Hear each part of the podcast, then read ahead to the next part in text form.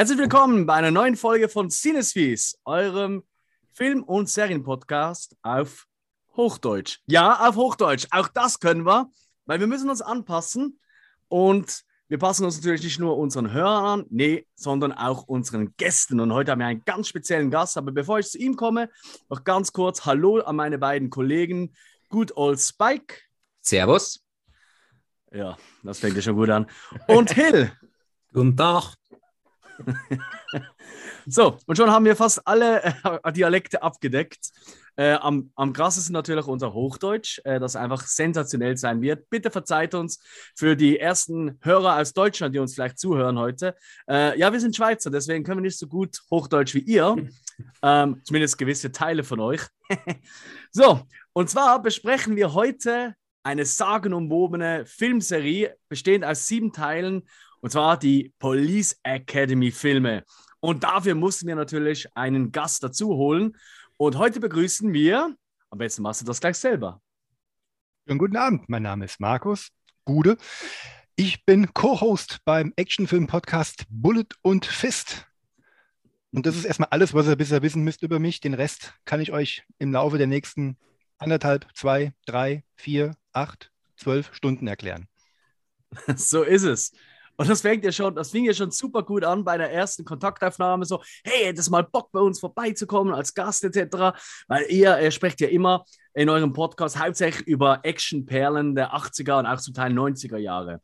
Erst kürzlich ja gerade Total Recall oder They Live, so als, so als Beispiel zu nennen. Ähm, und dann ja, haben wir ein bisschen rumgedruckst und so und dann plötzlich, ja, ich würde halt gerne mal über Police Academy sprechen, was dann auch ein bisschen was anderes ist. Also aus deinem gewohnten Fahrwasser raus, ne? Richtig, man muss ja auch mal dem Publikum da draußen beweisen, dass man nicht nur das eine kann und dass man auch mhm. andere Sachen guckt. Vor allen Dingen, dass man auch Humor hat. Das, ich glaube, das ist wichtig. Humor ist wichtig. Ja. Heutzutage sowieso. Da geht es nicht mehr ohne. Jo. jo. Vor allem bei diesem Film. Ja, auf jeden Fall. Ja. Vor allen Dingen bra braucht man mehr Humor, je weiter wir in der Reihe fortschreiten. Oder eine bessere Vorspultaste.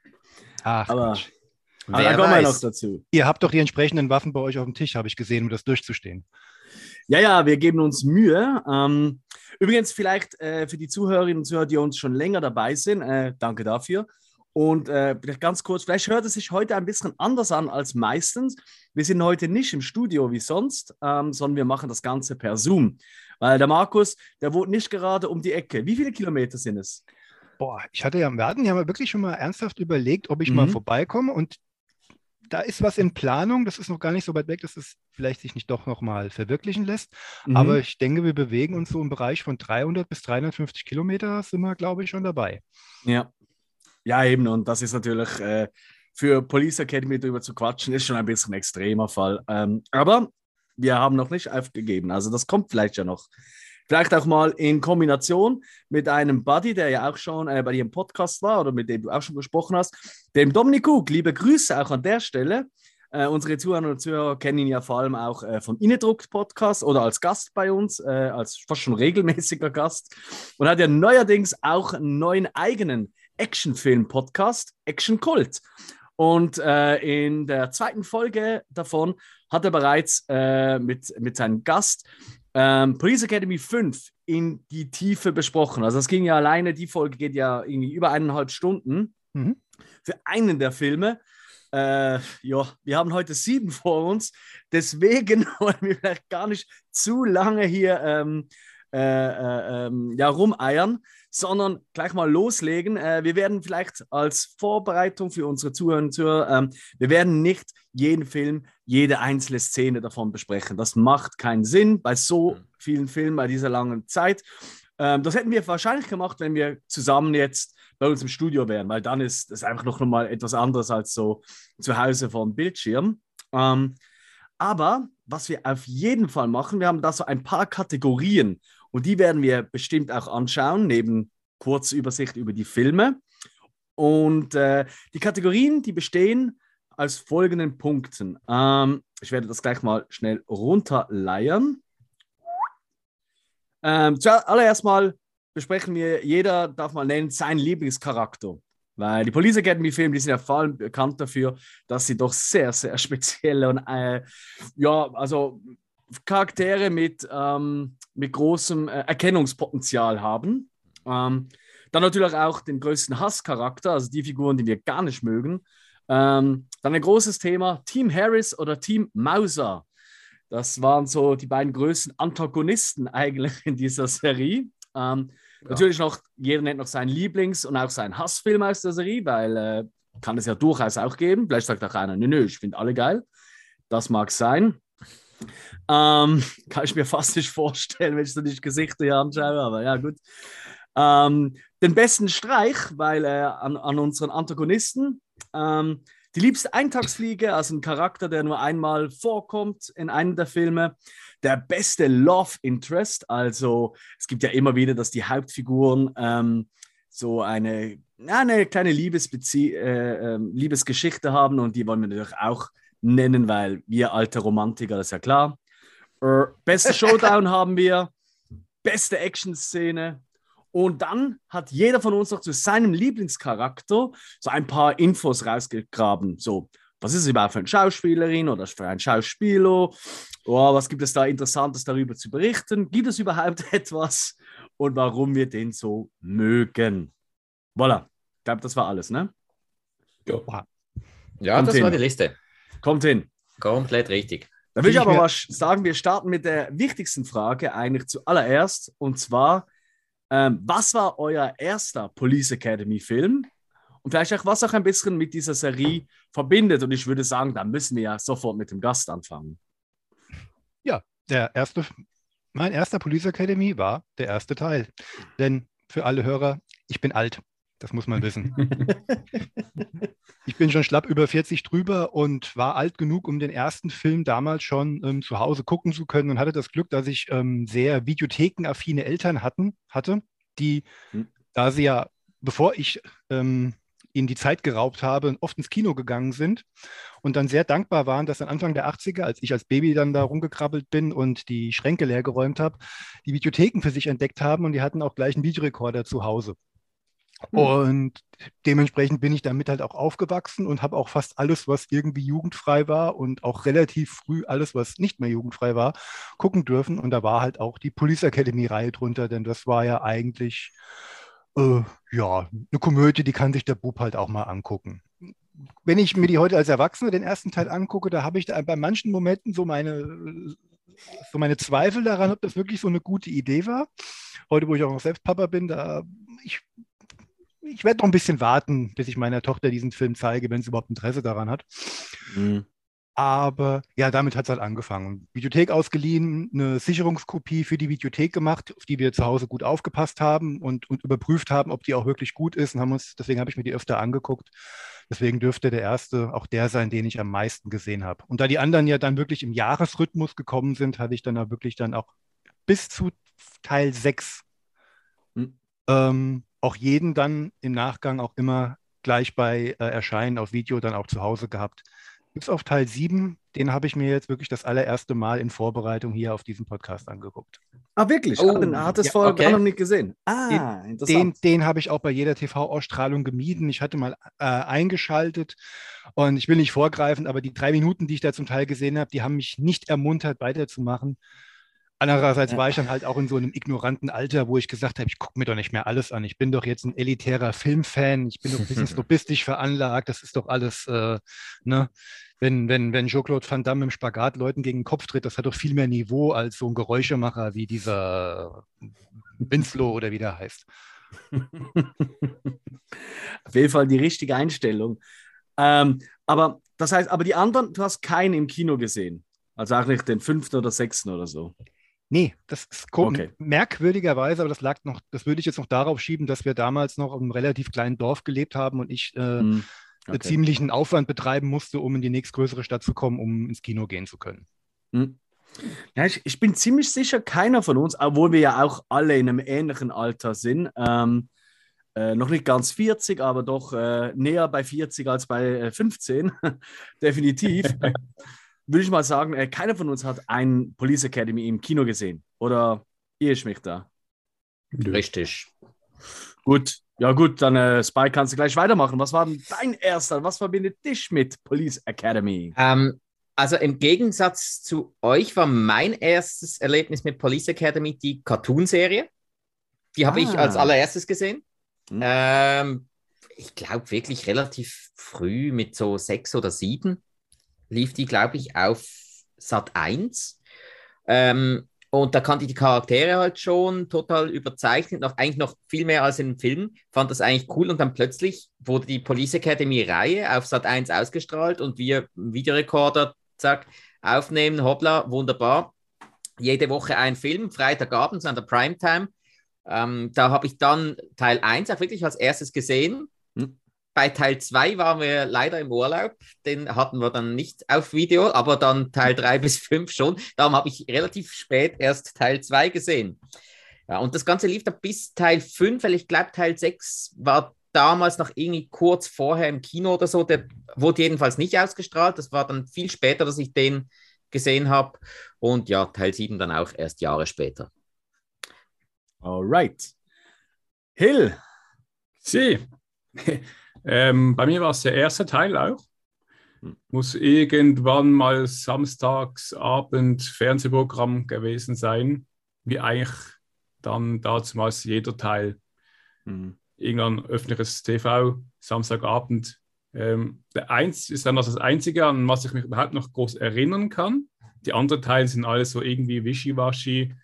Äh, bis jetzt wieder ich das die ganze durchschaute, wusste ich dann eigentlich mal, wo welche Szene zu welchem Film gehört. Ähm, also ja, beim Sieben, weil Moskau in Moskau ist ja einfach. Nee, das eins. ah, spannend. Nee, also ich muss sagen, äh, bei mir, ich, ich habe lange überlegt, aber ich bin ziemlich sicher, äh, dass es bei mir der zweite war, ähm, den ich zuerst gesehen habe. Weil äh, den habe ich auch neben äh, der Teil 5 äh, mit Abstand am häufigsten gesehen. Also wie, äh, wie ihr alle wisst, oder mein Bruder Dominik, der war ja auch schon ein paar Mal im Podcast, der ist sieben Jahre älter, deswegen äh, kam ich auch immer relativ früh in, ähm, ja, in Berührung mit Filmen, die nicht unbedingt ideal waren für mein Alter, aber umso geiler natürlich. Äh, und äh, gerade so diese ganzen Slapstick-Komödien etc., da war ich als kleiner Junge, da war ich absolut heiß drauf. Und deswegen bucht, brauchte ich da auch Figuren, die nicht über Wortwitz oder so ähm, ähm, ja, brilliert haben, sondern halt definitiv Leute, die äh, entweder einfach durch ihre Artikulation, durch ähm, ja, halt Slapstick-Momente äh, oder auffallen. Und deswegen ganz klar bei mir war es der zweite Teil, ähm, wo dann auch die, die Bande rund um ähm, Seth halt ähm, zum ersten Mal auftrat. Und zum einzigen Mal, fairerweise. Ja, nee, nicht zum einzigen Mal, aber zum ersten Mal auftrat. So, genau. You. Und äh, also, wie wir auch, äh, glaube alle, oder dann auf Video, auf, im Fernsehen geguckt, oder wir waren auch am Wochenende immer in der Bibliothek und haben uns so zwei, drei Filme ausgeliehen. Und da gab es sehr, sehr häufig, dass wir auch gesagt haben: Ja, komm, einmal Action und einmal Police Academy. Welcher Teil? Und äh, das war eigentlich immer eine wunderbare Kombination. Und äh, auch unsere Mutter, die hat da gerne mitgeguckt, äh, die fand das auch immer witzig. Und äh, am lustigsten fand sie es eigentlich gerade beim ersten Teil, wenn irgendwie, wenn man mal auch mal im zweiten auch, wenn man mal Brüste oder so sah, wie wir beide knallrot anliefen und sie daneben saß so als Mama, das war schon, ja, das sind tolle, tolle Momente, die haben mich auch sexuell geprägt. Genau. Ach, deine Mama hat sich über deine äh, wachsende Adoleszenz amüsiert, ja? Ja, klar, logisch. Das war doch lustig für sie, wenn wir uns so. Kennt, kennt ihr das nicht, diese Situation? Ihr guckt einen Film, so, ey, da läuft ein guter Film und so, ja, ist gut. Und die Mama läuft durch und genau in dem Moment, wo sie vorbeiläuft, ist entweder eine Sexszene oder sonst eine ganz verfängliche Situation. Der ganze Film hat genau zwei Minuten, die nicht okay sind, aber in der, dem Moment läuft sie an dir vorbei. yeah. Und das hat sie, sie hat das immer ultra witzig gefunden, weil ich habe mich, glaube ich, als Kind echt oft geschämt für solche Situationen. Hm. Ähm, heute schämt sie sich für mich, also passt. Liebe Grüße. das ist halt die elterliche Aufsichtspflicht. Immer dann, wenn man es nicht sehen soll, es sehen. Yes. Ich würde sagen, bevor wir zur ersten Kategorie gehen, gehen wir doch schon mal zum ersten Film. Äh, wer würde hier gerne übernehmen? Äh, ja, ich kann ruhig mal anfangen, kein Problem. los. Also, ähm, der erste Teil die meisten später sehr, sehr wichtigen Charaktere werden da eingeführt, zuerst mal in ihrem Leben vor der Polizeiakademie, die ja namensgebend ist, was sie alles so gemacht haben. Das eigentlich immer nur so kurz ausschnitteweise eigentlich. Und äh, das Ganze fängt vor allem mit Mahoney an, der dann verhaftet wird, wieder mal. Und dann wird der gezwungen, auf die Polizeiakademie zu gehen, um Polizist zu werden. Also nicht unbedingt um Polizist zu werden, aber vor allem, um durch die Akademie etwas äh, Zucht und Ordnung zu erlernen und erfahren. Er konnte auch gleich noch schnell äh, seinen persönlichen Arzt mitschleifen, den Monsignore Lavelle Jones, MD. Das ist äh, der gute Herr mit den vielen Geräuschen. Und ja, äh, eine ziemlich interessante Ausgangslage für eine Komödie in den 80er Jahren, die Polizeiakademie. Er wird verdonnert, da mitzumachen und eigentlich ist sein einziges Ziel, da rausgeworfen zu werden. Ja, so einfach kann man eine Handlung stricken. Und das Wichtige war halt da schon von Anfang an, das hat man da auch schon gemerkt, die ganzen komplett verschiedenen Charaktere, das war ja auch die Intention ähm, des Schreiberlings, der das Ganze überhaupt kreiert hat.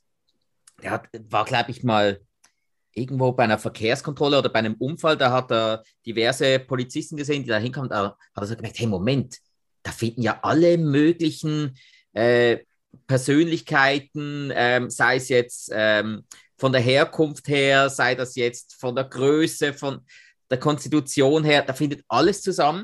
Und da hat er gedacht, hey, das wäre doch mal was, machen wir doch mal einen Film daraus und lassen das eigentlich so die Quintessenz sein. Ist ja ein bisschen Star Trek-mäßig, kann man sagen. So ein bisschen alle zusammen und eigentlich kann das funktionieren. Weil da hat man den riesengroßen äh, schwarzen Typen, der einfach ähm, ja, stärker ist als alles, was man normalerweise kennt. Ähm, man hat äh, das, den Frauenschwan, der auch ein bisschen das Großmaul ist, der Typ mit den, mit den Geräuschen. Man hat äh, den Waffennahen, der eigentlich besser in der Army oder wo auch immer aufgehoben gewesen wäre. Man hat so einen vertrottelten, aber trotzdem sehr liebenswerten älteren Herrn, der da eigentlich die Schirmherrschaft hat, obwohl er schon lange komplett die Kontrolle verloren hat. Man hat den äh, in den eigenen Reihen Antagonisten, der einfach ja eine karriereorientierte Drecksau war eigentlich. Und ja, so entwickelten sich natürlich dann die Charaktere während der Zeit auf der Polizeiakademie. Da haben sich die Antagonisten herausgezeichnet, da haben sich die Protagonisten immer wie mehr äh, profiliert und auch äh, trotzdem äh, akklimatisiert an den Polizeidienst. Und das Ganze ging eigentlich von, von, von Gag zu Gag zu Gag zu Gag, der aber eben für die Charakterentwicklung sehr wichtig war. Und äh, ja, gab noch einen kleinen netten Showdown am Schluss. Und ja, Story hat eigentlich funktioniert. Was vielleicht auch, was, was ich immer finde, also jetzt gerade bei der Retroperspektive vom Ganzen ist, dass eigentlich die Bösewichter bis auf ein, zwei Teile eigentlich eine sehr, sehr untergeordnete Rolle spielen. Mhm. Also die Polizisten, die wollen ja immer hm, äh, für Recht und Ordnung sorgen etc. Aber tatsächlich ähm, sind die, also das ist gerade beim ersten Teil ja ziemlich extrem, dass wirklich die letzte Viertelstunde hat man auch mal Kriminelle auf dem Plan. Ja. Ansonsten ja. handelt es rein und alleine von Polizisten selber. Ja gut, sie waren aber auch erst in der letzten Viertelstunde im Polizeidienst. Das ist mir schon klar. Aber weißt ja. du, oftmals tut man ja, also gerade so beim klassischen Hollywood-Writing würde man schon mal nebenbei äh, schon mal die ersten Gangster oder, oder ja, halt Gegner halt auf, aufarbeiten lassen, oder? Dass die schon mal ins Bild kommen. Ja, Wie zum Beispiel ja. im fünften Teil ja passiert. Gut, aber da wären normalerweise auch Leute Polizisten geworden, die irgendwie einen gewissen Idealismus und einen, äh, und einen größeren Gerechtigkeitssinn haben. Das war ja hier nicht großartig der Fall. Weil meistens ging es um die persönliche Entwicklung als Mensch. Die wollten eigentlich für sich Vorteile schaffen. Die wollten nicht unbedingt der Gesellschaft etwas zurückgeben. In den meisten Fällen, nicht in allen Fällen. Mhm. Es ging ja gar nicht um klassische ähm, Spannungserzeugung in dem Film. Es ging ja eigentlich um Charakterdevelopment in, in dem Ganzen. Und mhm. du solltest am Ende dann präsentiert bekommen, ob das, was sie da gelernt haben, auch in irgendeiner Art und Weise bei ihm irgendwas ausgelöst hast. Ich meine, gerade unser zentraler Fixpunkt äh, Steve Gutenberg, Mahoney, ist ja der, der die komplette 180-Grad-Drehung ähm, hinlegt, mhm. um mir dann zum Schluss zu zeigen, dass er mit seiner ähm, ja, leck mich am Arsch-Attitüde dann doch der kompetenteste von allen dann auch ist. Und ich finde, das funktioniert beim ersten noch wunderbar. Das Problem kommt dann erst, da kommen wir dann später dann dazu, ist, dass diese, diese, diese, diese Fortführung dieses episodenhaften Charakters sich dann im späteren Verlauf öfter mal ein Bein stellt. Ich finde beim ersten ähm, heute geübt als ich weiß nicht, wie es bei euch ist, ob ihr Seriengucker seid, ist das ja die, der, der, der, typische Epilog, das der, die typische Origin-Story oder im Superhelden-Genre mhm. würde man sagen, die mhm. Origin-Story, um zu gucken, was dann mhm. später kommt. Und ich finde, das funktioniert 1A, zumal du halt hier auch ein Sammelsorium an diversen, verschiedensten Charakteren. Also du musst dir mal überlegen, der Film ist von 1984 und ist so divers wie nur irgendwas. Also das, was mhm. heute an jeder mhm. Ecke gefordert wird, hat dieser Film vor über 35 Jahren in, im, äh, im Vorbeilaufen dem Publikum einfach schon mal beschert. Mhm. Und da wird alles drin abgehandelt, was du brauchst. Es gibt, ähm, es, es, gibt, äh, ja, es gibt Sexismus, es gibt Rassismus, es gibt eine Frau, äh, eine Figur, die fast eigentlich nur aus ihren Brüsten besteht, mit der würdest du dich aber nicht eine Sekunde anlegen. Es gibt eine Schwarze, die sich nicht durchsetzen kann, eigentlich von ihrem Stimmchen her, die kriegt auch ihren Empowerment-Moment. Und mhm. die braucht nicht viel mehr als den kleinen Moment am Ende, den sie bekommt, weil so viel mhm. Platz hast du ja gar nicht. Mhm. Und du mhm. hast halt Mahoney, den netten Sunny Boy, als Fixpunkt, als Zentrum drumherum, wo alle anderen drumherum schwirren. Ich finde das ja. wunderbar. Also du sprichst eigentlich einen wirklich für mich spannenden Aspekt eigentlich von den Police Academy Filmen, tatsächlich einer der ernsteren Aspekte ähm, an, weil ich dachte so ehrlich, ich, hab, ich hatte ein bisschen Angst davor, als ich äh, all die Filme wieder geschaut habe, so weil ich dachte so, oh je, da müssen wir aber ganz viel über ähm, halt eben Diversity, MeToo und all diese Sachen sprechen, oder? Und sagen, ja, das war halt zu der Zeit, äh, nicht, dass sie das heute cool finden und mhm. kennst du ja, oder? So diese Thematik. Aber du hast absolut recht. Eigentlich, und auch wenn dem Film äh, oder der Serie immer wieder, und natürlich gibt es auch sexistische Momente etc., das wollen wir ja. gar nicht ähm, ja. Äh, äh, ja, ver verneinen, aber nichtsdestotrotz äh, macht er sehr vieles in dieser Richtung. Ähm, und wie du gesagt hast, einfach so im Vorbeilaufen, ungekünstelt, richtig, was dir bei anderen Produktionen heutzutage zum Teil, ehrlich gesagt, fast schon ein bisschen auf den Keks gehen oder? Richtig. Also, also es gibt ja. ja, kein Team mehr, äh, das nicht aus so ziemlich jeder Sexualität und Hautfarbe besteht. Das geht gar nicht mehr. Und oftmals, also fühlt es sich für mich einfach so gekünstelt an. Und das hast du hier in diesem Film nicht einmal. Aus einem ganz mhm. einfachen Grund. Heutzutage hast du einen Flipchart, haben die ganzen Drehbuchautoren wahrscheinlich mhm. einen Flipchart hinter sich stehen. Was müssen wir alles mit einbauen? Was ist Pflicht und so mhm. weiter? Und ja. da hat sich bei diesem Film auch aus der, auch, aus der Idee heraus, mhm. und Spike hat es ja gerade gesagt, ähm, ich glaube, Neil Israel, der, der Drehbuchautor, hatte mhm. diesen Einsatz gesehen oder es gab auch zeitgleich auch, wie es in den Texttafeln zu Beginn des Films dargestellt wird, auch so eine echte Initiative einer Bürgermeisterin, die gesagt hat, jetzt darf jeder hier ähm, arbeiten und tun und lassen, was er will. Mhm. Ja, ähm, genau. Allein die Idee hat dir ja schon Tür und Tor geöffnet, wirklich jeden da rein zu äh, friemeln. Aber das ist ja so wunderbar, es, es äh, hat ja jedem auch eine Möglichkeit gegeben. Wir haben ja alles. Mhm. Frauen, schwarze Frauen, den großen, den großen angeblich Tumpen, aber super Typen, netten Typen. Wir haben den dicken, Entschuldigung, Fettshaming, ja, müssen wir nicht drüber reden, den haben wir auch.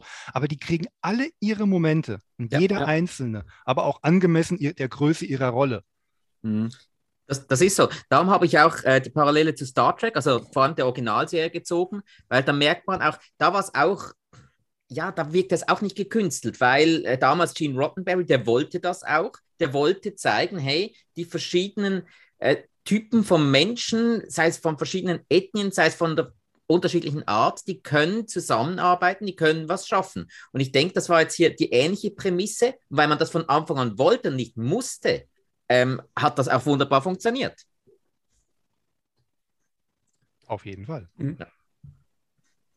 Ich, ähm, ich mag dann aber halt auch gerade beim ersten Film, der bei allem Blödsinn, der ähm, äh, in den ersten Momenten noch hat, wenn er dann zum Ende hin dann ein bisschen mehr ins Ernste abdriftet mhm. Mhm.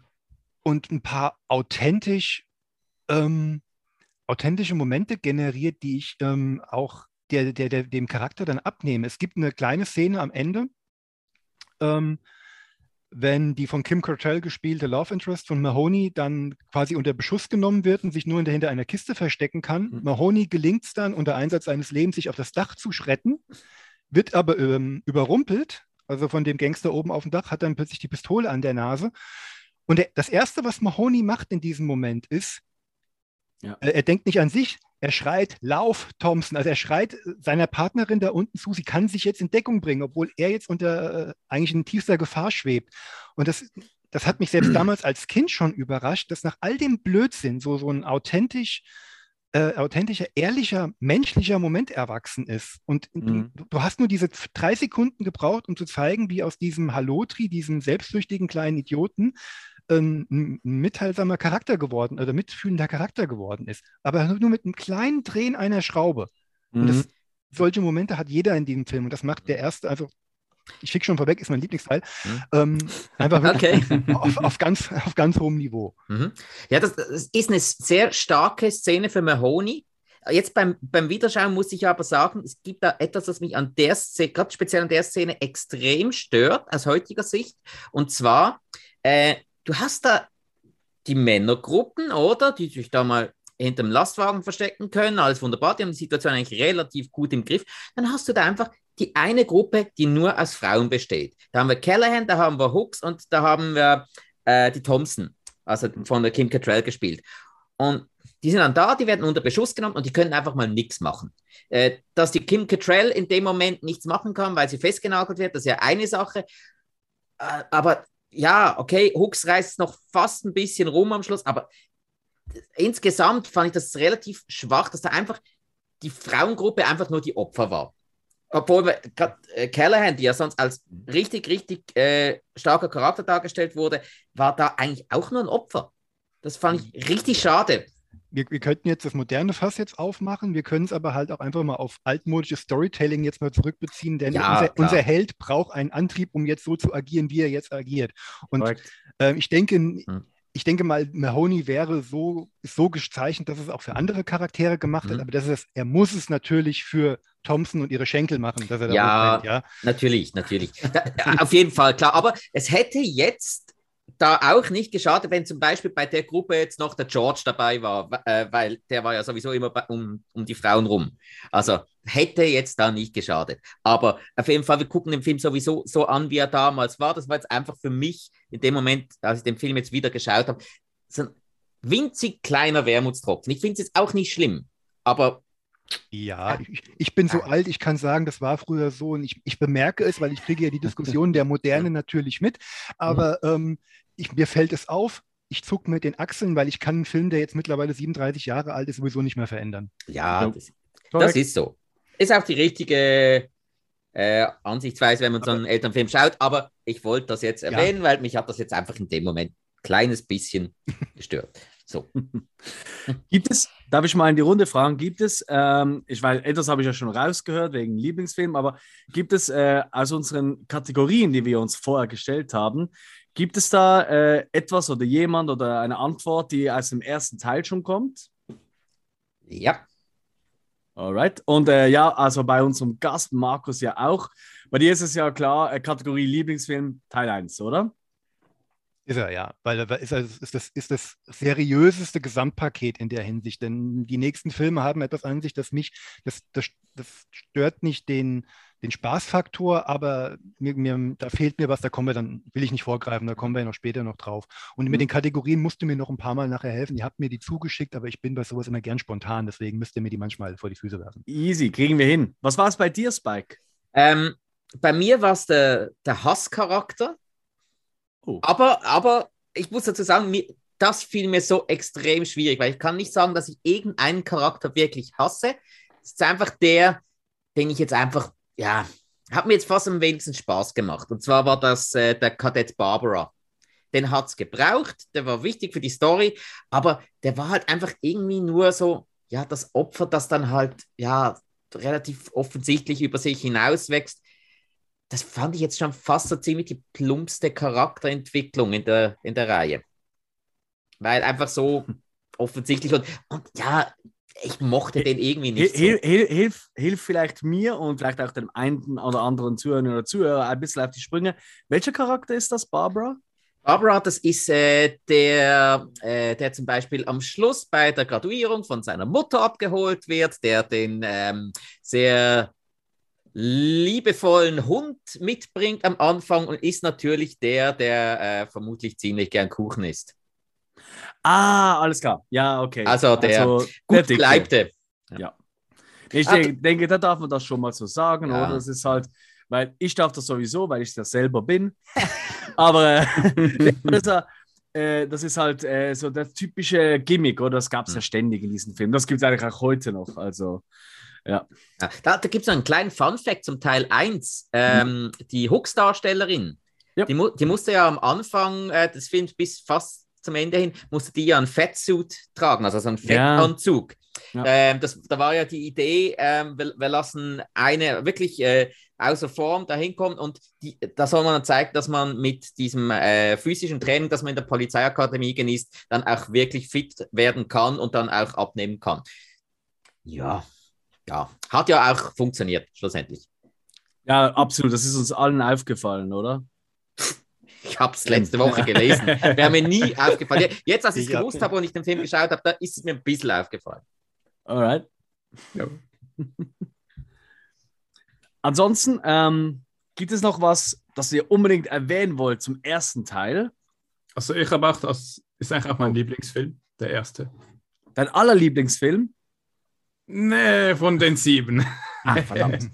Einfach weil für mich äh, am meisten ähm, Wiedererkennungswert hat. Mhm. Wie gesagt, es war der einzige, wo ich genau wusste, das ist das Eins. Ähm, bei den nächsten äh, Filmen, da war es auch mehr war und ähm, ja, da kommen wir sicher noch später drauf zu. Aber auch das Eins ist für mich eigentlich so das, wo es mich am besten gemacht hat. Was mir noch, ja. wenn ich dazu noch sagen kann, da es ja mein ja. Lieblingsfilm ist, ähm, am meisten so gut auch gefallen hat, ist, dass hier halt auch alle Nebencharaktere, es hat ja ich habe hab bei keinem das Gefühl, mit Ausnahme von Mahoney, dass keiner mehr oder weniger Screentime hat als der andere. Also man ist wirklich sehr mhm. bemüht mhm. darum, wirklich alle ausbalanciert zu haben. Mhm. Man, man, könnte andere Filme nehmen, wo man ganz genau weiß, es sind manche nur für wenige Szenen dabei. Mhm. Aber selbst im Finale kriegt ja jeder Einzelne seinen kurzen Humormoment und selbst wenn es nur das Wegrennen vor den Horden ist. Mhm. Und was ich bei dem ersten schon mal finde, und das kommt in den nächsten Teilen, da werde ich jede einzelne Szene auch benennen, weil ich die jedes Mal mag, jeder dieser, vor allen Dingen der ersten vier Filme, hat so einen herrlichen familiären Moment, der mir immer das Herz wärmt. Im ersten Teil ist es dann der Moment, in dem Hooks es, ähm, die er erst bei dem Parcours nie schafft, über die, ähm, über die Balustraden zu kommen. Und wenn sie es zum ersten Mal schafft, Debbie Callahan sich ein Grinsen nicht ähm, verkneifen kann und mhm. Harris dann fast schon sauer anguckt, weil er dann wieder die seine arrogante Schnute zieht. Ja. Und solche Momente, da gibt es noch ein paar mehr in den nächsten Filmen, mindestens jedes Mal ein. Mhm. Die fallen mir jedes Mal auf ja. und an denen habe ich eine höllische Freude. Vor allen Dingen, weil mir die dann auch zeigen, wie offenbar auch die Chemie hinter der Kamera wohl auch funktioniert hat.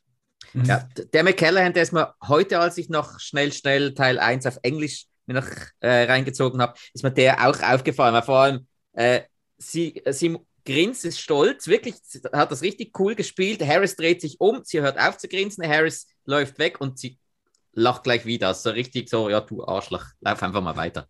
Es war auch der einzige Moment in dem Film, in dem man eigentlich gemerkt hat, dass sie mit Harris mal mindestens nicht einer Meinung ist.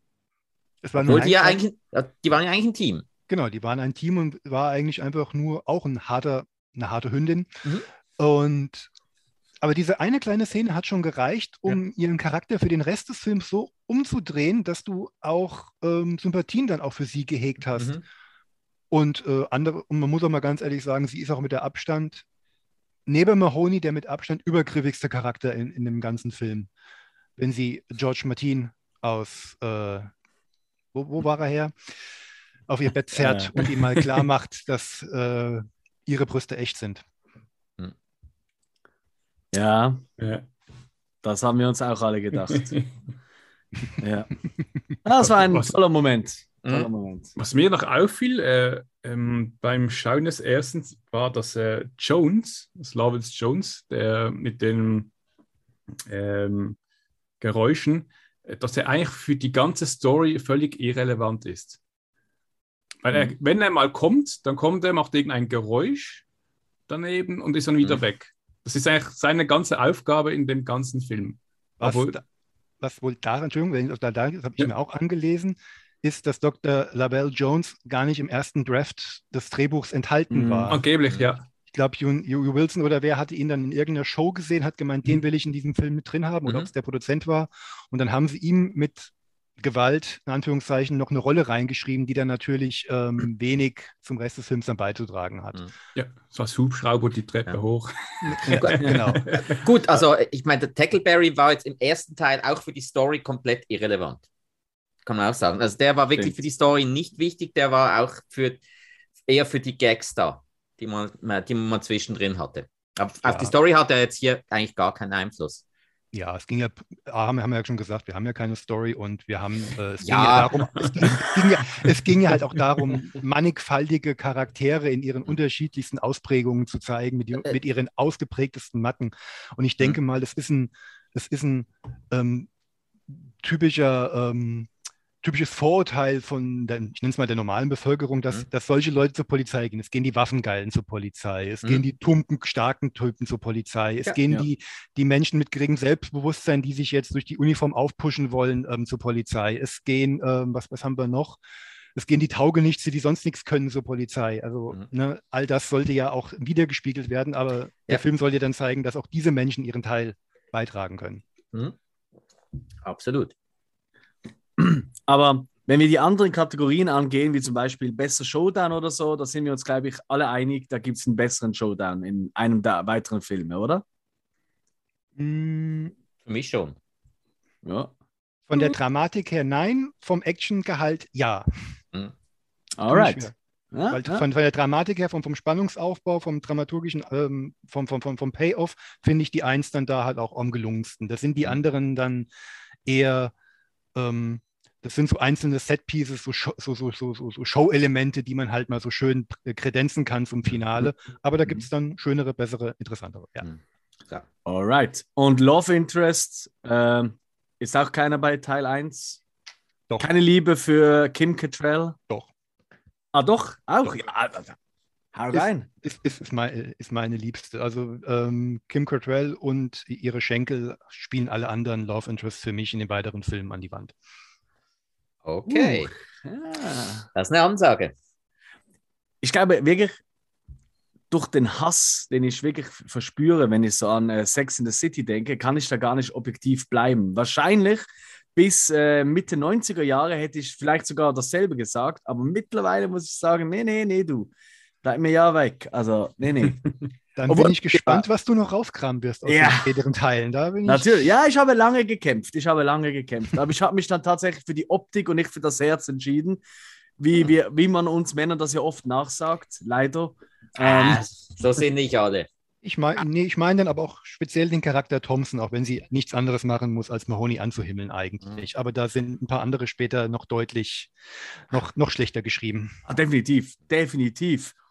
Da würde ich aber sagen, dann gehen wir doch gleich zum zweiten Teil über, mhm. oder? Seid ihr bereit? Ja. Wir können ja sowieso immer hin und her springen. Sehen wir das an wie eine Folge in der Videothek, wo wir jederzeit auch mal eine andere Kassette reinwerfen können. Ähm, wer will weitermachen mit Teil 2? Also nicht mal. Dann gib Gas, Junge. Reinwürfeln. Also ja. Ähm, Reinwürfeln.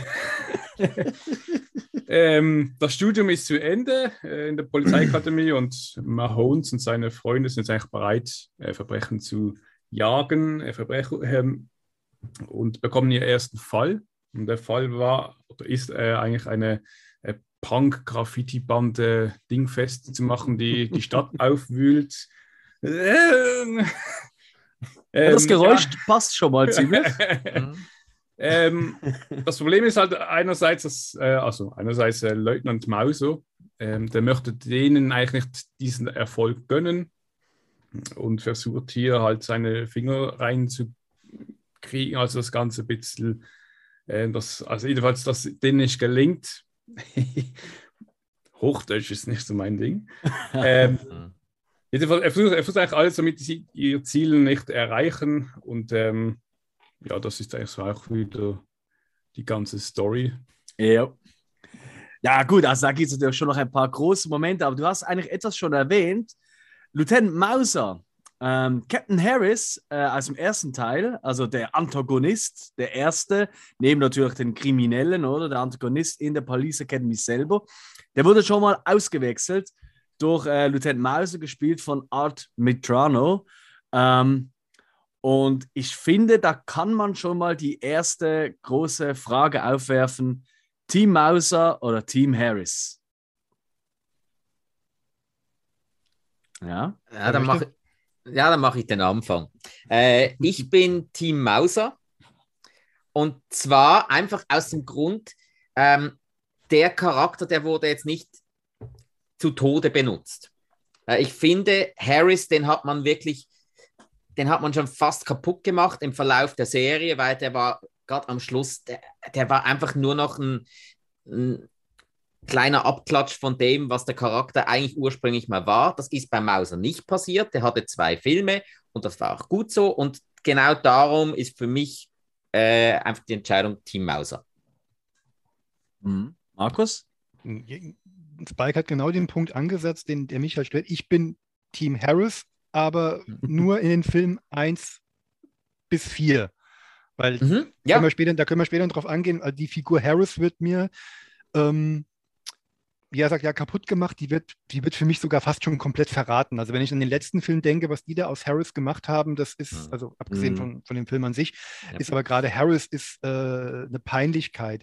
Denn gerade im ersten Film, er mag zwar äh, ein, ein, karrieregeiler Typ sein, der über Leichen geht, sogar seinen eigenen Chef an den, an den Pranger stellt, aber als selbst das hat ihn, hat ihn für mich ähm, noch noch ernst, als, ernsthaft als Gegner und Gegenspieler darstellen lassen. Er hatte mhm. zwar peinliche Momente wie den legendären Pferdewitz, ja, also, ne? Mhm.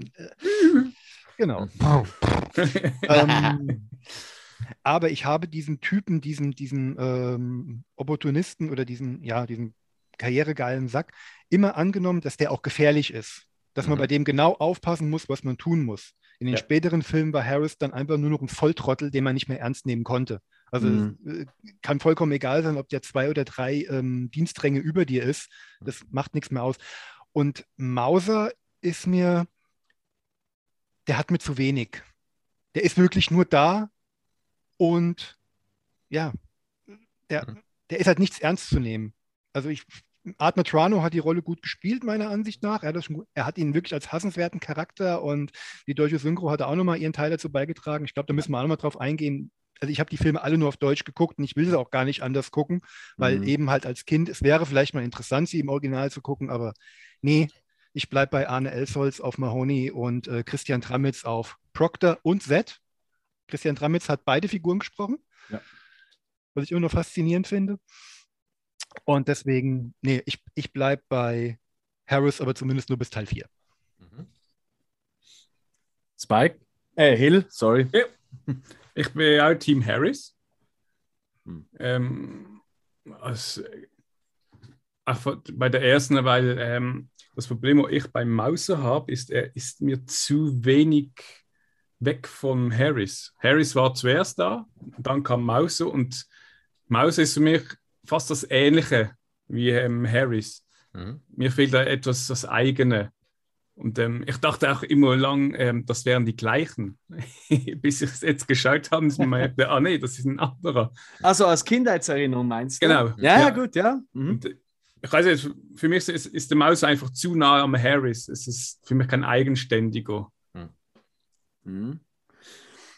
Ja, ich, also ich bin ganz klar Team Mauser, ähm, obwohl ich Harris natürlich schon auch mag, ähm, mhm. aber äh, Markus hat eigentlich schon ein paar Gründe genannt, obwohl ich ihn in fünf als Obertrottel nur noch tatsächlich wirklich mag. Ich sage nur die Szene mit, den, mit dem Kleingeld in der Hand, da, das, mhm. da, da, muss ich heute noch lachen, die gefällt mir gut. Mhm. Das ist mein Humor.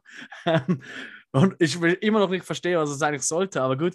Aber ich behaupte mal, ähm, und gerade im ersten Teil ist ja Harris eigentlich noch, abgesehen, wie gesagt, von der Pferdeszene, durchaus noch ernst zu nehmen. Absolut.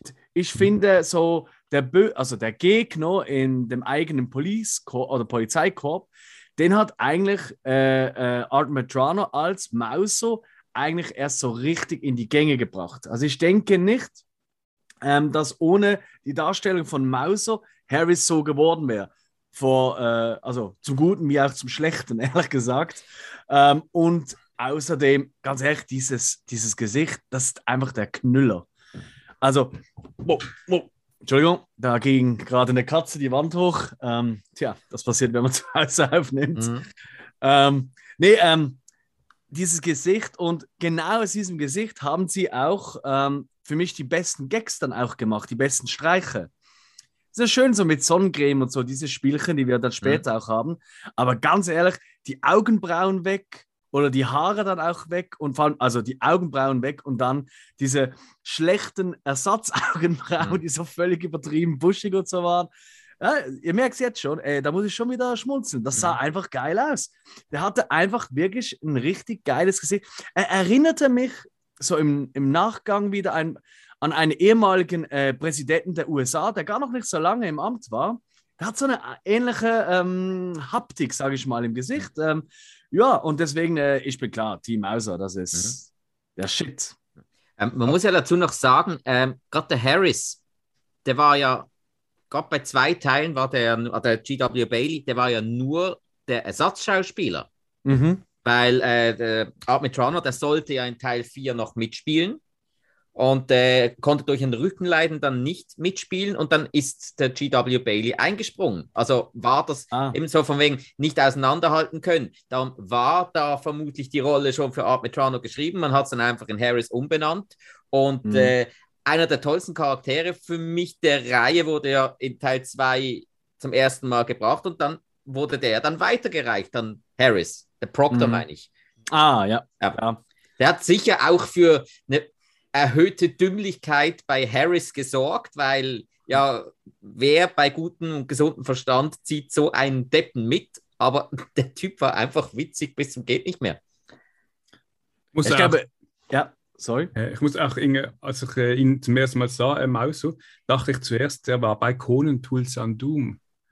Der Schlangengott mit den langen Haaren. Der hat auch so eine, ja, man muss mal, ihr müsst mal das Foto anschauen, der sieht wirklich ähnlich im Gesicht aus. Alter, du weißt, was du gerade sagst, oder? Was? Oi, ja, James, nee. James Earl Jones da jetzt mit reinzubringen ist. Alter! James Earl Jones. Also, also wow. Ähm, also, da muss man aber auch wirklich äh, vielleicht Lanze brechen für Hill. Er sieht keine Farben bei Menschen. Das gefällt mir an ihm. Also, das ist wirklich der Wahnsinn. Äh, ich habe das Foto jetzt gerade angeschaut, aber also bis auf die Farbe, aber irgendwie so von, von, von den Gesichtszügen hat es ein bisschen was. Was, äh, oh, ist okay, ist okay, ist okay. Ist wirklich ein bisschen ja, die Stimme ist ein bisschen anders. Na gut. Nicht mal so. Okay. ähm, mal ganz kurz nochmal zu, zu, zu Mauser Harris. Was ich halt noch bei Harris noch, ähm, noch, noch, noch äh, stärker finde, vor allen Dingen noch im ersten und auch noch von mir ist noch im fünften Film. Mhm. Harris hat aber trotz allem, auch wenn er sehr karrieregeil ist, trotzdem immer noch die Polizei weil er ist der Polizei gegenüber immer noch loyal. Mhm. Bei Mauser habe ich immer das Gefühl, dem ist, dem war im zweiten Teil vollkommen egal, ob diese Neuen da vielleicht diese Punk, äh, Punks da vielleicht aus dem Revier vertreiben, also oder festnehmen können. Mhm. Ihm war es wichtiger, er hätte der Polizei geschadet oder dem Verein, in dem er arbeitet, geschadet, um seine eigenen Interessen durchzusetzen. Harris hätte das nie getan. Harris hätte sich höchstens, der hatte, ja. hatte, hatte nur den Blick auf den, ähm, auf den Stuhl in der Academy. Das macht ihn nicht unbedingt sympathischer, aber er, er, er, er lässt das große Ganze wenigstens nicht aus dem Blick. Zumindest im ersten und mhm. dann im vierten Film, gut, es ist wieder eine andere Figur. Spike hat es ja jetzt gerade gesagt, wenn er als Ersatz für Mauser kommt, das erklärt dann natürlich auch, warum er plötzlich ähm, Revierleiter irgendwo ist und Proctor an der Backe hat. Aber gut, es ist alles so aus der Not herausgeboren. Das kommt halt davon, wenn man jedes Jahr einen Film produziert. Da muss man halt auch schnell reagieren können. Ja, ja. das ist so, ja. Ja. Aber ihr habt ja Proctor schon erwähnt, der kommt hier zum ersten Mal vor und seine Rolle verändert sich ja auch noch. Also er ist nie der hellste, aber er wird ja auch, ja eigentlich fast simultan zu äh, Mauser und Harris dann auch, wird ja auch immer dümmer. Am Anfang ist er einfach ein bisschen der Speichellecker und ja. am Ende ist er eigentlich nicht nur ein Speichellecker, sondern er ist einfach nur dämlicher als dämlich. Nichtsdestotrotz, ich glaube, Proctor hätten wir damals schon Podcast gehabt, so als, ja, wenn wir mal alle noch so zehn oder so, ich glaube, der wäre relativ weit oben bei uns gewesen, so als einer der Lieblingsfiguren. Oder irre ich mich da? War in der engeren Auswahl, ja. das ist so. Ich hatte auch überlegt, ob ich ihn als Figur nehme, einfach weil er die, weil ähm, ich den Darsteller Lance Kinsey jetzt durch die, die Interviews, die ich mir dann angeguckt mhm. habe, so ein bisschen lieb gewonnen habe. Und die schönste Anekdote finde ich ja, dass diese Reihe dafür gesorgt hat, dass er und G.W. Bailey bis heute noch dickste und enge Freunde sind, ja. die sich ja wirklich hinter der Kamera als gute Kumpel entdeckt haben. Und das sind auch das, was wahrscheinlich auch erklärt, warum die beiden dann auch so viele Szenen dann auch gemeinsam dann halt auch bekommen haben Ich hoffe, Sie hatten Ihren Spaß. Also den Spaß, den Sie hatten, der überträgt sich auf mich schon. Nur die Gags, die Sie geschrieben bekommen haben später, die fand ich nicht mehr so toll. Ja. Oder ich bin halt, sagen wir es mal so, ich glaube, die späteren Filme sind für ein Publikum, das gleichbleibend alt geblieben ist, ähm, geschrieben worden, während ich leider von Jahr zu Jahr ein bisschen reifer wurde. Ich, ich hätte es ja gern vermieden, aber es hat sich nicht verhindern lassen. Ja. Im ganzen Film äh, muss ich aber sagen, für mich, äh, ganz ehrlich, hat die Gagdichte, die hat schon ein bisschen zugenommen. Ob sie jetzt besser geworden ist oder nicht, das ist einmal dahingestellt. Aber Mahoney geht undercover. Alleine diese Situation kennen wir, haben wir schon hundertmal in irgendwelchen Polizeifilmen und so gesehen. Oder auch in Serien, oder? Also das ist ja gängig. Aber ganz ehrlich, ab da, wo er äh, undercover geht, da muss ich so oft lachen. Da kamen so gute Gags in dieser ganz kurzen Zeit, bis er entdeckt wurde. Nur schon, er geht undercover, indem er mal irgendwie etwas kaputt schlägt, in, in, damit das ja die andere Gang halt auch sieht und so. Und dann ist er am Boden.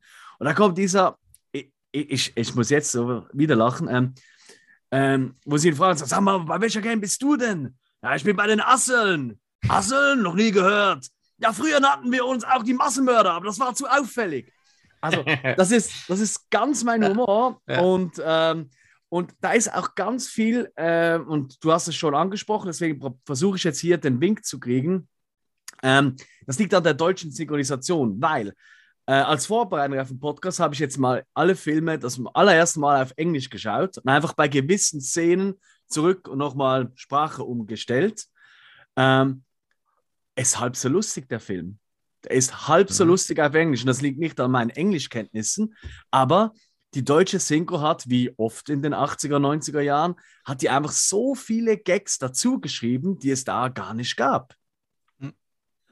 Also du hast ja gesagt, Markus, du hast doch gar nie auf Englisch geschaut, oder? Nee, ich, ich hatte es kurz überlegt, aber da hat jetzt die Zeit jetzt wirklich nicht mehr gereicht. Ich wollte es nochmal machen. Aber ähm, ich, mir ist das schon aufgefallen, als ich die, die viele Synchronstimmen der 80er halt wiedererkannt habe, wie eben gerade der mhm. leider schon verstorbene Arne Elsholz auf ähm, Steve Gutenberg der ja auch damals auch Tom Hanks gesprochen hat, beispielsweise oder so. Das sind ja, ist eine sehr, sehr prägnante Stimme und auch äh, viele andere Stimmen sind ja durchaus bekannt gewesen. Und die sind ja auch alle durch die Rainer Brandt-Schule gegangen, also dieses, die, dieses, diese Kotter-Synchros zu machen. Und der, der Film, der das ja wirklich auf die Spitze treibt, ist ja dann der fünfte Teil. Da kommen wir, dann können wir nachher nochmal kurz drauf eingehen. Der wäre, ich glaube, dass der bei vielen heute dann doch so einen hohen Kurs erlangt hat, liegt gerade hier in unseren Breitengraden, aber auch in der deutschen Synchro, die den ja. Film nochmal immens ja. veredelt. Ja, definitiv. Definitiv. Ähm, Spike, du hast vorher gesagt, du hast den ersten nochmal auf Englisch geschaut. Ich habe den ersten äh, heute noch komplett auf Englisch geschaut. Äh, Wollte mal ja. sehen, wie viel da verloren geht und wie viel nicht.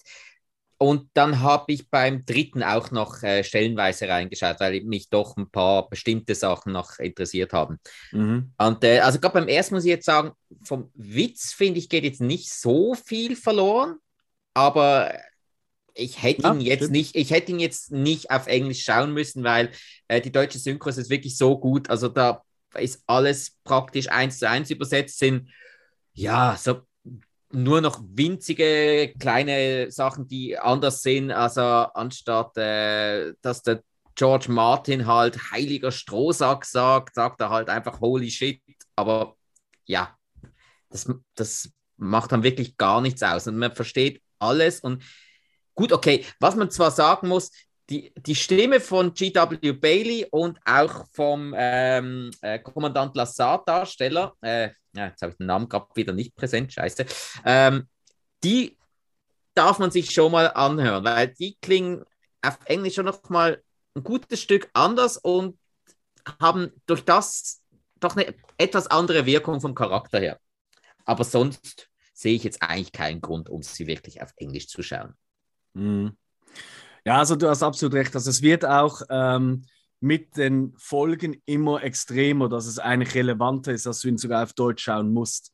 Ähm. Es gibt ja ein paar so Beispiele, wo wir auch schon im Podcast drüber gesprochen haben, äh, obwohl ich glaube schon meistens das Original mehr mag, aber gerade bei so Komödien etc. Und äh, aus, diese, aus diesen Jahrzehnten, da macht es einfach eine Riesenfalle. Das ist ein Riesenunterschied. Also Ich habe es jetzt nicht recherchiert, mich würde aber nicht wundern, dass gerade die, die, die Einnahmen aus dem deutschsprachigen Raum wahrscheinlich noch einen immensen Anteil daran haben, dass überhaupt noch so viele Filme gedreht wurden. Ja, äh, also was ich so gelesen habe, ist tatsächlich so, ja, also Deutschland war ein, einer der erfolgreichsten Märkte, natürlich neben den USA, Logo. Mhm. Ähm, aber prozentuell äh, hat Deutschland richtig eingeschlagen. Ja. Und äh, das zumindest bis, äh, glaube ich, sogar noch bis zum sechsten Teil. Der siebte, der hat wirklich keiner mehr geschaltet, aber ähm, bis zum sechsten war Deutschland noch vorne dabei. Der sechste hatte damals in einer der vielen Video- und Kinozeitschriften, die ich geguckt hatte, dann diesen abfälligen Charakter bekommen. Naja, mit so wenig Zuschauern Platz 1 in den äh, Charts einzunehmen, dazu gehört schon was. Aber die wurden halt auch, ich glaube, ab, ab, ab Teil 5 wurden die dann, oder ab Teil 4 wurden die da wirklich jedes Jahr ins Sommerloch gesetzt. Also früher war es ja wirklich noch so, dass ja. in den Sommermonaten keine großen Blockbuster-Filme im Kino gelaufen sind, weil Leute Urlaub, Ferien sind alle unterwegs. Und wenn man dann da Police Academy ähm, hingelegt hat, dann konnte man da auch ordentlich was scheffeln, weil die, die mhm. daheim geblieben sind, die haben gerade die dann halt auch geguckt, um gute Laune zu haben. Mhm. Ähm, ich versuche nochmal über die Undercover-Szene von Mahoney als Mitglied der Asseln einen weiteren Punkt zu treffen. Und zwar, ähm, er wird dann entdeckt in der Höhle ähm, von Seth, äh, dem Oberbösewicht. Zu dem komme ich noch, weil, äh, ja, ist halt meine liebste Figur. Ähm, aber er wird ja entdeckt und sein Undercover-Mikrofon ähm, hat ja die Größe von dem Mikrofon, das äh, Axel Rose von Guns N' Roses immer hatte, war auch so diesem riesen Plüschaufsatz und so. Und ich habe mir das so als, äh, als Reminder gesetzt, aus einem ganz einfachen Grund. Für was braucht man Mikrofone? Nicht nur für äh, die Synchro, sondern natürlich auch zum Musik aufnehmen. Und ganz ehrlich, Jungs, das ist mir jetzt wieder beim Anschauen gegangen, egal bei welchem Teil, es fängt halt mit dieser ikonischen Musik an, mhm. dieser, dieser, dieser Marsch, oder? Und auch ansonsten hat dieser Film, äh, also haben diese Filme so viele ikonische Musikmomente. Also die Bösewichter werden ja meistens mit äh, Saxophon, äh, typisch mhm. 80er, Anfang 90er oder unterlegt. Warum auch immer. Da gibt es natürlich noch, ähm, ja, den es gibt auch noch so einen bestimmten Club, wo wir noch reinkommen, wo immer ein gewisser Tango gespielt wird. Ähm, was sagt ihr allgemein zur Musik in diesen Filmen? Also mindestens bis zu, ja, mindestens bis Teil 3 ähm, absolut großartig. So ab Teil 4 finde ich, lässt für meinen Musikgeschmack etwas nach. Für meinen Musikgeschmack.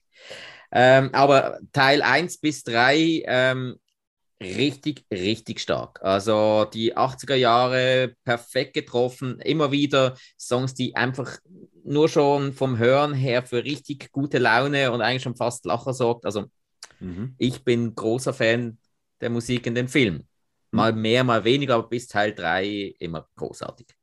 Ja, also, also äh, ich bin ein Riesenfan auch vom Score von Robert Folger. Also einmal das, das, das, das Titelthema, klar, das ist so mhm. ikonisch, mhm. das ist auch mittlerweile fast schon totgedudelt, aber wenn man die Filme wirklich wieder bei vollem Bewusstsein guckt, dann ähm, merkt man erstmal, wie, wie, wie, wie, wie eingängig das Stück halt auch ist, wenn man dann wirklich auch richtig eingeht, was da für ein Orchester aufgespielt wird. Und auch hier wieder, erster Film ist mein Lieblingsfilm und ich mag den Showdown von Teil 1. Mhm. Wenn die Musik dann am Ende dann umswitcht in fast schon ja, man könnte jetzt bösartig sagen, generische 70er Jahre TV-Krimi-Ästhetik, aber die so on point ist in diesem Moment, dieses, dieses Thriller-Stück, wenn äh, Mahoney halt unter Beschuss wegrennt. Mhm. Das ist so ein, so ein Action-Cue, den, den fand ich immer klasse als Kind. Den habe ich immer gehört, wenn wir die 100 Meter Leichtathletik-Tests machen mussten, um mich anzutreiben, um die 100 Meter zu rennen. habe ich immer im Kopf gehabt. Nein, aber das macht Volk auch in weiteren Filmen immer so, immer den ganzen Film immer so bisschen typische Comedy-Mucke, aber zum Ende holt er dann immer so ein paar schöne Action-Cues raus die ja. halt gerade im dritten Teil dann halt auch sind ein paar schöne Elemente drin, ein bisschen mehr Synthesizer-mäßig, die bei mir mhm. richtig gut ankommen. Also gute Arbeit. Ab dann wird es ein bisschen schwieriger. Teil 4 hat ja einen sehr, sehr catchy Titelsong, den ich, äh, den Rap-Song, den finde ich ja ziemlich cool irgendwo, aber halt auch nur aus kindlicher Begeisterung. Ah, wirklich? Ja, nee, das war schon, das war für mich schon ein bisschen der Tiefpunkt der Rap am Anfang, der geht gar nicht. Also das ist wirklich, also gerade auf Deutsch ganz schlimm. Auf Deutsch, also nee, komm, ah nee. Auf Deutsch? Ja, also ich stelle mir das dann einfach so, stell, stell mir das so ein bisschen auf Deutsch dann auch vor. Weißt du, weil sie, sie gehen ja dann auch über und er rappt dann ja dann auch noch ein bisschen mit. Ach, da, den meinst du? Nein, nein, nein, ich meine den, den Titeltrack dieses ähm, Citizens on Patrol, was ja ah, auch Abspann ah, so, läuft. Ah, sorry. Den, ja, nee, nee, nee, ich dachte, nee, das muss sie im Auto rumfahren. Und nee, nee, nee. Ah, okay. Sorry. Alright. Ja. Nee, das, das ist okay. Aber das andere, nee, das geht gar nicht. Das ist wirklich. Uiuiuiui. Hello, was sagst du zur Musik? Äh, Musik finde ich gut. Ich finde auch gut, dass gewisse Wiedererkennungsszenen immer bei den verschiedenen Filmen, also 1, 2, 3, auch immer wieder die gleiche Musik enthält.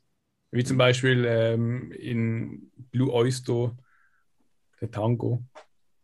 Blue Oyster? Äh, das ist gut, dass du das gerade erwähnst. Das ist, glaube ich, genau dein Thema. Erzähl mal, was ist eigentlich der Blue Oyster Club? Äh, der Blue Oyster, das ist eine Bar ähm, für Männer, die gerne äh, Lederkappen anhaben und Tango tanzen. und Frauen anscheinend keinen Ein Eintritt bekommen dort. So ein Herrenclub. Ja, so ein Her Don Donnerstagsabend Herrenclub. Ja. Mit Billardtisch. Was ist, äh, ich glaube, in irgendeinem Teil, äh, oder was im vierten, ist ja auch so, äh, hieß es ja auch, ja, das ist eine super Salatbar, Blue Oyster Salad Bar, oder? Ist, äh, äh das ist, glaube ich, wirklich in Teil 4, ja. ähm, als Proctor dem Harris sagt, äh, Harris fragt ja noch, ähm, mhm. Oyster Bar, sind Sie sicher? Ja, Mahoney hat gesagt, da gibt es äh, eine tolle Salatbar. Auch da wieder haben wir wieder das Thema, oder? Ähm, natürlich, die Homosexuellen, die da dargestellt werden, also viele, die das noch nicht geschnallt haben äh, oder die Filme nie gesehen haben, ja, es handelt sich hier um Homosexuelle und wie wir uns halt die homosexuellen Clubs wahrscheinlich damals vorgestellt haben, obwohl das vielleicht nicht jeder in Leder und ähm, wie heißen diese, diese Chaps, diese, diese, ja, diese, diese Leder-Chaps, oder? Ja, ja, die arschfreien Chaps. Genau, ja. Also nicht jeder läuft ja so rum. Und ganz ehrlich, ich habe darüber äh, mit äh, zwei, drei Leuten extra äh, vorbereitet gesprochen, ähm, die tatsächlich auch homosexuell sind. Weil es hat mich einfach wundert genommen, so, hey, wie findest du das eigentlich, der, der diese Sexualität ja auch lebt und der auch selber schon in, in Clubs und so gegangen ist und auch in, in Schwulenclubs unterwegs ist, etc. Wie wirkt das auf dich? Und jeder, also drei Leute gefragt, unabhängig voneinander, und jeder hat dasselbe gesagt. Das war so liebevoll und es war nie lächerlich. Mhm. Das, sie werden nicht lächerlich gemacht. Klar ist es sehr klischeebehaftet, die riesen Rotzbremse, die sie alle haben und so die Hüte an und so. Ähm, aber es, nicht, es, wird nicht ins Lächerlich gezogen, wie das oft heute gemacht wird, mhm. auch bei modernen Produktionen noch. Also keiner hat sich auch nur im geringsten, sondern es war so, es war so überspitzt, aber so auf eine kindliche Art und Weise, dass es dass man das gar nicht übel nehmen kann. Und das fand ich schon ziemlich stark. Und das habe ich auch so empfunden. Ähm, ja, es lag aber auch dran, dass oftmals in Filmen, wenn, wenn ein, ein Homosexueller dargestellt wird, dann wird er ja oftmals sehr feminin und eher mhm. schwach dargestellt. Ja. Und die äh, Männer da in der Blue Oyster die waren ja alle eigentlich recht dominant und wurden auch kräftig dargestellt. Da hatte man ja auch, äh, die Leute, die reingingen, hatten ja auch gar keine Lust, sich da zu wehren, weil sie mhm. dachten, ja, da haben wir eh keine Chance. Aber schlussendlich eigentlich eben, dann, es ging dann eher so ins Liebevolle. Man, man hat miteinander getanzt. Der, der Copeland mhm. ist in, in, Teil 1 auf der Schulter vom anderen eingeschlafen während des Tanzens. ist ja eigentlich, eben, das war eigentlich süß gemacht. So ein Aufeinandertreffen, wehrt man sich, wehrt man sich nicht? Nein, man ergibt sich eigentlich und äh, ja, dadurch ist dann meistens auch nicht viel Schlimmeres passiert, außer halt in Teil 2, da gab es dann noch die Riesenkeilerei da drin. Ah, die Schlägerei okay. war in Teil 2, ja. als er äh, Mahoney und sein Partner Stuhlmann da hinkamen und äh, die gingen rein, also respektive äh, Mahoney ging rein, das war, fand ich auch ein geiler Gag, ja, ich gehe jetzt rein, zwei Sekunden später, ich komme jetzt raus, was ihn rausgeschmissen haben und dann braucht es natürlich Hightower, der da aufgeräumt hat. Apropos Stuhlmann, ähm, wir haben ja auch die Kategorie ähm, Eintagsfliege, äh, die wir nicht so mögen. Habt Nein, die Eintagsfliege mögen wir, die, der Hasscharakter. Hey, Entschuldigung, ja, natürlich. Eintagsfliege, die wir besonders mögen. Hat jemand da Stuhlmann? Ich finde, der hat, nee. zumindest in der deutschen Synchro, da schon ein paar gute Gags. Der, der also, hatte mega coole Gags. Ja. Mahoney zuerst mal bei ihm zu Hause und wo er da, wo er da die, die Frühstücksflocken am Essen ist und so, also, ah, die Katze. Ja, ja. Ben Hur, Ben, ben Hur, ins Katzenklo, ins Katzenklo. Ins Katzenklo und das einfach so wegdrischt und weiter ist. Also ich war schon wirklich sowas von angewidert, aber auf eine positive Art und Weise. Ja, oder Fritz. Fritz war ja auch super. Also der Ball wirft im, im, äh, im äh, Autotunnel und äh, mhm. der Fritz holt den Ball und riesen Knall und so, oh mein Gott, Fritz kommt zurück, ah, guter Junge. Ja. Äh, nee, Stuhlmann habe ich nicht als Lieblingscharakter, aber einen anderen aus, äh, also äh, beste Eintagsfliege habe ich aus Teil 2. Ah, oh. Ja. Alright, mhm. wer wäre das?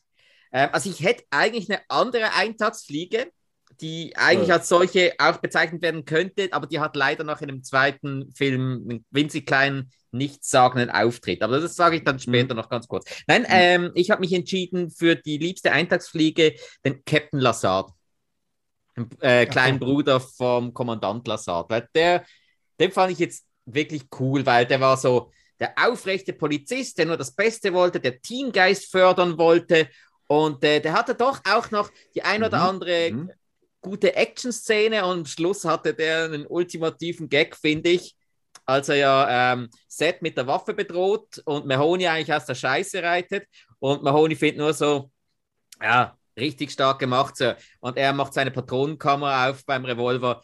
Das Ding ist leer und er sagt noch, ich habe das letzte Mal bei meiner Scheidung scharfe Munition in der Hand gehabt. Und Mahoney wird kreidebleich. Ist eine ganz ja. geile Szene. Ja, das gefällt mir wieder. Na gut. ja, klar. Herr Stuhlmann hat für mich das Problem, dass der, ähm, der hat zum Ende nicht seinen persönlichen Moment, der hat, der ist einfach nur da. Also Mhm. Gehen wir auf den ersten Moment, auch im Finale hat ja auch fast jeder von der alten Truppe nochmal so einen kleinen Moment. Also Jones, der ja dann mit dem Megafon mal das Maschinengewehr nachmacht. Mhm. Äh, Hightower, der ähm, die Seile zum Wackeln bringt, damit die Jungs in den Graben reinfallen und sowas. Ein schöner Moment. Was mhm. hatte denn Tackleberry? Der hatte auch noch irgendwas. Und Stuhlmann hatte gar nichts. Mhm. Der, der, für den hatten sie nicht einfallen lassen. Ich glaube irgendwie, das, das liegt daran, dass der bei mir so ein bisschen verschwindet, so ein bisschen. Mhm. Aber er coole Momente hat, aber der ist halt, ja, ich weiß gar nicht, warum er ihn ersetzt, ersetzt hat. Nein, ähm, aber die, die, die schönste, der schönste Moment, es ist definitiv die schönste Love Story innerhalb der ganzen Reihe. Tackleberry ah. und äh, Officer Caitlin Kirkland. Kirkland, ja, genau. Mhm. Und ihre ganze Familie. Ja. Yep. Ähm, die sind ja ähm, die Familie, also der Sohn, der kommt ja auch später noch, auch noch öfters vor und der Vater, oder von, ähm, von ihr.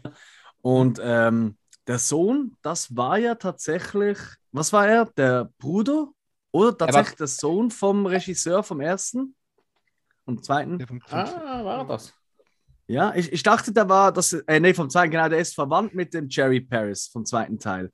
Aber ich bin nicht mehr sicher, ob es der Sohn ist, tatsächlich von ihm, oder der Bruder oder so. Aber die sind, das ist tatsächlich ein Verwandter von ihm. Der heißt auch bla bla bla Paris. Das habe ich jetzt leider nicht auf dem Schirm. Aber nee, nee, die sind verwandt miteinander.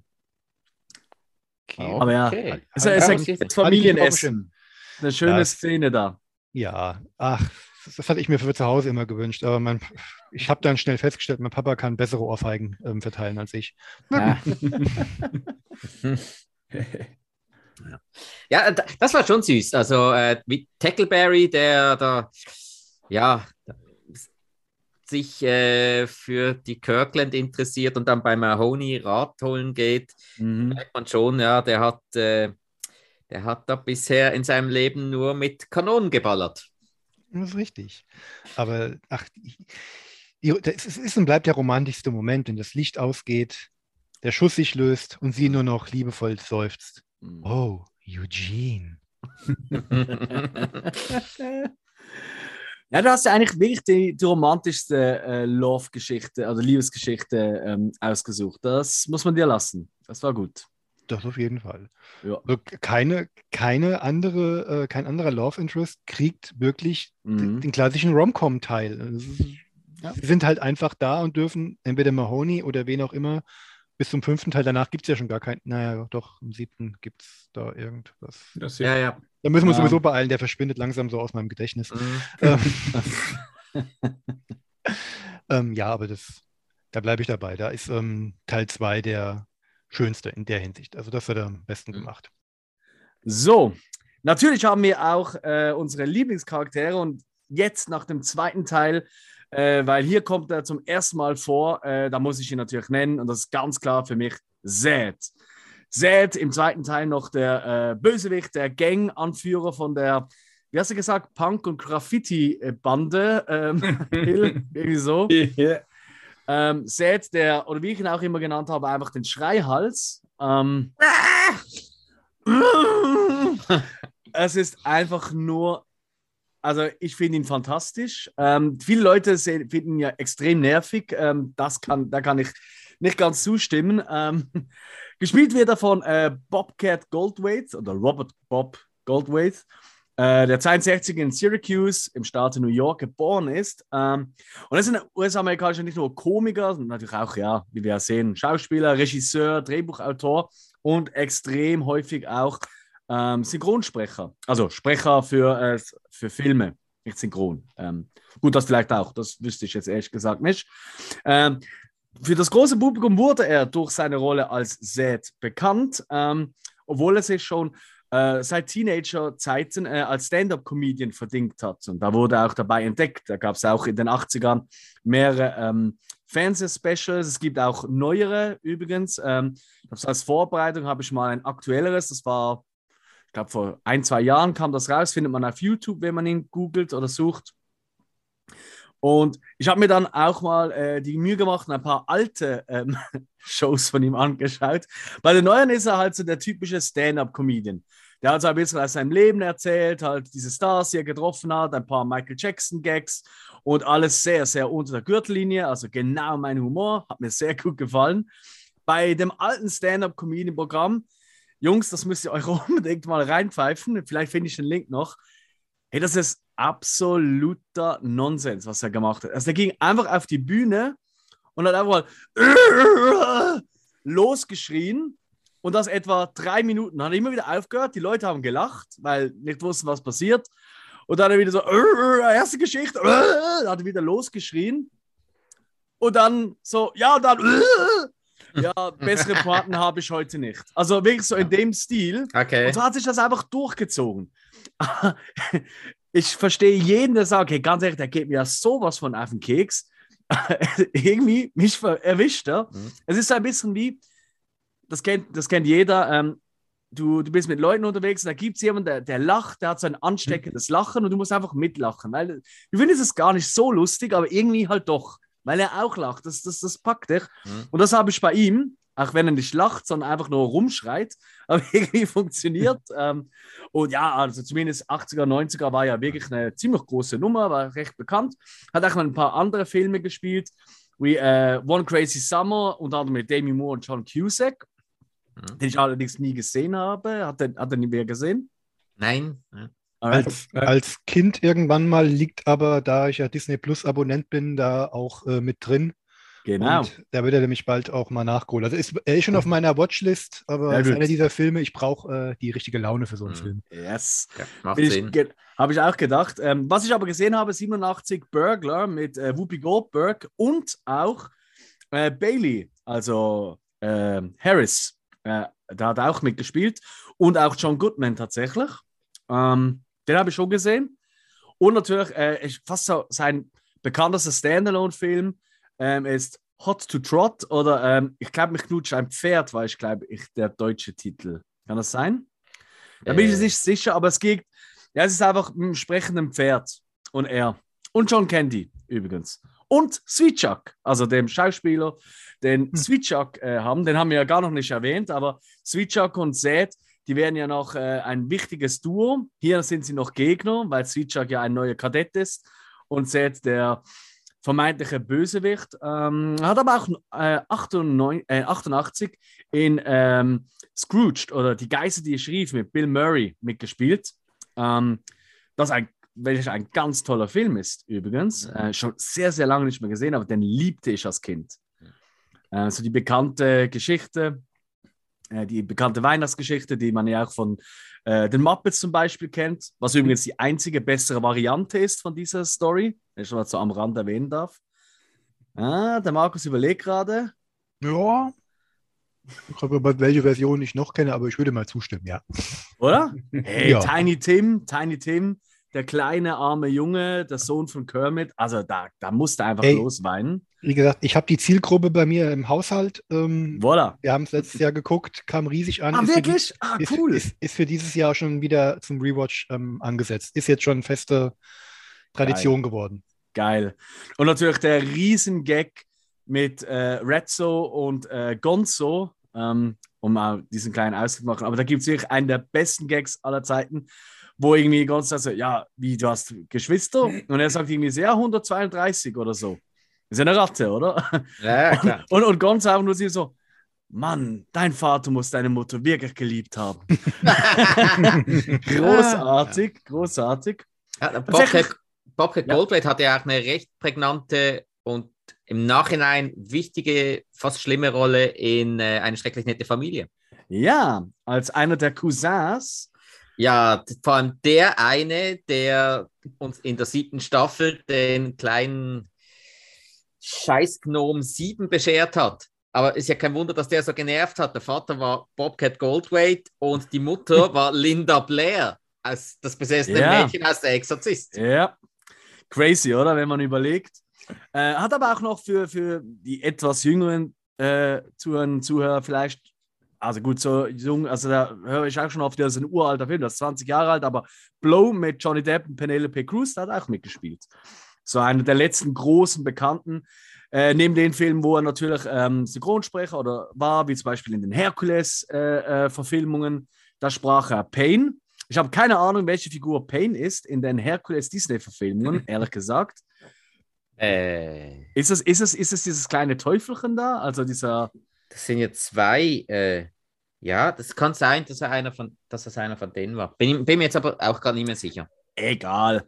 Bekannt wurde er aber auch vor allem dafür, dass er ähm, am f- äh, 9. Mai 94 Gast war in der Tonight Show von Jay Leno und da als Gag ähm, die Couch oder besser gesagt den Stuhl, Couch, was da war, einfach mal angezündet hat. Er wurde dann auch wegen Brandstiftung angezeigt und äh, war sogar noch im Knast ein paar Tage deswegen. Ähm, und äh, in dem neuen äh, Stand-Up-Programm wurde er gefragt, wieso er das eigentlich gemacht hat. Also hat er selber beantwortet, warum er das gemacht hat. Er hat einfach gesagt, ja, ich fand das einfach ultra witzig. Ich auch. Also das, den Clip findet man auch auf YouTube, kann ich sehr empfehlen. Wie geil ist es eigentlich, wenn ein Gast kommt und einfach mal als erstes Benzin drüber gießt und einfach mal eine, ein Feuer legt? Ich finde das großartig. Vielen ist er aber auch bekannt als äh, äh, Sprecher äh, von der Figur Floppy. Ähm, und Mhm. da kommt Mr. äh, ah, Floppy, bitte. Mr. Floppy, Entschuldigung. Und da Ja. fängt natürlich Spike sofort an zu grinsen. Mhm. Ähm, die Serie, die äh, wir hier vor allem auf, erkennen als auf Schlimmer und Ewig, was so ein bisschen ein Abklatschversuch war von äh, äh, einer schrecklich nette Familie mit dem desillusionierten Vater, ähm, der dann halt äh, ja so eine, ja, eine Fernsehbeziehung, sage ich mal, hatte mit dieser einen ähm, Stoffpuppe, eben Mr. Floppy, die von ihm gesprochen wurde. Da hat er auch seine damalige Verlobte kennengelernt, Nikki Cox. Ähm, die, ähm, die hübsche, also quasi die, ähm, die Dumpfbacke von Auf Schlimmer und Ewig. Die, Nur, dass das eine, eine Einzelschülerin war. Genau, ja, die war, genau, das war der Unterschied. Sie war zwar richtig als ultra heiße Frau dargestellt und äh, das kann man schon auch so mal sagen. Ähm, äh, war sie tatsächlich ähm, auch ähm, wirklich gut in der Schule. Nicht dumm, aber ja, das ist ja was anderes. Ja, natürlich war er auch bei den Simpsons und da hat er nicht irgendwen gespielt, sondern sich selber. Also Bobcat Goldthwait kommt mal vor in einer Simpsons-Folge. Ähm, Emergency Room hat er mitgemacht, Tales from the Crypt, also Geschichten aus der Gruft, hat auch mitgemacht. Sabrina hat er mitgespielt. Er hat für die Gamer unter euch äh, Skylanders, kennt ihr das Game? Mhm. Diesen äh, Figuren, die man da so auf ein Portal legt und die kommen dann im Game vor. Ist ein ganz süßes Spiel, da habe ich äh, jahrelang gespielt, ehrlich gesagt auch mit meiner Freundin, weil äh, wir spielten das gerne jetzt gemeinsam, wir fanden das noch witzig und haben so diese Figuren gesammelt. Da sprach er den Popfitz, leider nicht meine liebste Figur, aber immerhin. Ähm, Und er hat auch ein paar richtig illustre Freunde. Robin Williams äh, war bis zu seinem Tod einer der besten Freunde von ihm. Ähm, spielte auch äh, die Hauptrolle in einem seiner Regiefilme, also einer der Filme, wo er Regie führte, The World's Greatest Dad, den ich allerdings nie gesehen habe. Kenne ich nicht. Kurt Cobain war ein guter Freund von ihm. Tom Kenny, der Synchronsprecher von SpongeBob unter anderem, mit dem war er sogar zusammen auf der Schule. Also Stellt, stellt euch das mal vor, den Synchronsprecher unter anderem von SpongeBob, der hat ja 100.000 Figuren schon gespielt und Bob Gelgove gingen zusammen in die Schule. Die armen Mitschüler, die haben wahrscheinlich gar nichts vom Schulunterricht mitbekommen, wenn zwei so Klassenclowns da waren. Das stelle ich mir doch ziemlich cool vor. Mhm.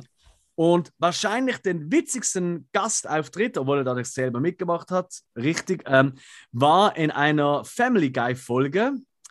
Ähm, und zwar war er da, wie immer hat da äh, der Vater, Peter Griffin, hat da einer seiner 100.000 ähm, Backflashes, wo es erinnert, wie damals, als ich in einer dieser Game Show war. Und da geht es um ein Geräusch erkennen. Da hört man einfach ein Geräusch und er muss entscheiden, ist das jetzt Bobcat Goldthwait oder ist es Björk? Er hat sich für Bobcat entschieden. Äh, es war tatsächlich aber Björk, die das Geräusch gemacht hat und er hat alles Geld verloren. Jo, das ist so das, was man so an Facts unter anderem über diesen Mann findet. Ein wirklich, wirklich spezieller Typ. Ähm, aber ich, ich, ich liebte ihn in Teil 2 und Teil 3. Wie seht ihr, wie steht ihr zu Seth? Ähm, ja, definitiv auch einer meiner Lieblingscharaktere ich äh, muss mir auch gar nicht überlegen, ähm, ehrlich gesagt, ob ich den als Lieblingscharakter nehme, weil ja, das war ziemlich offensichtlich, wer den nehmen wird. Wir kennen uns ja ein bisschen. Darum äh, muss ich mir das gar nicht überlegen. Aber äh, nein, ist definitiv einer meiner äh, Lieblingscharaktere, weil der hat für so viele Lacher gesagt. Er hat viele Situationen einfach so cool, entspannt und war trotzdem so überdreht. Soll ich sagen. Und ich fand den auch schon in der Trickfilmserie mega cool. Mhm. Mhm. In der Trickfilmserie hat er ja gar keine äh, Anleihen zu Kriminalität oder irgend sowas. Er war einfach der, der, ähm, ja, das, er war ja quasi der dreckige Junge. Irgendwie. Er war auch eher. Dreckige Junge. Ja, der, der war immer irgendwie dreckig, hat, hat sich nicht groß darum geschert, dass seine Uniform gut aussah und so. Und er und Sweetchuck waren da ja Partner. Das hat ja mega ja. gepasst. Und sie waren immer die, die, die beiden äh, Kleinen, die ja bei den meisten Situationen immer verlieren würden, wenn nicht irgendwie die, die großen Hunde wie äh, Hightower oder Tackleberry vorbeikommen. Mhm. Ja, da, da hat man einfach schon mal grundsätzlich mal Grundsympathie mit den beiden, weil den konnte man ja auch nicht böse sein. Und, aber ich muss jetzt auch sagen, ich habe jetzt darum extra heute noch mal schnell auf Englisch bei Teil 3 mhm. reingeschaut, äh, um äh, den Synchronsprecher, äh, eben, der Markus hat es gerade gesagt, das war der Christian Tramitz, und äh, den Original Bobcat Goldweight äh, zu hören. Ich muss sagen, ich bleibe beim Deutsch Wirklich? Weil es, es ist nochmal überdreht, das ist nochmal extrem. Aber im Tonstudio kannst du natürlich so viel mehr machen als live. Also er hat das wirklich absolut fantastisch gemacht. Das muss ich auch sagen. Ich habe immer wieder, deswegen habe ich immer, das, äh, die meisten Szenen, wo ich zurückgespult und nochmal äh, andere Sprache ausgewählt habe, war tatsächlich bei allen Auftritten von Zed. Da habe ich jeden einzelnen Auftritt habe ich immer auf Deutsch und auf Englisch miteinander verbunden. Und tatsächlich hat auch Christian damals etwas gemacht, was, was wir vorher schon angesprochen haben wegen der Synchron Nummer, ähm, dass halt gewisse Gags mehr on top sind in der deutschen Sprache, mhm. die im Englischen gar nicht vorkommen. Nicht unbedingt bei dem, was er sagt, aber es gibt einfach sehr häufig bei so Schnitten in die nächste Szene, dass man einfach ihn nochmal hört, so äh, mhm. oder so, was genau. im Original gar nicht stattfindet. Und dann kommt der Schnitt. Das wäre so äh, und dann kommt der Schnitt und im Englischen hört man nicht ein. Das ist sicher ganz toll für unsere Zuhörer zu hören, aber ich muss noch mal machen. Äh, ähm, genau das ist wirklich äh, ein, ein Knüller. Also Dramitz, Wahnsinn. Ja. Wie, wie stehst du dazu, Markus? Also, ich bin nicht so der große Set-Fan. Mir war er immer einen Tacken zu hysterisch und ähm, mhm. ich, ich konnte die, ähm, ich, ich, konnte diese Rasselbande, die sie da dargestellt haben, auch nie irgendwie als Gegner ernst nehmen. Klar, wir sind in der überdrehten Komödie, man muss, es, man muss ja nicht alles auf Realitäten abprüfen. Wenn ich mir das heute angucke, denke ich mir, mein Gott, holt's Handy raus und das sind YouTube-Influencer, ähm, die halt Quatsch machen. Deswegen, äh, ah, Ja, was machen sie denn eigentlich wirklich? Also die, die, die Gefahr, die von ihnen aus Ausgehen soll, die äh, will ich mir nicht erstellen. Ja, sie randalieren ein bisschen rum, aber das ist nichts, was man nicht gleich ähm, äh, mit, mit einem Handstreich eigentlich von der Straße fegen könnte. Ich fand die Bewohner in dieser Stadt alle viel, viel schlimmer als diese kleinen ähm, Flegel, die da ein bisschen unsittlich rumrandalieren. Und Zed, Io, in kleinen Portionen mag ich ihn. Ich mag ihn in den Fortsetzungen deutlich mehr als im zweiten Teil. Also auch Mhm. gerade das Zusammenspiel mit äh, Tam Kaczynski als Sweetchuck ist wunderbar. Mhm, mhm. Und in Teil 4 äh, sein Gedicht ist bei mir ganz tief im Herzen. Ah. Genie Jean hat eine Maschine. Ey, das wäre fast mein größter Love-Moment oder Interest geworden, die Geschichte von oh ihm ja, mit dir. stimmt. Da habe ich lange dran rumgekämpft. Ja, So. ja, ja, okay, okay. Aber sie selber ist halt leider nicht so interessant. Deswegen habe ich es dann weggelassen. Aber Ja. ansonsten, äh, ja. Ja. Das ist ein echter Eintagsflieger. Hill, dir müsste es ja eigentlich gefallen, oder? Du alter Tourettler. Ja. ich muss sagen, früher war er mir auch etwas nerviger, aber er hat Wiedererkennungswert. Und ähm, er ist eigentlich so die Person, die mich eher an das 2 und 3 äh, erinnert. Mhm. Und ähm, ich finde auch, man hat hier einen Charakter reingestellt, der wieder etwas aufmischt. Das ich schon Alright. gut bei ihm. Teil 2 ist bei keinem der Favorit, oder? Nein. Nein, Dann würde ich sagen, gehen wir gleich weiter zum dritten Teil. Darf ich eine Sache noch aufnehmen? Ah, ich ja, habe klar, doch. Ich habe doch gesagt, ich hoffe, mir fallen noch alle weiteren in den späteren Filmen ein, dass ich immer so diesen einen kleinen familiären Moment habe, wo ich mir denke, ah, das ist die, Mhm. diese Truppe. Und der ist auch ganz am Ende, kurz vor dem Moment, den Spike vorhin beschrieben hat. Ähm, nachdem, also Hooks überwältigt quasi Zed. Er will noch nach der Waffe greifen, sie gibt ihm Mhm. noch den Faustschlag, er donnert dann halt runter und, und genau, und, und sie, nee, sie, er kriegt noch eine gedonnert und Mhm. Hooks richtet die Waffe auf ihn und meint noch keine Bewegung, Drecksbeutel. Mhm. Mhm. Und dann siehst du oben Mahoney, der runterguckt und dieses Mhm. warme Partnergrinsen hat, ihr den Daumen hochzählt. Wo warst du so lange, Hooks? Und Mhm. wieder, wieder so, genau wie im ersten Teil mit, mit, mit Callahan. Und es gibt noch einen, der kommt später, den, ich den finde ich noch schöner. Es sind dieselben beiden Figuren betroffen. Das sind so kleine Minisekunden, die mir als jemand, der mit der Reihe aufgewachsen ist, so ein richtig warmes Gefühl ums Herz geben Mhm. und mir einfach auch zeigen, ey, da hat auch, da war auch eine gewisse Harmonie hinter der Kamera, würde ich jetzt mal unterstellen. Mhm. Mhm. Definitiv, definitiv. Ja, ein Jahr später kam dann Police Academy 3. Juhu! 80 sind wir mittlerweile. Ähm, wie gesagt, auch wieder von Jerry Paris, also derselbe, der auch den zweiten Teil gemacht hat. Ähm, fast alle Figuren sind wiederkehrend, also Steve, Gup äh, Steve Gutenberg ist wieder da als Mahoney, äh, Mauser ist nochmal dabei, ähm, Proctor, ähm, Hightower natürlich, Kommandant Lazar, über den wir gar noch nicht gesprochen haben. Pfui, pfui, pfui. George Gaines als Kommandant Lazar, das müssen wir unbedingt noch nachholen. Äh, Tackleberry, Lavelle Jones, Hooks, äh, äh, sogar äh, Fackler, äh, der nicht unbedingt der beliebteste Figur ist, obwohl er ein paar gute Gags hat, äh, ist dabei. Akler. Der ist aber so, der, der ist so merkwürdig überflüssig in der ganzen Reihe. Er Ja, ist, ist mal er. da, er ist mal nicht da. Ähm, also bei ihm trifft der äh, die, die Aussage, die äh, Hill vorhin hatte bezüglich ähm, Lavelle Jones zum ersten Teil, trifft für ihn über die ganze Reihe eigentlich zu. Abgesehen davon, dass er halt die ähm, Ausschreitung im ersten Teil ja quasi auslöst durch den Mhm. dahin geworfenen Apfel.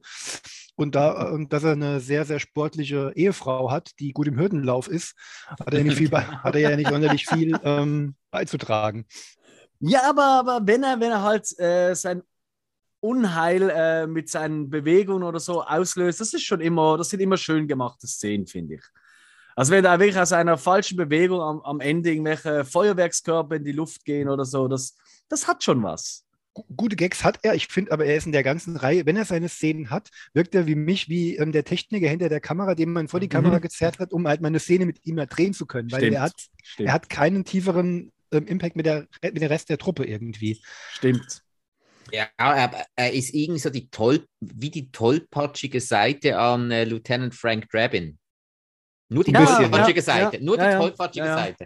Und Was ja, ich- nicht un, was ja nicht ungewöhnlich sein darf. Ich meine, Pat Proft, der ja von Teil 1 bis Teil 5 mitgeschrieben hat, ist ja auch einer der Wegbereiter des Sets-Teams. Ja. Und ich finde, das sieht man dann, da kommen wir ja noch dazu, das sieht man in Teil 5 dann ganz, Ja. ganz deutlich. Ganz klar. Jo. Ja, und eben Sweetchuck, äh, Tim Kasurinski haben wir schon erwähnt. Äh, äh, im, Im zweiten Teil noch das Opfer, äh, wird ja auch, will ja auch Polizist werden. Neben auch Seth, der auch Polizist werden will, warum auch immer. Äh, ja, gut. Why not? Ich meine, ist ja auch super, weil das hat ja dann auch wirklich einen wichtigen Effekt gehabt, weil die beiden dürften sich ja später das Zimmer teilen und da spielt auch Seth gerne mal Bongos. Die ganze Nacht. Ja, Ich bin, ich bin die Feuerfee. Tanze Samba, Samba, ole. Ich sag's euch, ich, ich nehme schon mal vorweg, Teil 3 ist mein Favorite, weil ich finde, der hat die meisten Gags, die ich einfach über alles liebe. Ist auch mein Favorite. Ah, was? Wirklich? Ja, Uh, definitiv. alright. Und der hat äh, so viele gute Gags. Mhm. Also für meinen Geschmack. Äh, nicht, nicht nur das, ich fand jetzt auch, ich fand in dem Teil, also vielleicht ganz, ganz kurz zu der Story, ich übernehme das ganz, ganz schnell, äh, weil viel ist ja da nichts dazu zu sagen. Ähm, es, äh, es gibt einen stadtinternen Streit, man hat äh, zwei Polizeiakademien und es wird plötzlich mitgeteilt, es gibt, es wird äh, ein, äh, fordern nur noch eine geben und dazu gibt es einen Wettbewerb. Und äh, Sergeant, mittlerweile Sergeant Jones, die sind ja mittlerweile alle Sergeant, Mhm. Das hat sich ab dem Teil geändert. Ähm, und äh, mittlerweile Lieutenant Callahan, die wieder mit dabei ist, die war ja in Teil 2 nicht dabei. Mhm. Ähm, die arbeiten immer noch bei Kommandant Lassard an der Polizeiakademie und die bekommen das mitgeteilt und dann ist das Riesenproblem. Mist, wir müssen etwas tun. Kommandant Lassard ziemlich konsterniert. Aber Was ist natürlich die Lösung? Ja, ganz klar, Mahoney. Und man holt die ganze alte Truppe zusammen und die werden jetzt alle Ausbildner. Die haben mittlerweile alle so ein bisschen ihre Erfahrung gemacht, eben sind alle im Range eines Sergeants und die werden jetzt ausbilden. Und da kommt quasi die nächste Generation Kadetten. Man greift also eigentlich ähm, Teil 1 vom Grundplot wieder auf, allerdings mit den komischen Figuren, die vorher Kadetten waren, jetzt als Ausbildner. Und das machte für mich den großen, äh, allem ko äh, comedymäßigen Unterschied.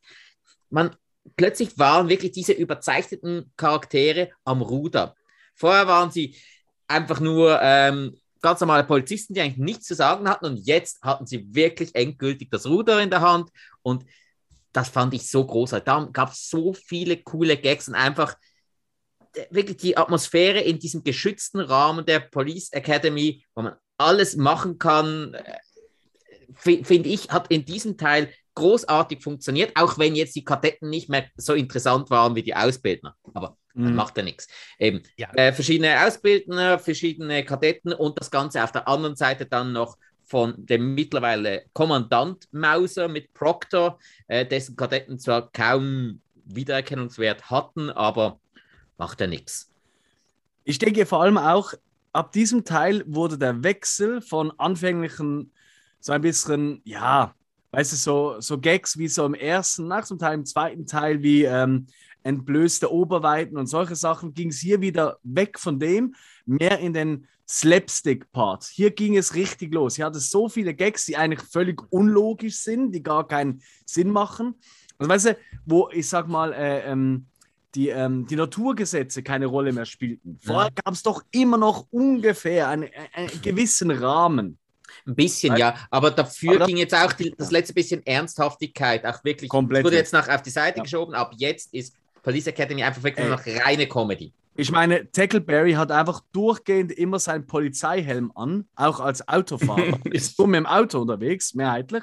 Mhm. Ähm, äh, bei den Übungen, wo es darum geht, wir haben es schon im Vorgespräch mal kurz davon gehabt, Türe eintreten, wo so der eine schießt irgendwie sechsmal darauf, um das Schloss zu lösen. Übrigens äh, der Sohn natürlich von, also der Schwager, nee, doch, der Der Schwager, Schwager von Tackleberry, der ja jetzt auch ist äh, das Schloss weg, hat aber dann, wenn er die Tür aufmacht, äh, gegenüber der, der Pappfigur da kein, keine Patronen mehr, schade. Seth geht hin und schreit einfach die Türe an und sie geht, fällt um.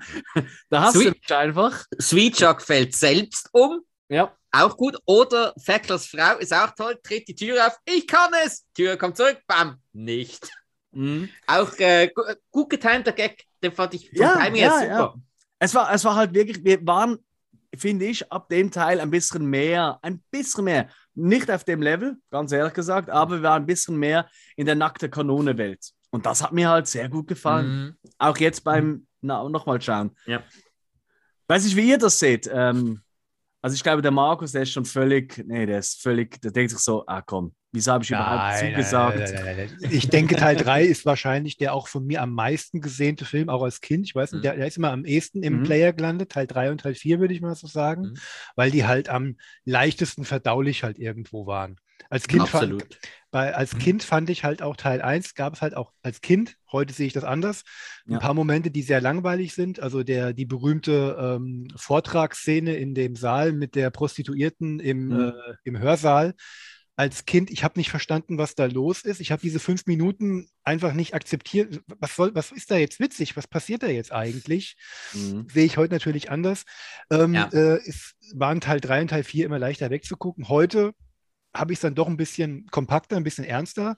Und ich finde es halt ein bisschen schade, dass man jetzt zu einer reinen Nummernrevue verkommen sind. Was mhm. nicht heißen soll, dass ich mich in diesen 80 Minuten nicht gut unterhalten fühle, sogar sehr gut unterhalten fühle. Da sind tolle Gags dabei, sind auch ein paar schwache dabei. Das ist halt so ein Auf ja. und Ab. Man merkt, dass Regisseur ähm, Jerry Paris vom Fernsehen kommt, von Sitcoms, also wo es halt nur auf mhm. die, die Inszenierung ist wirklich nur noch, das war ja in Teil 2 auch schon mehr so, nur auf die reine Punchline halt ausgezielt gewesen. Es war immer ein, ein Gag vorbereitet, Gag ab, aufgelöst worden, nächste Szene. Kohärenz, Zusammenhalt oder sowas war wirklich nur noch ganz dünn und ganz rudimentär ähm, vorhanden. Und was mir jetzt bei der diesmaligen Sichtung aufgefallen ist, äh, ist, dass Steve Gutenberg erschreckend wenig zu sehen war. Ja. Er hat ich gehe mal stark von aus, ich habe jetzt auch nicht überprüft, aber sein Stern war ja am, am Steigen. Ich denke mal, das war dann die Zeit, wo Cocoon und noch drei Männer, noch ein Baby und was er noch alles zu der Zeit gedreht hatte, mhm. äh, seine Aufmerksamkeit erfordert hat. Was natürlich dazu geführt hat, dass andere ein bisschen mehr ähm, zu tun bekommen haben, also mh, gerade als Ausbilder. Jones hat ja schon in Teil 2 seine Erweiterung bekommen als Karate-Star. Boah, sind das schlechte Kampfszenen. Das sage ich als äh, Host eines Action äh, äh, Action-Podcast. Ja. Solche Momente. Was? Hm? Was? Das ist am besten der Quote. deswegen deswegen hast, bist du nicht in einem Action-Podcast. Kategorie Action-Szene habe ich alle Kung-Fu-Szenen mit dem.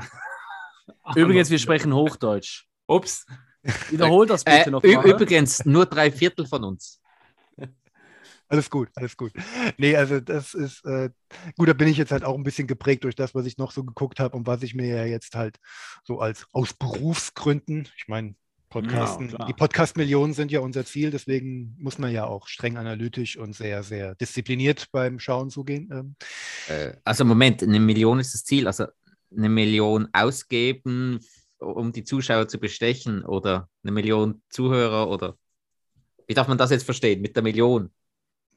Ich glaube, er will einfach damit aufmerksam machen, um diesen peinlichen Moment zu überbrücken. ähm, er will einfach darauf aufmerksam machen, dass wir mal kurz aufrufen dazu, hey, wir sind auf den sozialen Medien, wir sind auf Letterbox, folgt uns und natürlich auch Markus mit äh, seinem äh, Podcast. Ihr habt es ja schon gehört, Fist und Bullets, äh? also da muss ihr, Bullets und Fist, Entschuldigung, jetzt habe ich es umgekehrt gesagt, peinlicher wird es nicht mehr. Ach. Egal, toll, toll, toll. Unterstützt uns, bleibt dabei. Ähm, weil, äh, also ich höre mir, ja, ich höre mir all die Podcasts von den Leuten, die wir hier zu Gast haben, tatsächlich auch immer an. Das ist der Vorteil an meinem Beruf, wo ich den ganzen Tag Musik hören oder Podcasts hören kann. Aber äh, bleibt dabei, weil äh, wir bringen auch immer wieder mal witzige Sachen in den sozialen Medien. Und äh, ich glaube, Markus gibt es mir recht. Der wichtigste Punkt ist eigentlich, empfehlen uns einfach weiter an eure Kollegen, mit denen ihr auch über Filme spricht. Egal, ob es das Actionfilme aus den 80er, 90er sind oder äh, eher Dumbatz-Filme, die wir oft besprechen. Was noch viel wichtiger ist, ist immer so, ist immer mal so eine kleine Nachricht und ein kleines bisschen Feedback. Man muss ja nicht ja. hier um Aufmerksamkeit betteln, aber man, da will ich auch mal hier auch mal ehrlich sein, das bin ich bei uns auch öfter mal. Es ist mir nicht vollkommen egal, wie viele Hörer ich habe, denn vor leerem Haus will ich nicht sprechen. Mhm. Und es freut einen umso mehr, wenn man halt mhm. auch mal hört, was einem gefallen hat, auch was einem nicht mhm. gefallen hat. Nur bitte, ich weiß, wir sind im Internet. Ähm, gepflegter Umgangston ist auch hier gerne gesehen und gerne gehört und gerne gelesen. weil da hat man auch schon mal so seine schlechten Erfahrungen mal gemacht. Und ja, aber hey, ähm, mal ein Like hier, mal eine kleine Nachricht da, vor allen Dingen die Nachrichten, um mal so zu hören, was einem so gefallen hat. Mhm.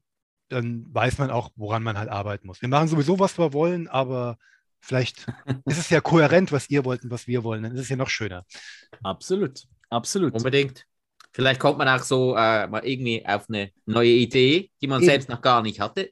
Ganz, ganz wichtig. Wir, wir, freuen uns ja auch immer, wenn wir einen Austausch haben mit Zuhörern, mit Leuten, die, die sich vielleicht noch gar nicht getraut haben, reinzuhören, weil es gab auch schon viele, die sagen, oh, da, ich verstehe sowieso nichts vom Film. Ja, unbedingt reinhören, ist doch ist doch total wurscht. Daran ich mein, merkt man, dass sie uns noch nie zugehört haben. Wir ja auch nicht. Nein, mein, eben, äh, Bullet und Fist. Ähm, man, ja. man, sieht Actionfilme einfach nur äh, so und denkt so, ja, ja, ist einfach nur Action. Nee, da wird es richtig auseinandergenommen. Da, eben, mhm. du sprichst jetzt die Kung-Fu-Szenen mit Jones an. Da hast du jetzt einen anderen Blickwinkel, weil du dich noch mehr damit befasst hast als wir finde ich gro einen großartigen Input so. Mhm. Ich hoffe, da hören wir nachher noch mal ein bisschen was vielleicht kommt vom einen oder anderen ja auch so eine Szene. Ja, also wenn ich vielleicht da noch den Bogen schließen kann, ähm, eigentlich hat sich ja ähm, äh, äh, Michael Winsor, also den Darst der Darsteller von Jones, hat ja sowieso komplett aufgegeben in dem Film.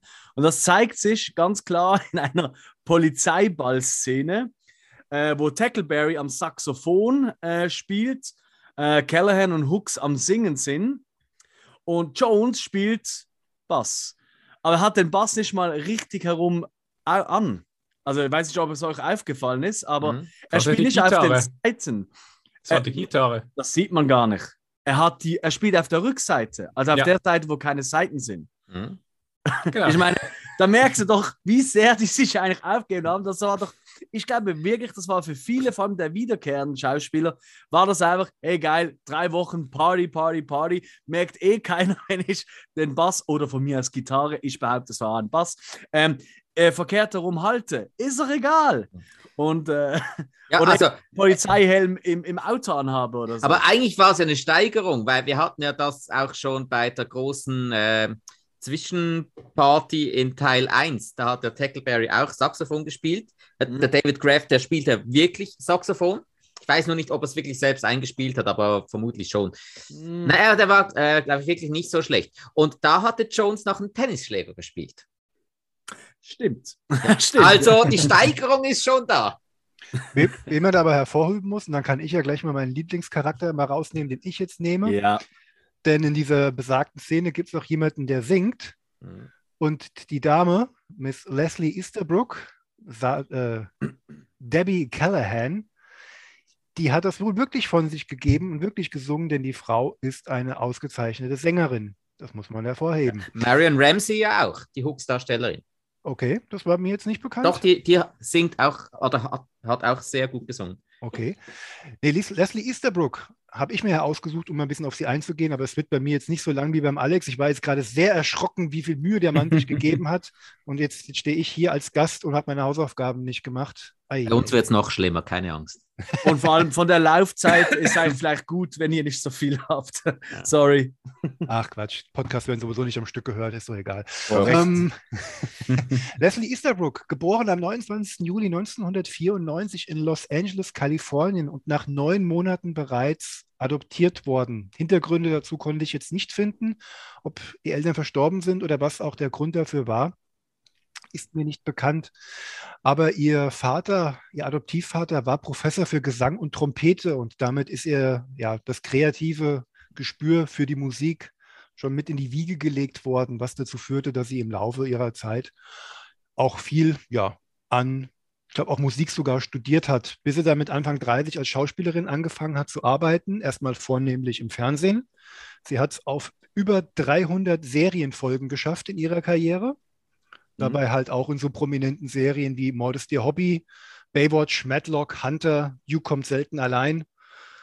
Ähm, also alles so die großen Sachen der späten 70er, frühen 80er Jahre, bevor sie dann ihren Durchbruch quasi hatte als Hauptdarstellerin der Debbie Callahan in dem ersten Police Academy Teil. Aber Popularität hatte sie zwei Jahre zuvor schon bekommen ähm, beim 17. Super Bowl 1982 denn dort durfte sie und mittlerweile ausgebildete Opernsängerin die Nationalhymne singen vor versammeltem Publikum. Wow. Ah, und wer sich von ihrer ähm, von ihrem starken Sopran mal überzeugen lassen will, der guckt sich nochmal das Finale vom fünften Teil an, wenn sie den Ritt der Walküren zum Besten gibt. Ich denke mal, das dürfte ihre eigene Stimme gewesen sein. Ja, war's. Ich denke es auch, ja. Der Regisseur war ja völlig verblüfft, weil das war ihre Idee. Bei der, als sie die Szene gedreht haben, hat sie einfach mal losgesungen. Und er war so hinüber, der war so weg, er hat gesagt, das müssen wir einbauen, das müssen wir nochmal drehen von Anfang an. Ja. Ja, später dem jüngeren Publikum vielleicht bekannt durch ihre Zusammenarbeit mit Rob Zombie, indem oh. sie ja in The Devil Rejects dann Karen Black beerbt hat nach dem Haus der tausend Leichen. Ja. Ich habe The Devil Rejects schon seit Ewigkeiten nicht mehr gesehen. Ich weiß, dass ich den Film mochte, aber ich weiß gar nicht mehr warum. ich, äh, ich fange jetzt nicht an aufzuzählen, sonst wären wir heute nicht mehr fertig. Ja, das ist okay. Ja, dann weiß ich mhm. ja, wenn ihr mal. Ich würde darum bitten, wenn ihr den Film äh, im Podcast verarbeitet, bitte Hochdeutsch zu machen. Äh, ähm, also wir, äh, kann ich nie mehr versprechen, weil das Haus der Tausend Leichen haben wir erst gerade gemacht und äh, ich habe ja da so die Affinität, wenn es eine Reihe ist, dann gucke ich mir die anderen an, damit es die anderen beiden nicht machen müssen. Und äh, ja, Macht's wie wir. Wir haben dafür das Format Friendly Franchise eröffnet. ah, wunderbar, wunderbar. Nee, die, die, die, Reihe, die liebe ich sowieso und Devil's Rejects. Ich fand ihre Performance da eigentlich sehr, sehr cool. Ungewohnt. Also das war eigentlich nur, dass ich ja, ja. sehr ungewohnt musste, weil ich kannte sie ja primär halt nur aus den Police Academy Teilen. Natürlich, natürlich. Dann war sie halt noch in Rob Zombies erster Hollywood, äh, Hollywood Halloween Remake mit dabei. Ja. Wobei ich mich da jetzt wirklich gar nicht mehr jetzt an sie erinnern kann. Ja. Der einzige, der vielleicht noch danach im Nachgang noch einigermaßen Aufmerksamkeit verdient, ist wahrscheinlich nicht wegen der Qualität, aber wegen ähm, der Begleitumstände ist Lavan, Lavalantula von Mike Mendes, der ein bisschen berühmt dadurch ist, dass neben Leslie Easterbrook auch noch Marion Ramsey, Michael Winslow und Steve Gutenberg Rollen in dem Film übernommen haben, mhm. sodass wir ja einen gewissen Teil der Police Academy Mischpoke da wieder vereint haben. Hast du, die, ja. hast du den gesehen? Es gibt ja auch zwei Teile, glaube ich, mittlerweile. Nee, leider nicht. Ich weiß ich noch, das auch auf meiner Liste. Ja. ja diese Liste, die wahrscheinlich bei dir ja. genauso lang ist wie bei ja. mir und äh, die Lebenszeit schwindet dahin. Aber das kriegen wir noch irgendwie hin. Einer dieser Filme, die auf der Liste sind, die draufkommen, ah, muss ich mir bald holen und leider kommt am nächsten Tag wieder fünf weitere Filme drauf und dann rutscht er ja. wieder nach hinten. Klassiker. Ja. Das qualvolle Leben des Podcasters. Ja, aber in meiner Recherche eins fand ich schön, als ich dann bei Google ihren Namen eingegeben habe und dann auf Bilder geklickt habe. Es sind nur Bilder, auf denen diese Frau lächelt. Sie hat ein, hat ein großes, ein, ein großes, breites Grinsen, das sie bis heute ähm, ausstrahlt und die Frau sieht auch heute mit 72 Jahren immer noch verdammt gut aus, wenn man auch steht. Also doch, ist klar ein bisschen faltiger, aber die hat sich fit gehalten. Man sieht, dass das ernst gemeint war, wenn sie ihre Gewichte gestemmt hat. Und ja, und ich denke mal, Sportschießen hält sie äh, fit, denn sie ist Mitglied in der NAA. Ah, was. Ja, ah, gut. Ja. ja, das macht alles irgendwie Sinn. Ähm, und ich glaube ganz ehrlich, von Lieutenant Callahan können wir auch den perfekten Übergang in den vierten Teil machen. Also ihr habt was dagegen. Aber ich glaube, ähm, ja. Würde... Oh, äh, ja. Wirklich? Oh, Entschuldigung. Weil Teil 3 bietet für mich den actiontechnisch besten Showdown und die besten Action-Szenen. Die Jetski-Szenen finde ich ah. am besten und sind am besten von Robert Folks Musik unterlegt. Sind zwar auch immer so Einzelszenen, aber die Stunts für sich genommen finde ich alle recht gelungen. Mhm. Ist auch für mich, äh, eben, ich habe es auseinandergenommen, beste Action-Szene und bester Showdown. Für mich ist das auch der beste Showdown. Vor allem auch zu der Zeit, ich muss ganz ehrlich sagen, ich hatte, dem Teil habe ich zum ersten Mal wirklich äh, eine richtige Jetski-Action-Szene gesehen. Und die fand ich richtig, richtig cool gemacht. Ähm, auch, es hat sich eigentlich alles richtig cool angefühlt. Das Wasser als, als äh, Action-Medium in dem Sinne jetzt, als Grundlage dieser Szene. Und eben der Soundtrack, wie du sagst, das hat so viel ausgemacht. Fand ich ein richtig, richtig cooles Setting für die Szene. Wahnsinnig guter Showdown. Ja, nein, bei mir leider nicht auf Platz 1. Da habe ich andere, äh, andere mhm. Szenen. Aber ähm, Hill, bei dir noch was? Nö, ja, ich wollte nur mal prüfen, ob du noch da bist. Ah ja, das ist er. Hallo? Hi, hi, hör, check, check one. Habt ihr noch was zum dritten Teil? Nein, das war's jetzt. Gerade am Schauen, ob da noch irgendwas ja. noch zutrifft, was wir hier haben. Nee, Eintagsfliege könnte ich nicht nehmen, weil Nogata und seine ach so lustigen äh, sprachlichen Versprecher, er kommt ja nochmal, also reicht ja nicht zu einem. Eben, ja. Er hat ja noch einen Auftritt. Ja. Aber Nogata korrekt. ist schon ein cooler Charakter. Einer der stärksten in diesem Film. Aber auch hier haben wir wieder den Diversity-Anspruch wiederum, denn er hat eine Beziehung mhm. zu Debbie Callahan und es wird in ja. keinster Weise irgendwie darüber kommuniziert, dass das äh, über, über, verschiedene Herkünfte geht. Es wird einfach so hingenommen und das finde ich einfach mhm. schön. Ja, korrekt. Ja, ich habe das nur gesagt vorher, weil es war natürlich ein, wäre natürlich ein super Übergang gewesen ähm, vom zweiten Teil, ähm, äh, vom dritten Teil, Entschuldigung, natürlich, ähm, mit Lieutenant Canahan, die wir jetzt ein bisschen genauer angeschaut haben, zum wahrscheinlich besten Szene von ihr äh, im vierten Teil, wo sie in den Pool springt und um Hilfe ruft. Ich hätte sie gerettet. Ja, nicht nur du, weil alle am Pool springen rein. Das war auch so ein bisschen für mich war das ein bisschen der Start von, ha, Wet T-Shirt Contest, was ist das? Interessant. Also, also ich, ich hätte jetzt noch Internet gehabt, ich hätte gegoogelt. Ich hätte jetzt noch ein paar Sekunden gewartet, äh, um sie zu retten. ja, gut. Ja, äh, ja, du hättest ja aber dich mit den anderen prügeln müssen, wer zuerst ins Wasser springen darf. Die hätten sich schon genug geprügelt. Ich hätte dann die Reste aufsammeln können. Das wäre immer noch genug gewesen. Schafft es jemand, die Story von dem Teil vom vierten in zwei Sätzen wiederzugeben? Das kriegt ja nicht mehr der Film hin, weil der zerfasert ja zum Ende hin ja, ja komplett, der verliert ja alles aus dem, aus dem Blickfeld. Aber ich kann es ja gerne mal versuchen. Mhm. Äh, Kommandant Lassard hat ein Programm zur Stärkung der Polizei quasi in den Boden, äh, aus dem Boden gestampft. Das BGP-Programm, im Original aber COP, mhm. was ich auch nicht verstanden habe damals als Kind. Warum reden die als so ein BGP und warum steht auf diesen Flyern immer COP? Ja. also COP ja? Genau, Cop. Für, für die, die das jetzt noch nicht so zusammengebracht haben. Es war halt einfach nur die simple Übersetzung von Citizen on Patrol ins Deutsche in Bürger gehen auf Patrouille. Ja. Und ja, also wir haben schlicht und ergreifend nur einen Anlass gesucht, um wieder neue Rekruten irgendwie an die Academy zu bringen. Aber bevor es zu langweilig wird, wieder sie in einen echten Polizeidienst zu setzen, denkt man sich halt dieses BGP-Programm aus, das halt von Wiederkehrer Captain Harris äh, von seiner Seite halt torpediert wird. Und ja, was soll's? Das macht jetzt am Ende hin alles dann überhaupt keinen Sinn mehr, weil es gar keinen mehr interessiert. Ja. Jo. Ja, das ist sehr hm. wunderbar zusammengefasst. Besser könnte man es ja. Hat aber wahrscheinlich auch mit dem Problem damit zu tun, dass der Film ja eigentlich back-to-back -back mit Teil 3 gedreht werden sollte, aber ja. Regisseur Jerry Paris ja leider verstorben ist, bevor man anfangen mhm. konnte und Jim Drake dann übernehmen musste. Ja. Der hatte ja dann auch nicht mehr so viel Vorbereitungszeit. Nope. Ja, und ja. eben äh, ähm, Mauser musste ja auch noch ausgewechselt werden wegen Rückenproblem. Da sprang dann noch der Harris ein. Also ja, der Film hatte schon einen schwierigen Start.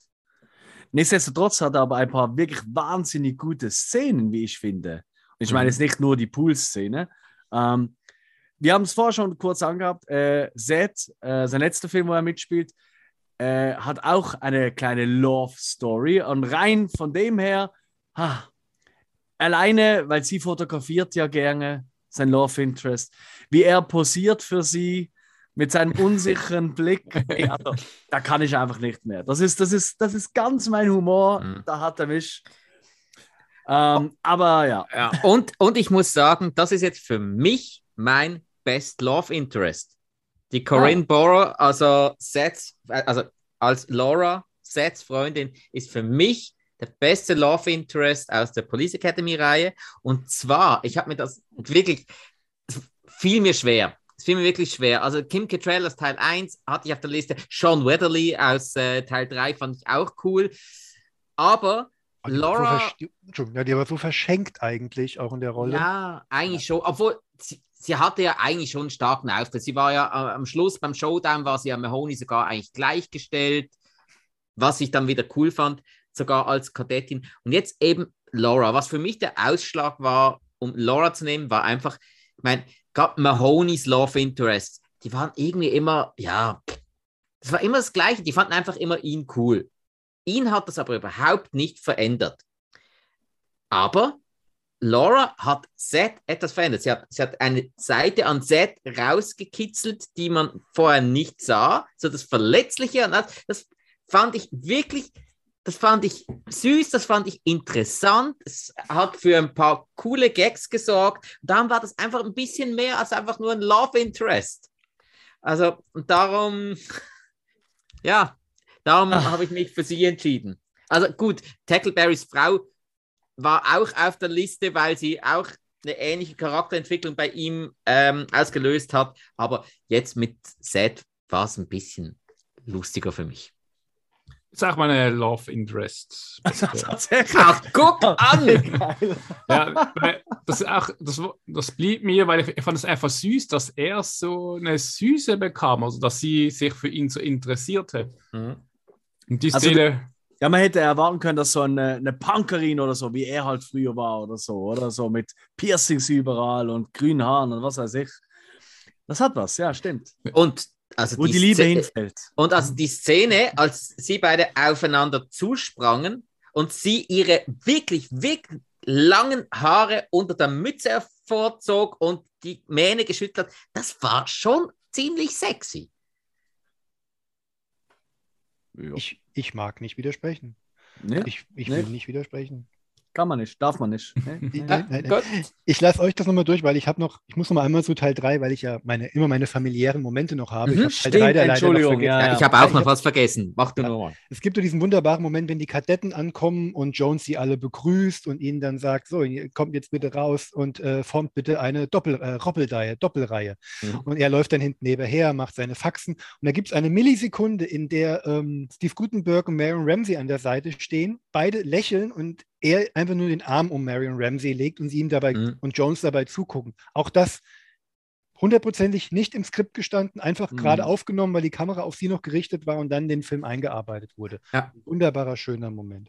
Und in Teil 4, bevor ich es wieder vergesse, jeder familiäre Moment, äh, der familiäre Moment ist jede Szene zwischen Tackleberry und Mrs. Feldman. Und Mrs. Feldman ist ja das für mich das ganz, ganz große Highlight von Teil 4. Ich hätte die ja als beste Eintagsfliege ja. genommen, aber die kommt in Teil 6 nochmal vor. Aber nicht als Obwohl, Mrs. Feldman. Ja, äh, das stimmt. Das heißt, ist eine andere Figur. Heißt sie anders? Ja, ja, ja, ist eine andere Figur. Sie hat ja auch gar nichts, keine, sie ist keine Polizistin, nichts mehr plötzlich. Sie ist da ja, sie war ja da Museum Kuratorin. An, oder, ja, aber sie, aber sie kannte Jones ja. Ich glaube, Jones war es, der da bei ihr okay. war. Sie, sie kannte ihn ja. Ja, aber sie kannte ihn einfach als, als Polizist. Aber nächstes war eine andere Rolle. Okay. Ich habe extra nachgeschaut, weil das hat mich auch extrem irritiert. Ich so, hä? Aber wie sie miteinander sprechen, das hört sich ganz anders an. Und er sagt auch, ihr gibt ja auch einen anderen Namen als Miss Feldman. Ah, das, ah, das habe ich Ist tatsächlich eine andere Figur. Okay. Ja, ja. aber äh, Mrs. Ist Feldman aber verwirrend. So, ist sehr aber verwirrend. Mrs. Feldman ist ja richtig, das ist ja einfach nur ein Highlight. Also äh, Tackleberrys verschwundene oder verschollene Großmutter. ja. Ja. Ich weiß, das ist schwierig äh, bei Police Academy das so zu sagen, aber das war mit ein bisschen zu Klischee. Keine Ahnung. Die alte, rüstige Oma, die Moment. härter drauf ist als andere. Ja, eben, irgendwie, das, das fand ich nicht so cool. Sie hat, sie hat viel Screenzeit Zeit weggenommen von Seth. Das ist für mich auch ein Problem. Ja, aber dafür kann sie jetzt zu Rambo Kumpel sagen. Richtig. Das hilft. Ja, ja. Das hilft. ja, ja, ja. ja. Ähm, tatsächlich hat ähm, für mich äh, wenn wir wieder zurück zu unseren Kategorien gehen, hat der vierte Teil, ähm, hat für mich, ähm, ja, ich weiß nicht, ob es die beste Action-Szene ist oder der beste Showdown. Ich lasse euch das entscheiden. Aber mir gefällt die ganze Flugzeug-Action am Ende. Die gefällt mhm. mir schon ziemlich gut. Vor allem, mhm. äh, als da ähm, dieser, dieser wilde Teufel ähm, Mahoney noch vom einen Flugzeug aufs andere geht. Ich meine, das sind ja Heute ist das CGI, hauptsächlich, außer Tom Cruise ist äh, auf, dem, auf dem Deck.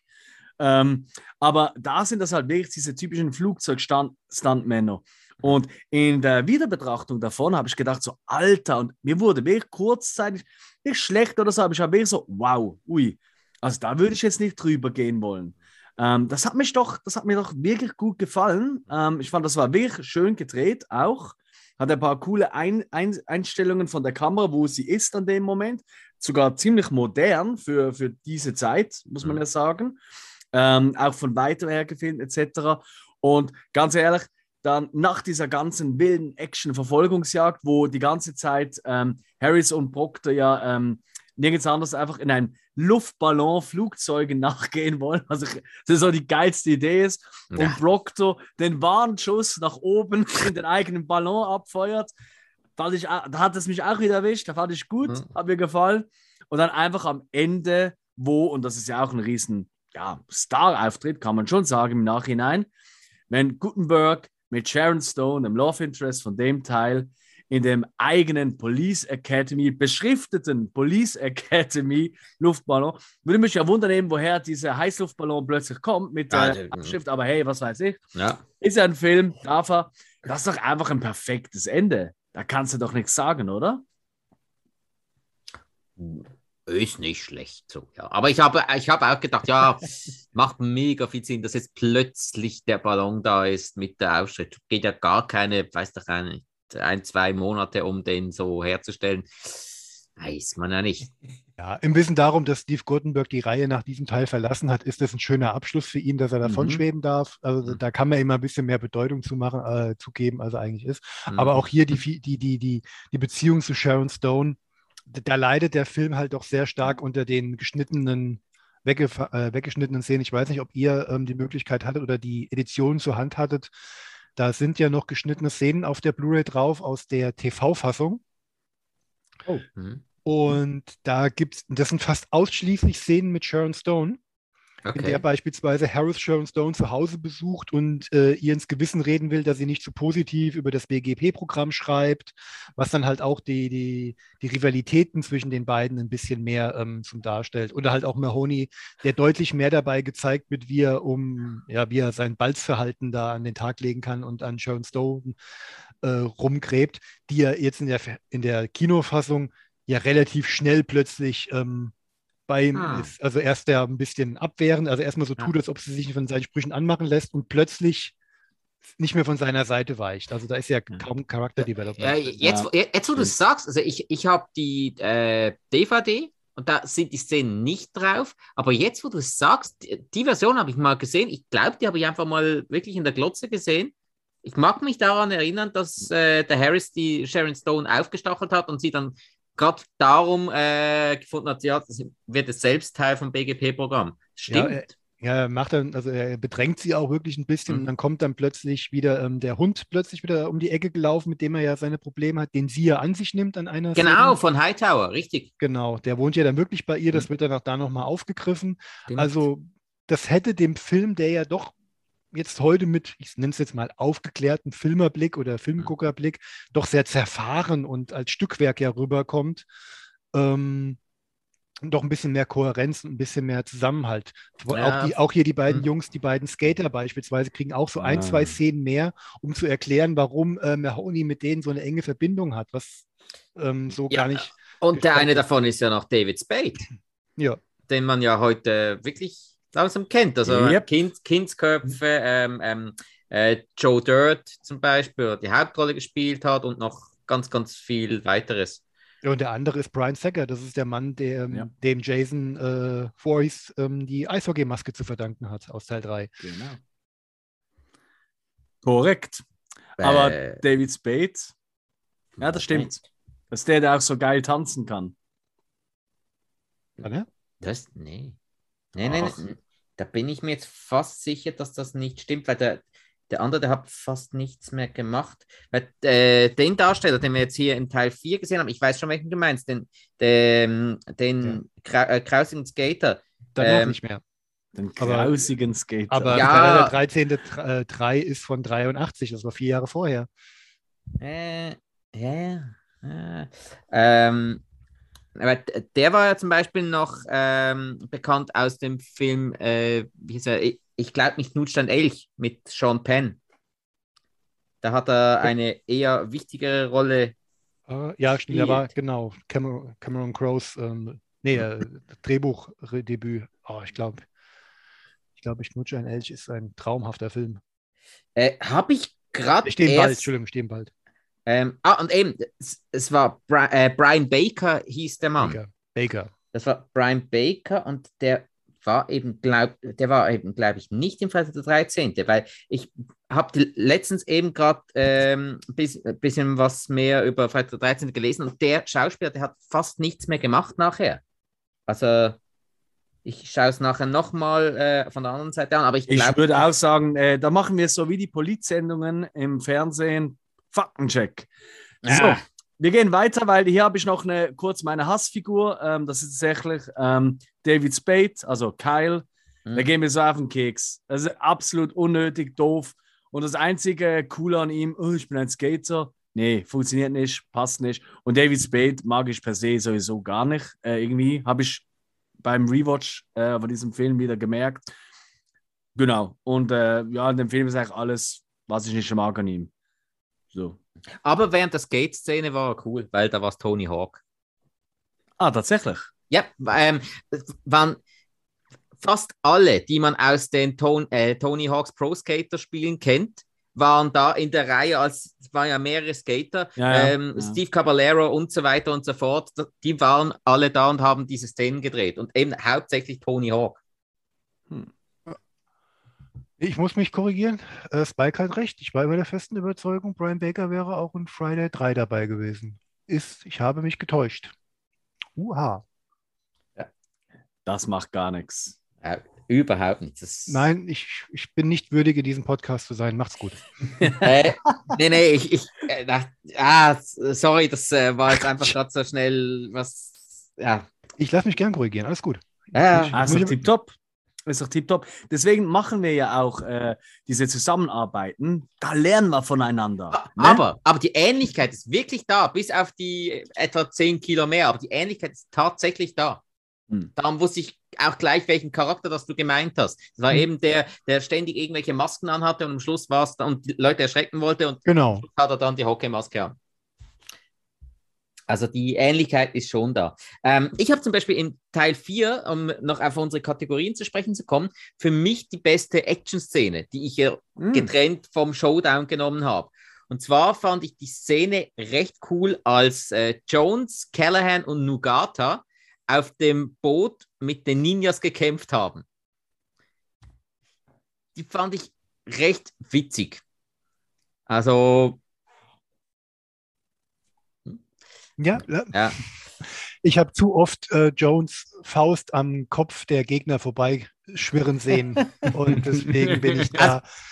Und ja, Jones fand ich auch eher noch den äh, schwächsten der drei in der Szene, muss ich auch sagen. Also Nugata war recht cool da und ja, Callahan, der hat einfach draufgedroschen, was eigentlich auch recht witzig war. Aber ich fand einfach ja. das Setting noch äh, cool, so auf dem Schiff mit ein bisschen Wasser und eigentlich, ja, man muss die Kerle ja nicht gleich ähm, äh, windelweich prügeln oder abstechen oder erschießen oder was auch immer. Nein, die sind besiegt, wenn sie ins Wasser fallen. Schiff, Wasser, ja. ein bisschen Stroh. Ja. Ja, da kommt der große A-Team-Fan wieder in dir hervor. ah. Wo das reicht. Ah, ich werf den mal in Wasser. Besiegt. Ich, ich habe da noch eine. Ja. Ah, äh, der beste Streich an Mauso. Fand, Ah. Ja, also besser. Äh, witzig fand ich da mit dem Megafon, wo sie ihm ans Mund klebten. Das war bei Harris. Das aber Harris. Harris. Harris? Ja. ja. Uh, jetzt dachte ich schon, du hast den gleichen Fehler gemacht wie ich. Ich habe nämlich meinen besten Streich äh, vorhin vergessen zu sagen. Ja, in Teil 4 war es aber Harris. Hey, hey. Ja. Was hast du ver ver vergessen? Welchen Streich? Ähm, für mich war der beste Streich in Teil 3, als sie äh, Mauser die Augenbrauen nahmen. Ja, eben, bei mir auch. Ja. Ah. Okay. Ja, als sie ihn äh, herausfordern, ja, sie können doch Bier nicht von Champagner unterscheiden. Ne? Abkleben, zack. Ja, da, da, fand ich also den Klebstoff unter der Dusche dann besser, vor allen Dingen im Fortlauf, wenn er dann nackt durch die, äh, durch die, die, durch die Umkleide läuft und ja, ja, ja. Äh, den Hund ja, der war, macht. Ja, der war natürlich auch großartig. Auf jeden Fall. Und bei der besten Action-Szene, ich habe noch so einen Schrägstrich muss ich einfach sagen. Wir haben schon, wir haben schon drüber geredet, aber für mich so Schrägstrich, eigentlich die beste fortlaufende Action-Szene war für mich jede Szene, in der getanzt wurde in der Blue Oyster Bar. Ist ja, ja, ein, ist ein Running Gag, ja. ein bisschen Tanz-Action war dabei. Jede Szene in der Blue Oyster Bar war einfach immer großartig. Das hat nichts für Hill, weil wir wissen ja alle, dass er es hasst, wenn Leute tanzen in Filmen. Ja.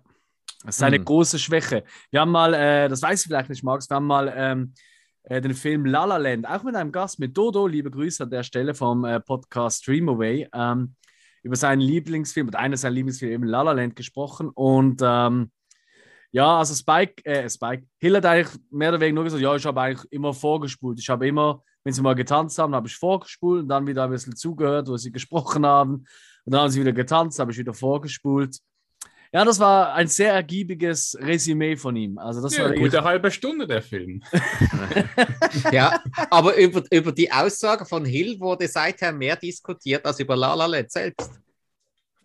Ja, bei euch? Äh, nee, nee, nee, nee. Aber ja. gut, das ist ein anderes Jahr. Ja. Cool. Was gibt's noch zum vierten? Sonst gehen wir weiter zum fünften. Ja, äh, für mich ist gut. Für alle gut. Da, ja. Nehmen wir Teil 5. Ju, ja, dann machen wir doch sofort weiter mit Platz 5. Nee, mit Teil 5. Wobei bei vielen ist er tatsächlich äh, weit hinten. Äh, und äh, ich glaube, das wird jetzt richtig interessant, weil um Auftrag Miami, da gibt es, das hat, Markus vorhin auch schon erwähnt, da gibt es wirklich sehr viele Liebhaber, aber auch Hasser von dem Teil oder sagen, ja, das wird immer schlimmer. Ähm, das wird sicher interessant und ja, wie wollen wir die, die Geschichte schnell zusammenfassen? Kommandant Lazar wird äh, in die Pensionierung geschickt, vorher wird er aber noch äh, an einem Polizeikongress in Miami Beach geehrt, zumindest ist das der Plan. Und ja, da am Flughafen passiert dann eine Verwechslung mit seiner Tasche, mit der von Diamantendieben und diese wollen natürlich die Diamanten zurückholen. So, ganz einfach plump ausgedrückt. Und damit, und das ist für mich schon eine der größten Stärken von dem Film, ähm, hat wahrscheinlich die, ja, die eigenste Story. Alle anderen waren immer so, ja, wir sind an der Akademie, ja, da kommen neue Rekruten, ah, jetzt sind die alten Rekruten sind wieder da und so weiter. Ähm, und das ist jetzt mal was ganz anderes, weil die Akademie, die kommt eigentlich nur ganz kurz am Anfang und am Ende, wie immer, vor. Ja, gut, also das, die Story war ja eigentlich nur in Teil 1, 3 und 4. Wenn man es so genau nimmt. Weil in Teil 2 waren sie ja im Polizeieinsatz. War auch eine, von daher in das dem stimmt. Moment eigene Story. Und äh, Teil 5, auf jeden Fall vom Setting her ganz anders, weil äh, eigentlich gingen die ja alle in den Urlaub Mhm. Das war mal etwas ganz Neues. Sie waren auch mal anders angezogen. Sie waren eigentlich nicht im Dienst. Erst als es dann wirklich notwendig war, als äh, der Kommandant Lassard auch äh, entführt wurde, was er ja gar nicht gemerkt hat, was für mich für eigentlich ein paar der größten Gags gesorgt hat, weil äh, das Zusammenspiel von äh, George Gaines und äh, René Aubergenois war ja großartig. Also der, der Chef der Entführer. Mhm das war, das war so herrlich. Also ich glaube, ich habe noch nie eine Geisel, eine harmonischere Geiselnahme gesehen als in dem Film. ja, kann man sagen, ja. Ja, ja und halt auch die, die ganzen Strandszenen. Da gab es ja auch so viele geile Lacher. Ähm, Tackleberry, der einen, Haiangriff mit seiner Smith Wesson verhindert hat. Äh, äh, das äh, Dog Sonnentattoo, äh, das Limbo-Getanze. Ja, und vor allem, also es geht zurück zum, zur der Hai-Attacke. Ihr wisst ja, bekanntlich bin ich der größte der Weiße Hai-Film-Fan. Mhm. Mein Lieblingsfilm of all time. So. Und diese Szene, also der Vorbau dazu, der ist sehr, sehr, sehr detailgetreu nachgemacht. Mhm. Sogar mit den Leuten, wo die Kamera vorbeischwimmt mit, also der Junge, nicht nur der Junge auf dem auf der Luftmatratze, mhm. sondern auch der alte Mann, der neben ihm auftaucht mit der Badekappe an und so. Das ist ziemlich gut imitiert. Das muss man im Film wirklich lassen. Ja. Und glaub mir, wenn ich das sage, es ist so, denn, weil es gibt keinen Film, den ich mehr auswendig kenne als Jaws. Und äh, das ist richtig gut gemacht für, für eine einfache Comedy, sage ich mal. Ist aber halt auch ein Gag, der wirklich auch jetzt hier schon mal zeigt, so wir haben jetzt wirklich jegliche ja. Bodenhaftung jetzt ja. verlo verloren und gehen jetzt vollkommen ins, ins Comic-Crowd. Also ich, ich, verstehe die Faszination, also was halt wirklich der Schauplatzwechsel und gerade mit Miami, diese sonnendurchfluteten Urlaubsbilder, die, die, machen einfach gute Laune, selbst wenn das drumherum nicht so ganz funktioniert. Manchmal, das schaffen ja sogar Bud Spencer und Terence Hill-Komödien, die dann in Miami gedreht wurden, die nicht mehr so toll waren. Also da ist Miami einfach ein dankbares äh, Sujet. Was ich halt, was ich dem Film so ein bisschen an, nicht ankreide, so ein bisschen vorwerfe, ist halt seine Uneigenständigkeit, weil er auf der einen Seite das Police Academy-Sujet so sehr verlässt, um halt in die nackte Kanone ein bisschen abzudriften, das aber halt auch nicht bei, ja. mit, mit, mit vollem Anlauf macht, weil man ja dann doch der alten Reihe vertraut ist und dadurch für mich doch sehr zwischen den Welten halt springt. Dann beginnt hier der für mich dann der vorhin schon mal besprochene Verrat an Harris, dass er jetzt hier wirklich nur noch zum äh, hysterischen Volltrottel erklärt wird, auch wenn er noch tolle Momente hat, klar. Einzelmomente, aber seine Figur wird ja, immer ja. Ähm, unerwahrer.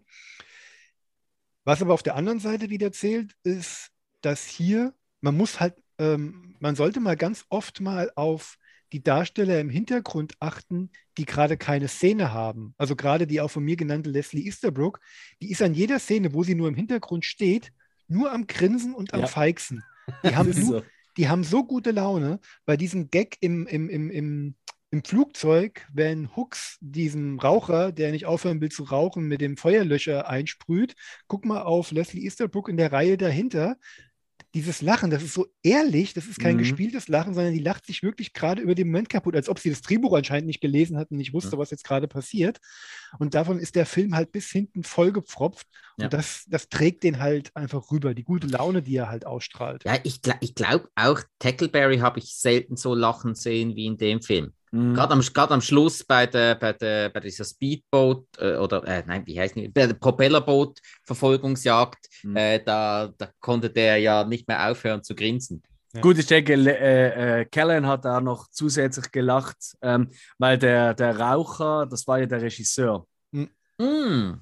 Das ist der Alan Meyerson. Okay, genau. ah, wieder mal ein Regisseur, der im Film vorkommt. Weil in Teil ja. 1 war es ja auch schon so, ja. dass der Regisseur vorkommt. Dem ist ja ähm, Hightower hinten reingefahren. Genau, ja, genau. Ja. Und der ist ja da, damals, kleiner Funfact, der ist ja damals nur eingesprungen, weil sie hatten ja einen Schauspieler, der hat sich aber so volllaufen lassen in der Nacht, der war noch stockbesoffen zu der Zeit, als sie drehen mussten. Und dann hat er gesagt, äh, ja, verpiss dich vom Set, dich kann man ja gar nicht mehr brauchen. Und dann hat er es einfach mal kurz spät selbst gespielt. Auch eigentlich eine witzige Geschichte. Zurück zu Teil 5. Ja, Teil 5. Jo der verfilmte Betriebsausflug. Also man hat auch das Gefühl, ja, ja, ja die, die, die, Darsteller haben halt wirklich haben wir sich getroffen und sind nach Miami geflogen. Irgendeiner ja. hat die Kamera draufgehalten und dann hat äh, am Set die Handlung dazu improvisiert. Ja. Das, das ist gute Laune. Das, ja. Aber deswegen funktioniert bei mir nicht, leider nicht mehr jeder Gag. Aber George Gaines und mhm. René Auberjonois funktionieren sehr gut. Ja. ja. René ist auch äh, mein, äh, meine liebste Eintagsfliege von der ganzen Serie. Oh, ah. gute Wahl. Gute Wahl. Ähm, Viele kennen natürlich, wie ich auch, aus Star Trek, oder wo den Odo spielt. Ja, jetzt ist, jetzt, jetzt solltet ihr mal einen Blick von Spike sehen. Ich habe das natürlich nachschauen müssen, weil ich ja Star Trek überhaupt nicht schaue. Aber äh, bon. Ah, äh, nee, mein, aber mein ich, Stolz war noch nie so groß. Ja, nee, aber ich fand den schon als Kind ultra witzig. Natürlich vor allem im Deutschen halt wieder, weil er noch mal ein bisschen dümmer gesprochen wird, oder? Mit, mit, seinen, mit, seinen, mit, seinen, mit, seinen, ja, mit seinem Sprachfehler, will ich schon fast sagen. Ähm, das machen wir natürlich keine Witze, aber hier war es durchaus komisch. Ähm, und äh, genau, und einfach die, die Chemie von ihm zusammen mit äh, George Gaines, eben Command, Kommandant, das die finde ich einfach großartig, die finde ich wirklich super. Seine beiden Helferselfer, die sind wirklich, also vor allem der eine, der mit den Locken, der etwas dicklichere. Äh, Sugar. Ja, also der ist einfach ja. nur eklig. Also ja. auch jetzt beim Wiederschauen, also zum Glück hatte ich nichts gegessen. Also der war einfach nur widerlich. Mhm. Und ich meine damit nicht nur die Furzszene, das ist einfach ein widerlicher Mensch irgendwie. Ähm, ah ja, die beiden Trottel, Sugar und Maus. Ja. Aber, aber ähm, ganz ehrlich, René ist einfach als Tony, er ist einfach nur großartig. Wie sind meine Haare? Wie sind meine Haare? Das ist, einfach, das, ist, das ist genau, also es ist einfach nur großartig. Vor allem, da macht eben der Teil 5 etwas richtig gut, was viele, viele Filme immer wieder vergessen. der Bösewicht, der muss so vom besten Schauspieler eigentlich immer gespielt werden. Und ich will jetzt nicht schlecht über ähm, David Graf oder, oder, oder, oder Marion Ramsey oder so sagen, aber ich glaube, zusammen mit natürlich ähm, äh, äh, ähm, mit ähm, ah, George Gaines, das merkt man einfach, das sind die beiden besten klassischen Schauspieler am Set. Und das funktioniert. Ja, das in, in die Riege könntest du höchstens noch äh, G.W. Bailey nehmen, vom wirklich Mhm. schauspielerischen Können. Aber Das der, stimmt, das hat stimmt, ja bisher ja, auch der ja. Bösewicht Aber gegeben. die haben ja gar keine großen Szenen zusammen. Also da ist ja eigentlich, Na, ja, am einmal, Schluss dann äh, schon. Ja. hat er andere Probleme. Ja, genau. Ja, also das ist wirklich, und alleine die Golfball-Szene ähm, am Flughafen, wo äh, Kommandant Lazar immer die Golfbälle verliert. Man sieht zwar extrem gut, wie er immer so einen Mechanismus löst, dass die Golfbälle aus Reis fliegen, also es ist sowas von offensichtlich, aber scheiß drauf, es ist ultra komisch und es hat auch so ein gutes, so ein gutes Timing und das ist ja bei Mhm. Humor oder bei Comedy wirklich wichtig, dass Essentiell, klar. ja, das, Ja. oder das Timing und das, das funktioniert da, Mhm. wie ich finde. Aber halt äh, der ganz, ganz große Punkt, an den die meisten ja einfach denken bei äh, Police Academy 5 Mission Miami, ist halt Steve Gutenberg, Mahoney. Der ist nicht mehr dabei. Nein, Ähm, er wird fast eins zu eins ersetzt durch äh, Matt McCoy, der den Nick Lazar spielt, also den Neffen von Kommandant Lazar. Wie ich finde, eigentlich nicht mal schlecht. Also ich, ich hätte ihn jetzt als, als Schauspieler cool gefunden. Ich fand es allerdings fast schlecht, dass man Mahoney so dermaßen eins zu eins ersetzen wollte. Ich mochte de, den Charakter von Nick, auch äh, in, in Teil 6. mo- Ich fand den gar nicht schlecht, aber dass man Mahoney so eins zu eins ersetzen wollte, fand ich jetzt doch fast etwas schwach. Dass man die gleiche Synchronstimme genommen hat in Deutsch, hat mich jetzt überhaupt nicht gestört. Das fand ich schon fast eher sympathisch. Aber ja, es war, es war ein etwas plumper Ersatz, der dem Schauspieler eigentlich auch nicht ganz gerecht wurde. Weil ich glaube, der hätte mehr gekommen. Ja, aber wenigstens- bei meinem. Ja, nee. Sie haben wenigstens einen Fehler, haben sie wenigstens nicht gemacht. Sie haben ihn nicht zum Zentrum der Truppe erklärt, Mhm. sondern einfach nur beigefügt und ihn jetzt und die Handlung nicht um ihn drum herum ähm, gebastelt, was Ja. vielleicht bei anderen ähm, äh, ähm, ähm, na, Ergänzungen oder so passi passiert wäre. Ja. So ist er halt einfach nur ein neues Teammitglied, das sich etablieren muss und der ja auch mit seinem Love Interest, der quasi auch nur nebenbei läuft. Also er, Ja. er, es wird zum Glück nicht versucht, ihn auf Gewalt und Krawall in das Team zu integrieren. Er kommt, man Mhm. gibt sich die Hand, okay, du bist einer, bist cool, du bist einer von uns und es wird, es, man, man bastelt da keinen gekünstelten ähm, Handlungsstrang drumherum, um ihn da Mhm. jetzt Probleme in, oder Steine in den Weg zu legen, dass er sich erst beweisen muss hier für die Truppe, was ja mit der Blassbacke in Teil 7 ja dann passiert ist. Ja, also äh, in Teil 6 wurde er mehr zum äh, richtigen Mahoney-Ersatz. Ja. Weil da war, da war er der Teamchef. Da kann man jetzt nichts anderes sagen. Hill, Ja. ich glaube, du wolltest eine der Kategorien abhäkeln. Genau, Hasscharakter, das wäre der Nick Lessard. Was? Sehr gut. Okay. Sehr gut. Ja, irgendwie ist- die erste Szene mit ihm war einfach wirklich halt für mich so, okay, Mahoney ist weg, er ist jetzt da, ähm, macht auch gerade am Pool eine Frau ähm, klar oder versucht es und es ist alles was für mich so ein bisschen zu, ja, einfach eine Lücke zu füllen wollen mit dem gleich, Gleichen, was eigentlich fehlt. Was einfach für mich nicht hingehauen hat. Mhm. Ja. Ja. Aber du hast gerade etwas angesprochen. Janet Jones. Das Und- ist nicht von der Romantik her, da sind wir alle bei Seth, ja, das wissen wir, aber als reiner Love Interest, so wenn ich so mir den Film anschaue oder so, muss ich sagen, der Auf Auftritt von ihr im silbrigen Badekleid, wo sie versucht, eh, versteht das irgendjemand, warum tippt sie mit dem Füßchen so ins Wasser rein, zum Schauen, ob es nass ist? Also, das habe ich nie verstanden. Nichtsdestotrotz, ähm, ein toller Start und äh, die hat mir wirklich gut gefallen, muss ich ehrlich sagen. Das war so, als Kind, ich glaube, da, da haben meine Hormone zum ersten Mal so ein bisschen getanzt innerlich. Ah. So, oh, oh, Ich finde es schön, dass bei dir Hormone und Liebe noch gleichbedeutend sind. Das finde ich gut. da nur, den... nur, nur, online, also auf dem Podcast. Ah, ja, da, da, hast du den ja, Wayne Gretzky rausgelassen in dir. Mhm. War ja ihr Mann. Ja, also drei Wochen später oder so haben sie dann geheiratet. Das ist richtig. Ja, ja. Sie waren auch äh, auf einem meiner liebsten Magazine zusammen, und zwar auf dem Cigar Aficionado, weil sie anscheinend beide riesen Zigarrenliebhaber sind. Ähm, ja, habe ich so mal nachgeschaut, weil ich habe das so, das war eher ein Zufall, weil ich habe ihn schon mal gesehen, auf dem, mehrmals auf dem Cover. Ich habe so, hm? Und da habe ich so mal ein bisschen nachgeguckt und sie war tatsächlich auch mit drauf, auch mit einer Zigarre aber ohne silbernes Badekleid, fairerweise. Ah. Und auch nicht mit diesen wunderhübschen Kniesöcken, die sie am Ende haben, wo sie sich tarnen als Zimmermädchen. Das ist ja wohl der Look, oder?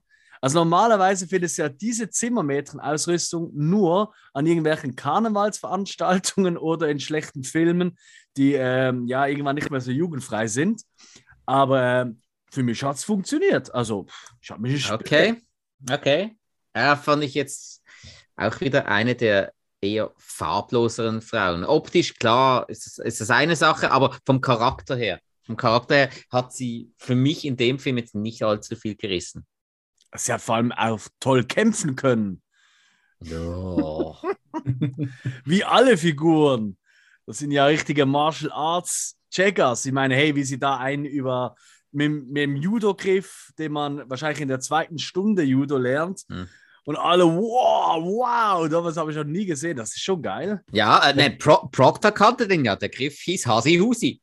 Das, ja, war, war, war, das doch die Szene, wo sie gegen Jones ein Fight hat? Die kam dann noch, ja. ja. Da, da, ah. da dachte ich schon nach auch so, was sollte das? Weil er kommt, mhm. sie macht ein paar Kicks, dann dreht er sich einmal um sie rum, sie schmeißt ihn kurz am Boden, dann ist wieder fertig. Inge es hat mich, es hat mich ja ein bisschen an Undisputed 2 erinnert.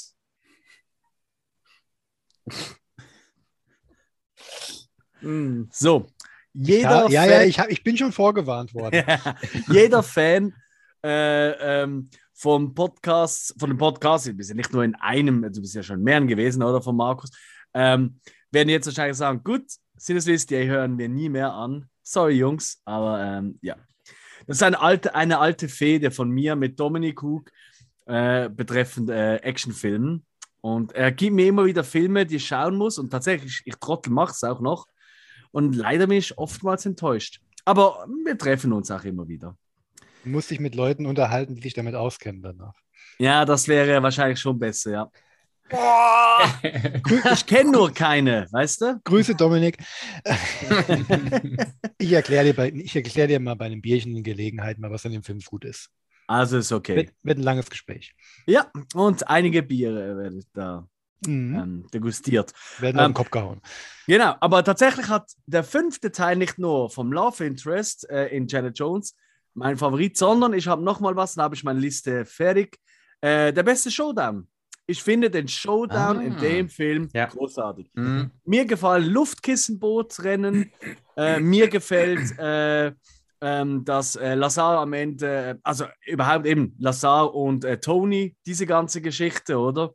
Mhm. Die immer wieder dazwischen gedreht wird. Das ist ja nicht an einem Stück alles, sondern immer so, was passiert an verschiedenen Ebenen. Und dann am Schluss, am Schluss wird auch noch äh, ähm, Harris gerettet von Baba Smith, der mit einem fucking Alligator ringt. Ich meine, mehr geht nicht für mich. Das ist der Heldenmoment. Habe ich mir bei, beim Rewatch jetzt auch gerade wieder gedacht, hey, irgendwie schon komisch, das sind Polizisten, eigentlich stinknormale Polizisten, aber bei denen funktioniert das Element Wasser so wahnsinnig gut. Also der Showdown in Teil 5, der war auch ganz, ganz weit vorne bei mir. Ich glaube, schlussendlich hat es dann fast nur noch der Soundtrack ausgemacht von Teil 3, den ich dann wirklich besser fand. Weil die fand ich wirklich beide richtig, richtig stark. Ich, ich fand die äh, schlechten Perücken von Janet Jones und äh, Matt McCoy nicht so toll. Denn in dem Moment, wo sie sich ähm, vor ihm positionieren, um ihn aufzuhalten und dann der Jump kommt, dann sind dann sehr deutlich die männlichen Stunt-Leute zu erkennen. Es gibt tausend ja, weitere Beispiele, wo das okay. auch so gemacht wird. Ich will es im Film jetzt nicht negativ auslegen, aber da ist es mir so, aber es war sehr penetrant. Man hat sich ja. gar nicht bemüht, es irgendwie zu ähm, kaschieren. Ja. Und deswegen, das sind so Sachen, ähm, die stören mich dann. Dann nehme ich dann doch lieber Teil 3, wo ich dann wirklich in den mhm. Nahaufnahmen auch die Gesichten der Darsteller sehe. Auch wenn mhm. ich dann merke, dass die Kamera ganz nah dran ist, weil die in irgendeinem Wasserbecken jetzt gerade ja, stehen und herwackeln. Aber ist dann doch überzeugender gemacht. Ja, ja. Nee, bei mir Eben. auch. Hm? Action äh, die Dings, den Showdown. Showdown. Ah, okay. Ah, ja? Ah, cool. Also, irgendwann Florida ist es mhm. immer das Übliche mit diesen Luftbootschiffen in den Keys, Keys oder wie das heißt. Keys, ja. Keys, ja. ja. Also, es ist eigentlich immer so, dass nur 815, aber irgendwie... Oder den Everglades. Oder Everglades, ja. Ich glaube, war glaube Everglades. Irgendwas mit. Ja, das ist ja auch so eine Frage, aber das haben sie ja, also wirklich für mehr Details äh, zu der, also unbedingt die Action-Kult-Folge reinhören. Action-Kult, neuer Podcast, eben von unserem bereits erwähnten Dominik Hug. Ähm, da bespricht er wirklich den fünften Teil bis, also wirklich jede Szene. Und die waren auch da. Also die waren vor Ort, die waren beide ähm, äh, bei diesem Hotel, zum Teil in, zum Teil nur außerhalb etc. wir haben da wirklich ein paar richtig, richtig tolle ähm, Hintergrundinformationen, die ich natürlich jetzt nicht hier wiedergeben würde, weil sonst gibt es ja gar keinen Grund, da wieder reinzuhören, oder? Also dem her. Unbedingt reinhören ist wirklich, wirklich toll und lohnt sich auch. Absolut. Da gibt es wirklich viel, viel zu, zu entdecken, das, wo ich vorher auch nicht wusste, ehrlich gesagt. Also, ja, nee, die haben wirklich gut recherchiert. Also ja, ja, hat, ja. hat mir auch äh, Spaß gemacht, die Folge. Aber wir haben ja nicht nur Teil 5, weißt du, wir haben ja auch ein bisschen ein größeres. Äh, hm, ja, darum äh, quatschen wir ja nicht Puh. zwei Stunden über Teil 5, wenn man das Korrekt. will. Dann muss man Action Cult hören. Korrekt. Habt ihr noch was zum fünften? Ähm, ne, ne, für mich ist gut. Markus? Nö, nö. Okay, dann mache ich nur noch ganz kurz etwas. Die Musik ist so gut in dem Film. Ich habe heute noch, wenn ich äh, irgendwie, also so oft bin ich nicht am Strand, aber wenn ich so in Ferien oder so bin, da passiert es immer wieder, dass ich über den Strand laufe und einfach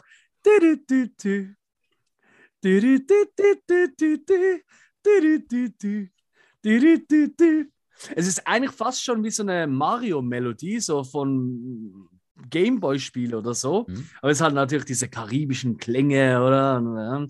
Auf dem, äh, wie heißt es? Ähm, ähm, ja. Steel Drum.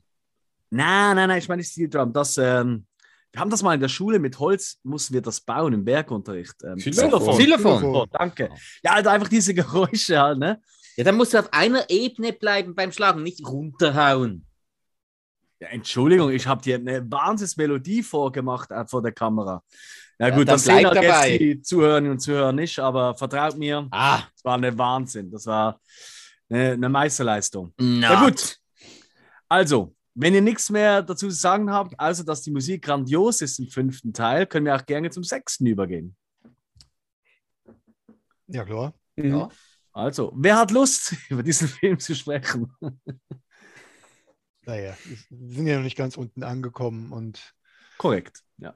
Die Truppe, aber jetzt haben wir, jetzt haben wir es, glaube ich, das erste Mal so einen richtigen, echten Kriminalfall. Aber aber wirklich so einen richtigen Kriminal. Wir haben eine Gang, die Wilson Heights Gang, die in einem bestimmten Wohlviertel eine Bank nach der anderen überfällt und einen Raubzug nach dem anderen durchzieht. Äh, ja, und unsere Chaos-Truppe wird dazugeholt, um die festzunehmen. Mhm. Und damit haben wir doch eigentlich alles gesagt, was man wissen muss. Und der Rest ist jetzt mal nach mhm. Zahlen in Police Academy-Manier. Das besonders, das Einzige, was man halt besonders hervorheben kann, ist, dass äh, Feckler wieder da ist, aus heiterem Himmel, warum äh. auch immer plötzlich wieder mitspielt. Ja, jein, jein, das ist eine Sache. Und äh, halt das bei der Wilson Heights Gang, bei den Gegnern, dass man einfach relativ schnell merkt, wer gegen wen den Showdown haben wird. Hm, ja. Weil mhm. sie doch auch äh, recht stereotypisch aufgebaut sind. Der eine ist ein äh, äh, Waffenexperte, der andere ist äh, ein Muskelberg und nochmal einer ist einfach ein Kampfsportass. Na, Großart, ja. ja. Und da gibt es noch den Big Boss, den großen Denker. Hm. Ja, wo, die deutsche Synchro leider versagt hat, weil sie schon durch die Wahl des Synchronsprechers schon in der ersten Szene ähm, verrät, wer es denn ist. Da ist das Original, das habe ich aber nur angelesen, halt äh, deutlich Ja. äh, Ja, vorbildlicher, weil sie die Stimme halt verzerrt haben und du es Mm. halt nicht rausfindest. Okay. richtig. Richtig. Und das war für mich ganz komisch, weil eben ich habe ihn ja nach 100 Jahren wieder mal geschaut, gefühlt, oder? Ähm, und da habe ich so geguckt und ich so, hä? Wieso hören die sich so unterschiedlich an? Ich habe eben zum ersten Mal auf Englisch geschaut. Das so, Mhm. Irgendwie, das habe ich aber anders in Erinnerung. Also ganz komisch. Das, und dann war ich wirklich bis zum Ende nicht mehr sicher so, ist er doch, ist doch nicht der Bürgermeister der Bösewicht, ist doch ein anderer. Also, das, da hat er mich eigentlich fast noch mal gekriegt, der Film. Also, das ist übrigens auch meine, äh, das wäre fast Platz 1 geworden, meine zweite Hassfigur, dieser Bürgermeister. Ja, Ja. ich weiß, Otto von äh, Malcolm in the Middle, aber er ist einfach so nervig doof. Ja, als Otto war er cool. Hier, ja, schon. Unerträglich. Ja. Aber als Otto war er großartig. Fand ich eine der besten Figuren in der ganzen Serie von Malcolm in the Middle.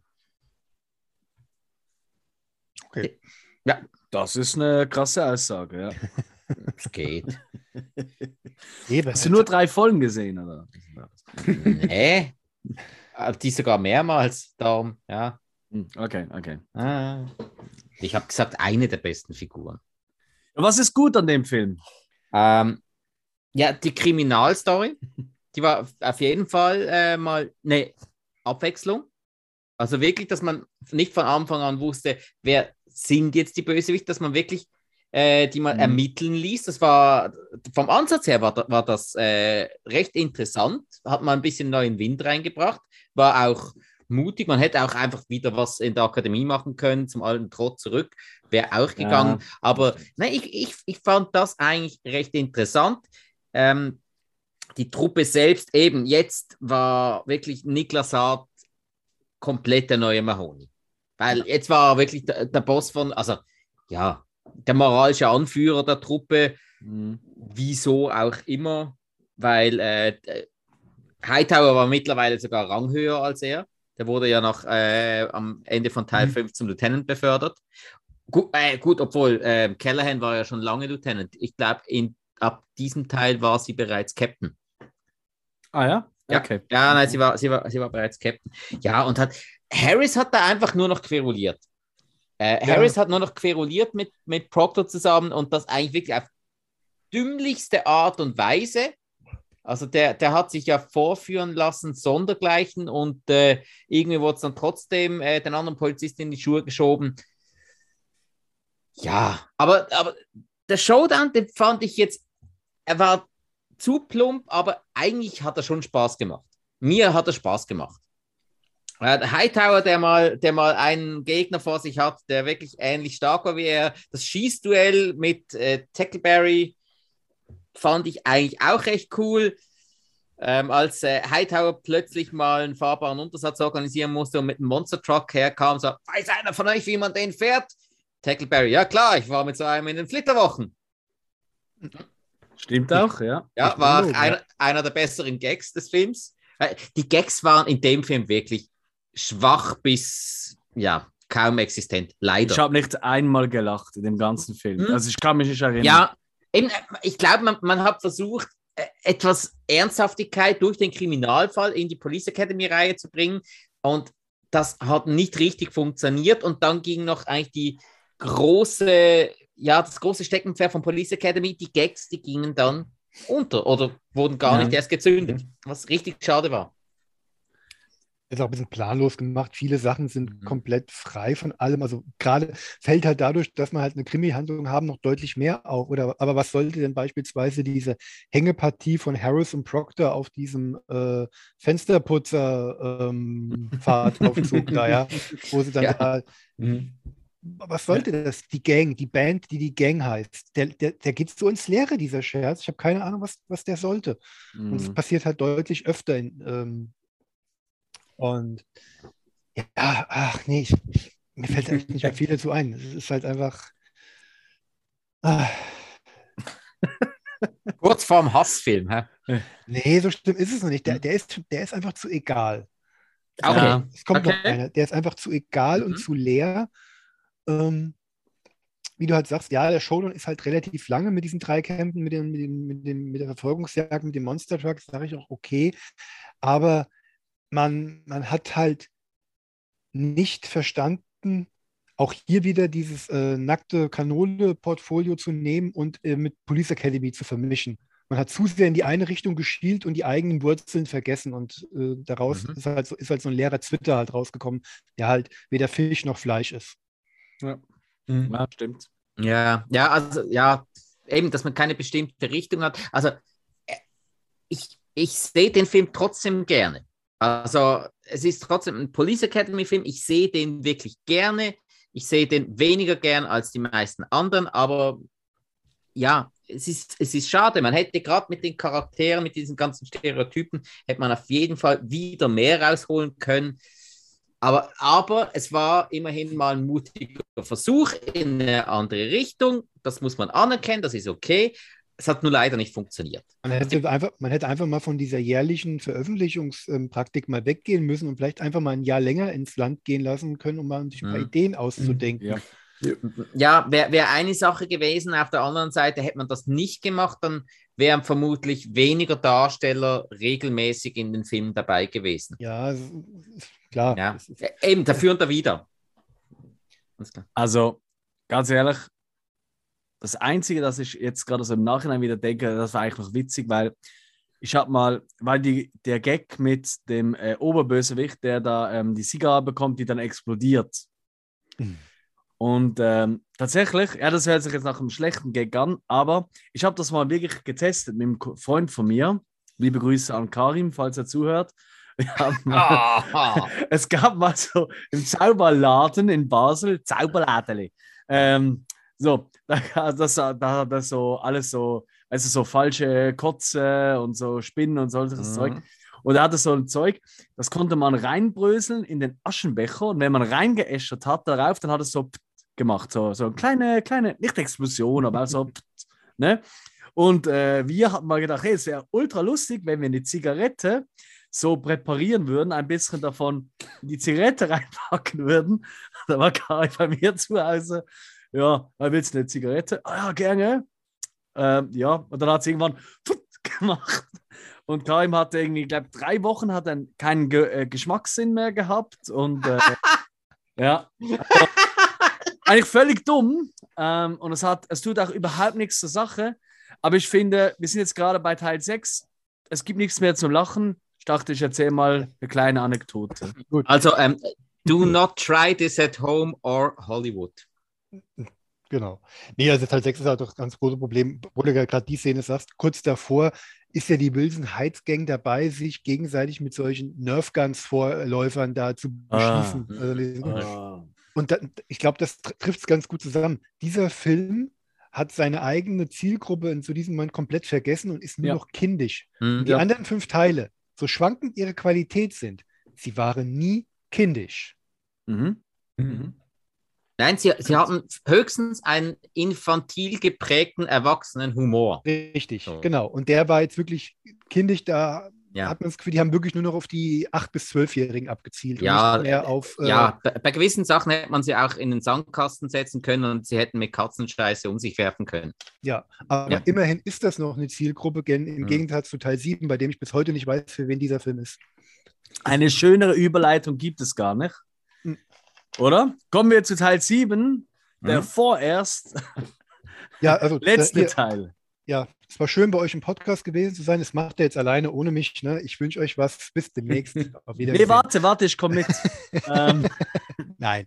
Hey, komm, komm, wir machen es so. Ähm, Markus, du darfst äh, die beiden Gaststars, die dann wirklich groß wurden danach oder schon waren, hm. die darfst du noch nennen. Das Beste am Film das Beste am Film. Christopher Lee und Ron Perlman. Äh, Ron Perlman. Ja, aber beide haben. Der eine am, äh, Claire Falani hat er auch noch ein paar Perlen. Ja, genau. Ja, stimmt, das ist richtig. Ja, nee, aber Christopher Lee in der Zeit, wo er sowieso schon für Geld alles gemacht hat, aber wenigstens zu denen gehört, die ihre Würde nie verloren haben, obwohl sie ja hart dran gearbeitet haben. Ron Perlman im absoluten Niemandsland seiner Karriere nach mhm nach, nach Die Schöne und das Biest, nachdem die abgesetzt wurde, die Serie, die ihn ja berühmt gemacht hat. ja, wollten noch vor keine, Hellboy. Noch vor Hellboy. Hm. Bevor Guillermo del Toro ihn entdeckt hatte oder auch äh, Jean-Pierre Jeunet, ähm, war er wahrscheinlich dankbar für jeden äh, Job, den er bekommen hatte. Und verkaufen sich halt hier an eine Reihe oder an einen viel zu spät produzierten Nachzügler in der Zeit, wo die Police Academy einfach nicht mehr in die Zeit gepasst hat. Und es wusste auch mhm. keiner, an, an, welches Publikum man sich hier richten sollte. Mhm. Der Film geht halt wirklich konzeptionell komplett ins Leere. Äh, Captain Harris ist eine Witzfigur sondergleichen. Also was der noch da soll, der ist jetzt komischerweise der Überwachungsspezialist. Ja, ganz plötzlich. Er hatte ja nie irgendwas mit Technik zu tun. Aber eben, das war jetzt auch wieder, er war ja gar nicht vorgesehen für den Film. Eigentlich sollte Hightower mitspielen. Hightower war äh, für viele Szenen vorgesehen, die dann durch Harris aufgefüllt wurden, weil äh, Hightower, der hatte ja eine mündliche Zugab äh, Zusage gegeben, dass er im Film mitspielt. Marion Ramsey, die die Hooks gespielt hat, die wurde gar nicht erst gefragt. Und äh, die hat äh, davon gehört, dass ähm, äh, Barbara Smith angefragt wurde, äh, um da mitzuspielen. Und die hat ihn dann angerufen, war in Tränen aufgelöst, weil sie hatte auch Geldprobleme zu der Zeit. Barbara Smith hat ja auch vorher schon mal mit Geld ausgeholfen. Also da merkt man auch mal wieder das familiäre Miteinander. Also die, die verstanden sich wirklich, wirklich gut. Und Baba Smith ist dann zu den Produzenten gegangen und hat gesagt, hey, ähm, ich habe jetzt versprochen, dass ich äh, schaue, was man machen lässt, was sich da machen lässt. Hey, äh, kommt, schreibt sie doch einfach in den Film rein. Ja, nee, das können wir nicht machen, das geht nicht auf. Äh, nein, die kommt nicht mehr in den Film. Ja, gut, okay, dann äh, mache ich auch nicht mehr mit. Und so war dann der Ausstieg von Moses Hightower. Darum kam der nicht mehr vor, weil der ist wirklich aus Solidarität, der von seinem Job zurückgetreten und wurde dann durch G.W. Bailey äh, relativ notfallartig ersetzt. Was halt auch wieder widerspiegelt, wieso Harris da einfach so, ja, der hatte eigentlich keinen Platz in dem Film. Der war ja nicht mal mehr Antagonist. Nee, das, nee, der, nee. Der also, war der, ja, stimmt, er war, er, war, er war, Teil der Gruppe eigentlich. Er war ja. Teil der Gruppe, halt das ungelieb, mhm. der ungeliebte Teil der Gruppe, aber er gehörte mit dazu. Ja, also, er hat ja einfach die Führung übernommen. Nachdem äh, mhm. Lassard nicht mehr da war, war der Ranghöchste und äh, hat das, ja, obwohl, gut, okay, obwohl Callahan ja auch schon Captain war, aber die hat, die hat ja nie wirklich das Kommando übernommen. Sie war eine dominante Frau, aber so rangmäßig Kommando übernommen hat sie eigentlich nie. Aber, aber der Harris hat auch Nachdem er mit den, mit den äh, Jungs in Moskau war, hat er sich nicht, nicht mehr ganz so intrigant verhalten, weil er wollte ja eigentlich, er wollte sich als Anführer der Gruppe profilieren. Und mhm. das, das war noch relativ okay. Merkt man aber auch wieder, Hightower äh, wäre ja eben rangmäßig auch schon eher äh, im, im höheren Bereich gewesen. Vielleicht wäre das für ihn gedacht gewesen. Weiß man nicht. Und gut, okay. Also ganz ehrlich, ey, ihr redet viel zu lieb über den Film. Es geht richtig auf den Keks. Und darum redest du jetzt, darum redest du jetzt Schweizerdeutsch. Ja, ja, jetzt muss ich einfach mal hier auf Schweizerdeutsch mal ein bisschen mehr für Stimmung sorgen. Wir nehmen die Materie doch noch ernst. Jungs, das ist der Beruf. Es ist schön, dass ihr, dass ihr das so tiefgehend äh, besprechen wollt, aber der Film ist einfach nur Bullshit. Das ist der allerletzte. Also es ist wirklich traurig und schlimm.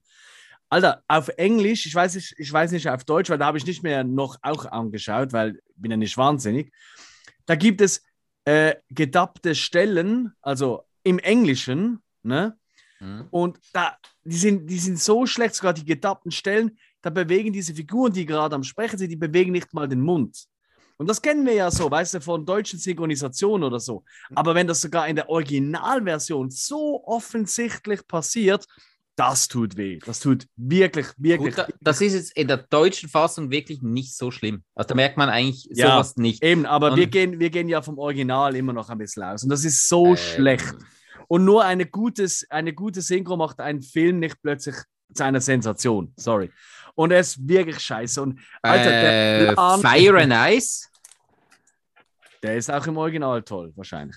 Ähm, ja, wahrscheinlich. Der Plan mit einem Computer-Passcode ähm, auf alle Computer der Welt zuzugreifen und das in Form von einem Gameboy-Spiel. Also, ich habe bis heute noch keinen Adapter gefunden, wo ich meinen Gameboy, wenn ich noch einen hätte, mit meinem Computer verbinden kann. Aber das ist ja was ganz anderes. Und da kommt noch dazu, und das ist das Allerschlimmste, das ist wirklich der, der, der todbringende Ende hier, was zum Beispiel bei äh, den Turtles äh, Realverfilmungen wunderbar funktioniert, diese beschissenen Cartoon-Toneffekte. Bei jedem Schlag, bei jedem Sturz, dieses Boing, Boing und so, was es vorher in diesem Rahmen nie gab bei Police Academy. Wieso? Wieso haben wir plötzlich diese Cartoon-Töne, die nochmals bei den Turtles Realverfilmungen grandios sind, aber hier einfach überhaupt gar nicht ins Bild mhm. passen? Es ist einfach nur schlecht. Es ist wirklich schlecht. Aber also, also die Idee mit dem russischen Videospiel, das äh, die Welt erobert und die Welt unterjochen wird, die war ja eigentlich unterschwellig gar nicht so schlecht, weil Tetris, Tetris wurde in Kasachstan entwickelt und äh, hat eigentlich die Welt im Sturm erobert. Ähm, Anfang ja, 90er Jahre. Aber hast du jemals Tetris am Gameboy an deinen Computer gehängt? Es gibt Tetris für den Computer. Ja, aber da geht es ja um diese Diskette. Entschuldigung, aber das ist ja wirklich. Also, wir haben ja schon viel dummes Ja, aber in dem, in dem Film war der Gameboy nur Mittel zum Zweck. Ich weiß, ich weiß, in den 90er Jahren waren diese 3,5 Disketten, die haben, da, damit konnte man die ganze Welt zerstören. Gesehen in 100.000 Filmen und Serien. Wargames? Aber mit einem Gameboy-Spiel, jetzt reicht's. Es ist einfach genug. hey, also da, da, also da muss ich wirklich sagen, ey, ich bin absolut für dumme Filme zu haben aber es reicht. Also wenn ich wirklich nur noch beleidigt werde, eineinhalb Stunden, ähm, oder meine Intelligenz beleidigt wird, dann ist es einfach vorbei. Also das ich, ist, äh, bei dem glaub, Fall. von uns hat ja bisher noch keiner seinen Hassfilm genannt. Ich glaube, wir sind uns schon fast einig, oder? ja, nee, ganz klar, ganz klar. Ja, ja. ja es ist, ist definitiv der, der, der schlimmste der ganzen Reihe. Man könnte jetzt höchstens noch sagen, ja gut, vom Argument her, ja, aber der, der Sechste, der war einfach belangloser noch und das könnte mich ja, oder könnte einen ja noch mehr nerven. Nee. Weil der einfach, der siebte einfach nur schlecht ist, aber der Sechste ist einfach nur belanglos und völlig mumpitz und ah, an mm. und wieder aus. Nee, aber wenn, der siebte ist der schlechteste. Nee, weil, also äh, muss ich wirklich sagen, also Teil 6 hat dann doch wegen, wegen dem Mut äh, zu, zu was Neuem, wegen der Kriminalstory und wegen doch dem schon dann ein paar einzelnen Szenen hat einen höheren, wesentlich höheren Stellenwert bei mir als Teil 7. Weil Teil 7 eben, die Konzeptlosigkeit ist definitiv extrem da.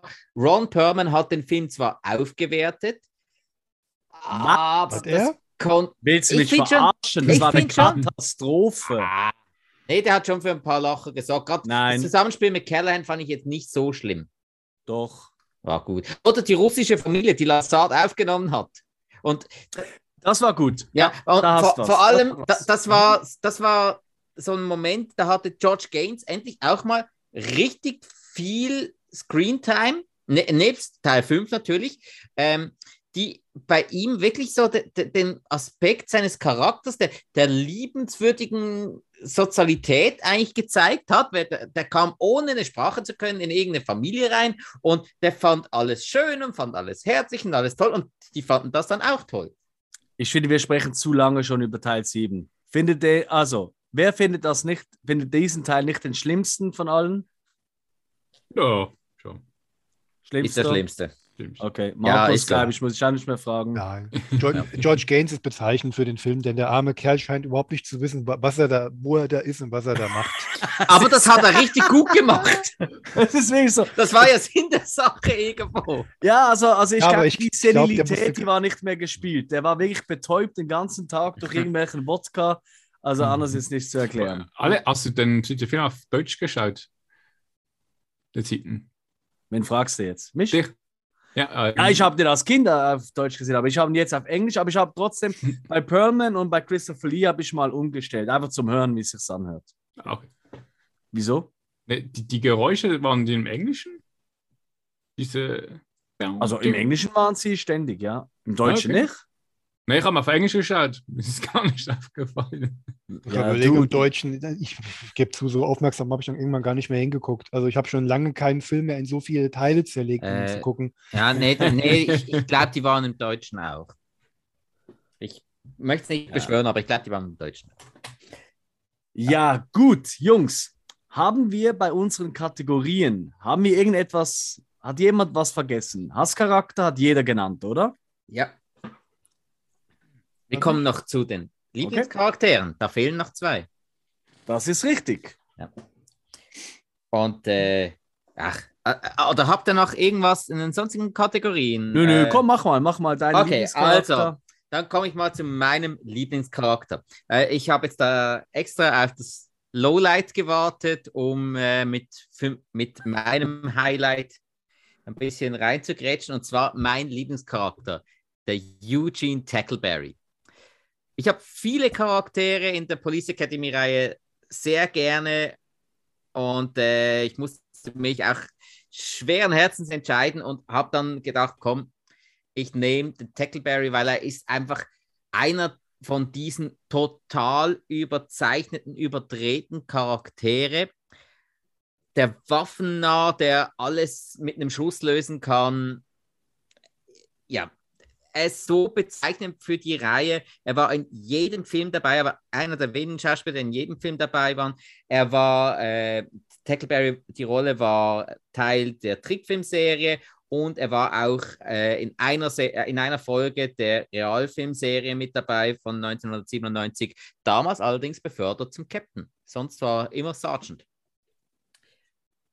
Musste ich auch nachschlagen. Ich habe die Realfilmserie kaum gesehen. Ich habe es ein bisschen gesehen, aber kaum. Ähm, gespielt wurde der gute Mann vom Schauspieler David Graff, der 1950 in Ohio geboren wurde, leider schon sehr früh im Jahr 2001 in Phoenix, Arizona verstorben.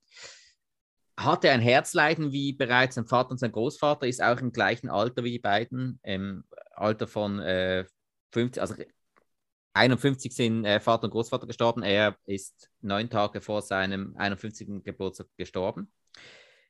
Als Schauspieler nicht richtig bekannt, außer für seine Rolle als Tackleberry. Er hatte viele Rollen. Er hat angefangen, zum Beispiel bei äh, Ein Duke kommt selten allein. Er war beim A-Team dabei. Er war auch bei Star Trek Deep Space Nine und Voyager dabei. Aber für ihn und seine Karriere war definitiv die Rolle des Eugene Tackleberry maßgebend wie ich schon gesagt habe, er spielte tatsächlich Saxophon. Ich kann nicht sagen, ob er in Teil 1 und Teil 3, also wenn, dann höchstens in Teil 1, weil das war so chaotisch. Das kann auch einer, der es nicht so super gut kann, äh, aber es da wirklich eingespielt hat.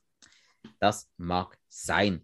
Und äh, eben, er war natürlich der absolute Waffennah der Truppe, normalerweise mit einer äh, Smith Wesson 6, Modell 629 unterwegs das hat während dem Film immer wieder gewechselt. Mal war er auch mit einer M60 unterwegs, mal mit einer Handarmbrust und alles Mögliche.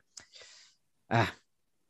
Ich fand den cool, wirklich. Und äh, ah, in der Trickfilmserie war er ja der fixe Partner von Callahan. Mm. Die Trickfilmserie mm. hat ja, äh, die kam ja zwischen Teil 4 und Teil 5 raus und hat ziemlich stark auf Teil 4 aufgebaut, von der Konstellation her, von der Truppe. Also äh, Mahoney und Jones waren, waren ein Team, Tackleberry und Callahan, ähm, Hightower und Hooks, Seth mhm. und Sweet Chuck. Und dann äh, war noch mit dabei der House. Den haben wir bis jetzt noch nicht erwähnt. Oder auf Häufchen. Deutsch, auf Deutsch Häufchen. Häufchen. Auf Englisch äh, hieß er House. In der dritten Serie hieß er auch House. Das war der einzige, der auf Streife unterwegs war und keinen Partner hatte. Der kleine Tommy Conklin. Ganz genau. So klein war er zwar nicht mehr. ja. Ah, Eigentlich auch ein cooler das. Charakter. Vor allem in Teil 5 fand ich den irgendwie noch cool. Alles, was krabbeln kann, soll in Deckung. Luftbombe. Ja, also auch die Flugzeugszene da war witzig. Also mhm. er saß ja in der Mitte, da ging er zu Hightower rüber so, hey Hightower, schau mal. Ja. Und dann das ganze Flugzeug ja. so, äh, können Sie bitte wieder auf Ihren Platz gehen? Oh ja, klar. so, ja, alleine dieses Gespräch zwischen ihm und Hightower ist so süß. Ist so, weil beide so, so hohe Stimmchen ja auch haben. Also Hightower geht ja noch in der Synchro, aber im Original hat ja Hightower eine, recht, eine ziemlich hohe Stimme eigentlich. Ja, ja, ist mhm. so, ist so. Also, ich, ich fand den auf Deutsch auch um einiges imposanter. Ja, also von der Stimme her. Ja, ja. Das ist richtig. Cool. Ja, Tackleberry, klar, eine der wichtigsten Figuren oder der prägendsten. Aber wir haben ja äh, genau drei Figuren, die in allen Filmen mitgemacht haben. Das war Tackleberry, das war äh, Kommandant Lazar und Genau. der letzte ist, glaube ich, der Liebling von Mr. Hill. Sí, Senior, äh, Lovell Jones. Ähm, eigentlich Liebling, einfach weil äh, er mir auch geblieben ist. Also, ich, wenn ich als Kind irgendwie an Police Academy dachte, dachte ich immer zuerst an ihn. Ähm, Michael Winslow, ähm, man nennt ihn auch Mann der 10.000 Soundeffekte, äh, wurde als wuchs auf einem US-Luftwaffenstützpunkt auf und hatte dort wenige Freunde bis gar keine. Und sein Hobby war dann halt Geräusche zu suchen als Autos oder Flugzeuge, die vorbeiflogen und versuchte die dann zu imitieren. Das war so sein Hobby als Kind, wenn man kein iPhone hat, äh, äh, Telefon, war das früher halt oft so. Da sucht man sich selbst die Hobbys. Ähm, hatte dann in den 70er Jahren einen ersten Auftritt als Stand-up-Comedian und halt vor allem mit seiner Stimme ein bisschen gepaart mit ähm, ja, halt Comedy-Sprüche etwa sein Programm aufbaute ähm, und dann auch die ersten Filmauftritte und 84 dann eigentlich mit Police Academy ähm, eigentlich sicher einer von den bekanntesten. Ähm, was auch noch bekannt war, ist, dass er bei Mel Brooks äh, Spaceballs mitspielte, als äh, Radartechniker und vor allem Ja. ähm, er, er, er imitierte auch die Geräusche der Raumschiffe äh, im Film. Auch in Gremlings machte er 84 Geräusche ähm, von Ah, den ja? Gremlings. Ja. Und ähm, er hatte viele Auftritte in, in Serien, in Filmen, mehrheitlich aber halt nur kleine und wenn, oder auch äh, halt eben einfach nur Geräusche. Äh, er hat auch noch ein paar Videogames die Geräusche gegeben. Und ähm, ja, bekannt ist sonst eigentlich nichts mehr Großes. Er hat noch Sharknado 3 war noch irgendwas. Aber er hat auch noch äh, mal bei, mit Bud Spencer äh, mitgemacht in einem Film. Aber sagen wir, große, die Filmkarriere war das Mhm. jetzt nicht wirklich.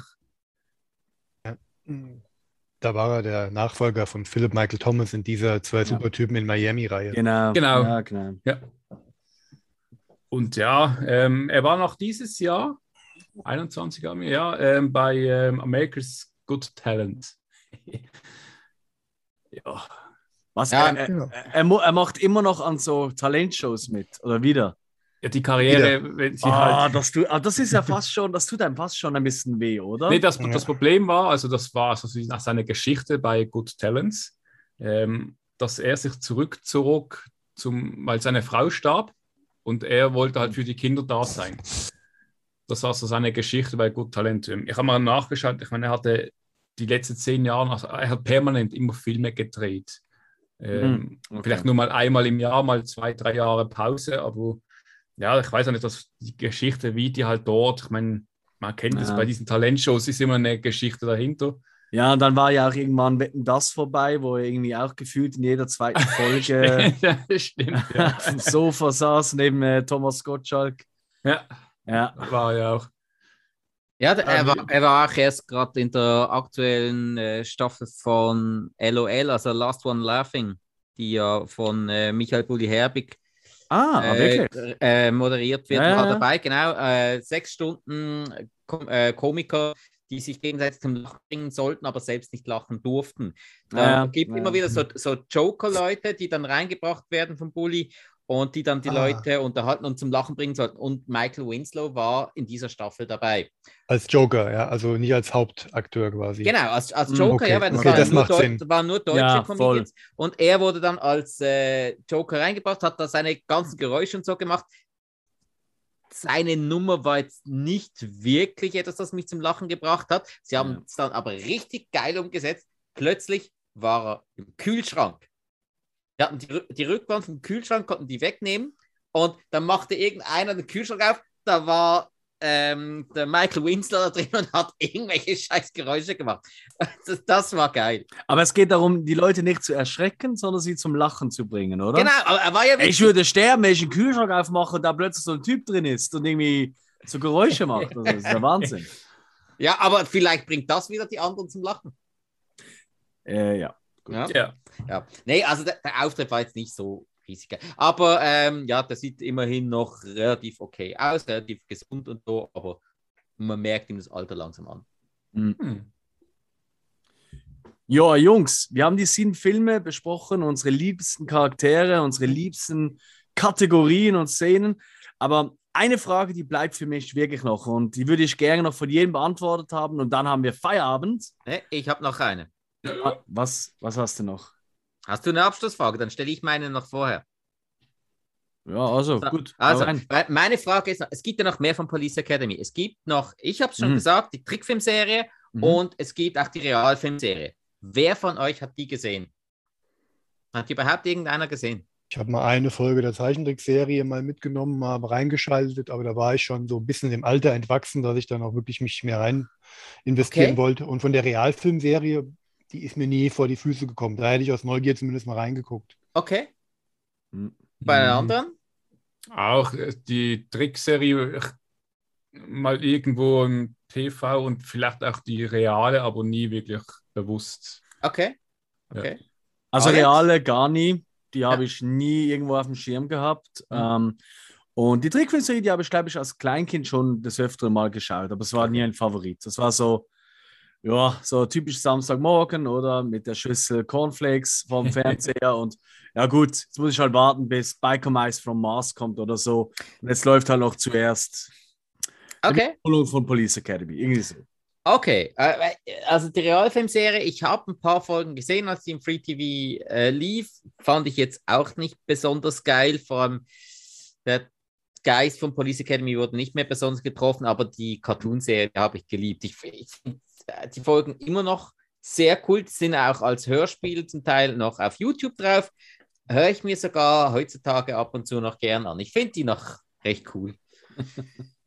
Ja, Alex, ich habe dich unterbrochen. Du Hey, wolltest eine kein Abschlussfrage Problem. stellen. Kein Problem, ja, und zwar, ähm, ich meine, den letzten Ausflug mit unseren Police Academy Leuten war ja vier, nee, doch 94. 94. 94, ja. Äh, wir haben 2021. Was denkt ihr? Falls und überhaupt sollte man, wie wäre es mit einer Neuauflage? Weil Reboots sind ja immer noch der Trend in Hollywood. Etwas Neues erfinden, das geht ja nicht. Ähm, nichtsdestotrotz, weil halt die meisten der ähm, Originalschauspieler, so hart es sich anhört, mittlerweile sogar tot sind, das ist ja ein bisschen der Fluch von Police Academy. Wärt ihr dafür, ein Reboot zu machen und ganz spontan fallen euch so zwei, drei Leute ein, die unbedingt dabei sein müssen und natürlich nicht unbedingt von den älteren Leuten, weil die zum Teil ja gar nicht mehr da sind. Es müsste ja eine, eine, eine Auffrischungskur geben. Ähm, wen habt ihr da im Kopf so ganz spontan aus der Hüfte geschossen? Ui.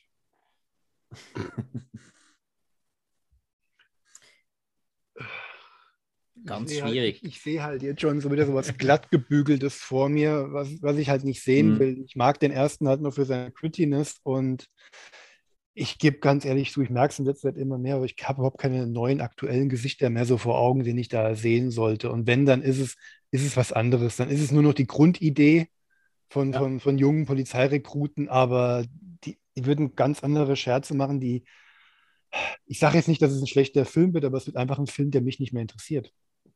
Mhm. Kann ich mich da schwer reinversetzen, da jetzt jemanden zu finden, muss ich ganz ehrlich sagen. Mir fällt da aus dem Stand jetzt ehrlich gesagt niemand ein. Also grundsätzlich bist du sowieso Mhm. mal dagegen. Ja, kein Reboot von Police Academy. Du, die sollen machen, was sie wollen. Den alten Film nimmt mir keiner weg. Den habe ich jetzt. Korrekt. kann ich hier und kann ich gucken, wann ich will. Aber ich, wie gesagt, ich gehe halt einfach davon aus. Es würde davon abhängen, welche Pläne sie eingehen. Ja, wird es jetzt Mhm. einer auf dieser Nostalgie schwimmenden äh, Reboots, Soft-Reboots halt, der im selben Universum spielt und vielleicht den einen oder anderen älteren Charakter wiederholt, aber halt den Fokus auf andere legt. Und was, was, was macht er? Geht er auf die Nostalgiewelle, wie jetzt hier das äh, vermeint, das Ghostbusters, ähm, die Ghostbusters-Fortsetzung, die ihr schon gesehen habt, ich jetzt noch nicht, Mhm. soweit ich weiß, oder die Cobra Kai-Serie beispielsweise, oder ist es halt Mhm. wirklich so einer, der halt alle Fäden abkappt und einfach nur die Grundidee nimmt, so wie man es ja Mhm. bei, bei, bei dem anderen Ghostbusters-Remake vor ein paar Jahren halt versucht hat, mit dem Gender Switch beispielsweise. Mhm. Das, ich weiß es nicht. mir fällen jetzt echt keine Darsteller ein, die ich da jetzt nehmen wollte. Alright.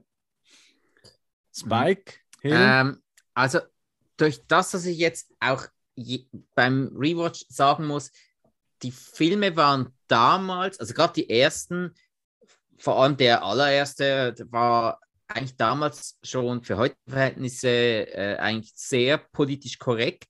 Ist es natürlich grundsätzlich sehr gut möglich, dieses Thema nochmal aufzulegen. Ich bin nicht immer für Reboots, aber es kann manchmal gut werden. Also ich, ich sage jetzt mal, wenn, wenn man zum Beispiel im Stil von äh, 21 Jump Street macht, da, da hat man nicht so schlecht gemacht, man hat was Neues gemacht mit fast den alten Charakteren, hat die alten aber noch mal ein bisschen mit eingebunden. Das war okay, das gab so einen kleinen Fanservice, könnte man machen. Schauspieler, ganz ehrlich, ganz, ganz schwierig. Mir kommt jetzt gerade mal irgendwie ähm, Haftor Björnsson in den Sinn als Hightower. Also der Berg aus Game of Thrones. Ah, ja, ja. Und der natürlich dann mit dem ausländischen Akzent, also sprich der, der Riesenkerl, das ist zwar weiß, sein äh, Problem ist jetzt halt einfach die Sprache und nicht, dass man ihn unterschätzt, weil er schwarz ist. Äh, muss man jetzt einfach mal sagen, das war vermutlich damals ein bisschen äh, die Intention zu zeigen, ey, der Schwarze ist der Stärkste oder wie auch immer. So. Ähm, aber das könnte ich mir jetzt noch vorstellen. Ihn jetzt so mit einem mit ja, mit einem Sprachproblem als Hightower, das könnte ich mir jetzt gerade so auf Anhieb vorstellen. Das ist im Moment wirklich das Einzige, das mir in den Sinn kommt. Okay. Hill. Äh, Dir Schau- spontan. Nö, ich versuchte schon mal, also ich dachte, ich überle- ich überlege so, hat The Rock, könnte der irgendwas machen, aber Ach, nee. komm, aber auf. The Rock als Proctor. nee, ich weiß nicht, ob es, äh, der Film lebt auch von den, von den ähm, Slapsticks-Einlagen und irgendwie, ich weiß nicht, gibt es neue Filme, die noch so diese Komik überhaupt haben oder so? Die, Nur diese. Art von Komik, diese, diese pointierten Sketche, Mhm. das, das hat YouTube abgegriffen. Das funktioniert im Kino nicht mehr. Hm. Ja, ich glaube, Slapstick-Momente dürfen nicht mehr länger als 30 Sekunden sein. Hm. Was schade ist. Deswegen, also schade. deswegen fällt mir Spikes Ansatz dem ähm, 21 Jump Street ähm, Remake sogar ganz gut. In die Richtung gehend könnte ich mir. Ja, weil da kann man auch den ein oder anderen Cameo bringen. Da kann man äh, einen äh, Michael Winston wiederbringen, da kann man einen Leslie Easterbrook wiederbringen, zum Teil auch in einer ganz anderen Rolle, aber man versteht es dann. Das ist eben einfach, es ist nur Fanservice, mehr nicht, aber die Fans, die alten Fans, die sich auf das Neue einlassen, die schätzen das dann. Und die Neuen, die stört das dann nicht. Hm. Man kann es versuchen, aber ob es was wird. Ja. Wichtig ist einfach, dass The Rock, Vin Diesel oder Ryan Reynolds, und da hätte ich echt Angst, dass sie Ryan Reynolds als Mahoney nehmen wollen, dass die keine Rolle bekommen. Das wäre so meine große. Uh. Ja, Ryan Reynolds mittlerweile zum Glück schon zu alt, aber das wäre eine Rolle, die hätte er vor zehn Jahren gespielt. Ja. Ja, Ja, Ja, ich, ich, ja, gu- ich, ja, ich mag ja Ryan Reynolds. Ja. Oh, Ryan Reynolds mag ich auch, nur seine Filme mag ich in letzter Zeit immer weniger. Die sind Korrekt. tatsächlich immer schwieriger. Das, das ist so. Äh, nicht alle, aber, aber ein paar sind wirklich schwierig. Äh, Ja, Ja, nee, also das wäre wirklich meine einzige äh, Bitte und dass äh, Bobcat Goldthwait, weil er ja noch lebt, zurückkommt als Seth. Dann habt ihr mich. ja das Alles andere- Darsteller lebt ja, glaube ich, auch noch. Äh, das ist richtig, ja, da gab es ja erst gerade kürzlich. Äh, Markus, du hast ja das Foto auch geschickt, oder? Ähm, ein, ein wunderschönes äh, Revival-Foto von dem Sweet Chuck-Darsteller und, und Seth zusammen. Und ganz ehrlich, die sehen immer noch so aus wie früher. Einfach, na klar, älter, aber das könnte schon noch funktionieren. Vor allem so Seth als so, weil halt nicht mehr Außendienst, weil zu alt. Als Büro, als Büropolizist kann ich mir sehr gut Nee, vorstellen. nee, nee, im Archiv. Im Archiv, stell dir das mal vor. Du kommst ins Wie der Archiv tasmanische runter, Teufel Willst, willst, willst, willst irgendwas holen und dann also, äh, hallo, ich brauche mal Hilfe und hinter irgendeinem Regal. Nein, komm mal gleich raus. Oder einfach das Papier am Fressen. Also, ah, sehen, es gibt, gibt Optionen. Also ich könnte mir, äh, ich, hier, ich hier würde, kannst ich, du das haben. So, nein, nein, ist geheim. Ich könnte mir so ein zehnfolgiges Netflix-Comedy-Special vorstellen, irgendwas in der Richtung. Ah, ja. Mhm. So, so, so zehn Folgen, a 20, 25 Minuten irgendwie mit so einem übergeordneten Handlungsstrang, das könnte ich mir irgendwie vorstellen. Hm. Ja, ich glaube, ganz ehrlich, das Problem ist so Brooklyn 99 oder so, die haben eigentlich ja. so die meisten Gags, die so in diesem Genre, also mit Cops und so, die haben eigentlich alles schon ausgespielt. Aber wer weiß, hey, und wenn, wenn es dann soweit ist, vielleicht, liebe Zuhörer und Zuhörer, habt ihr dann die Nostradamus äh, des Podcasts, einen von uns gehört, der schon vorausgeschickt hat, wer da mitspielt oder dass es auf Netflix erscheint. Gut, fairerweise die Wahrscheinlichkeit ist auch sehr hoch, aber du weißt ja, was ich meine. Also das wäre toll. Jungs, hat noch wer was oder sind wir endlich am Ende? Haben wir es geschafft? Nee, ich habe jetzt alles abgearbeitet, was seit der Jugend, seit meiner Kindheit in mir brodelte. Und hat es dir Spaß gemacht bei uns? Ja, auf jeden Fall. Auf jeden Fall. Ich, ich löse gern, äh, ich hole gern wieder mal den Reisepass raus. ja, also wir hoffen, wir sehen uns dann auch mal persönlich. Also wenn du mal in der Region bist, vielleicht auch beim Dominik oder so, vielleicht können wir da auch irgendwie dann was organisieren, dass wir was zusammen machen im Studio. Das ist dann nochmal eine ganz andere Nummer. Wir bedanken uns herzlich. Erwähne doch nochmal zum Ende, wo man dich hören kann. Also hören kann man mich, wenn man das denn möchte, bei Bullet und Fist.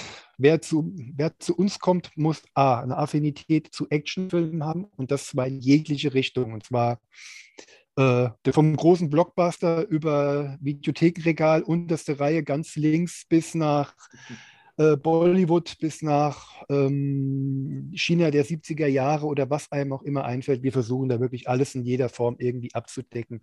Und am zweiten, ihr müsst eine große Affinität zum Berliner, Berliner Dialekten haben, denn mein Podcast äh, Tom ist ein waschechter Berliner und der Berliner, dass sich die Balken biegen, das sollte man auch haben. Aber bei uns gibt es gute Laune, schlechte Filme und meistens ein Happy End. Das ist so. Nee, also tatsächlich, ja, also ganz tolle Filme auch. Hey, ihr besprecht Verhöfen-Filme. Ich meine, dann, dann hast du eh gewonnen. Zumindest bei mir. Ich bedanke mich auch bei meinen Jungs, wie immer. Hill ist noch da. Immer noch, sehe ich mir. Oh, sehe die. ähm, und Spike, auch dir herzlichen Dank, dass du das alles nochmal auf mehrere Sprachen dir hast. Ah, äh, äh, bei Sachen, die ich sowieso liebe, die gucke ich auch gern in verschiedenen Sprachen wenn ich sie einigermaßen verstehe. Also macht es keinen Sinn, dass ich mir jetzt Police Academy auf Türkisch reinziehe, weil. Ja. Ja, kann durchaus auch seinen Reiz haben. Wir bedanken ne. uns auch, äh, auf jeden Fall bei euch fürs Zuhören. Bleibt dabei, hört rein. Wir haben noch ein paar andere Folgen, ja, so gute 100 oder so. äh, hört ansonsten bei Bullet und Fist rein. Äh, es wird nicht langweilig bei uns. Wir bedanken uns. Tschüss zusammen. Tschüss. Tschüss. Geil finde ich, geil find ich auch, dass Spike gerade am Winken ist. Ja, zum Markus. Zum Markus. Ah, ja, ist gut. Ja. Tschüss. Tschüss.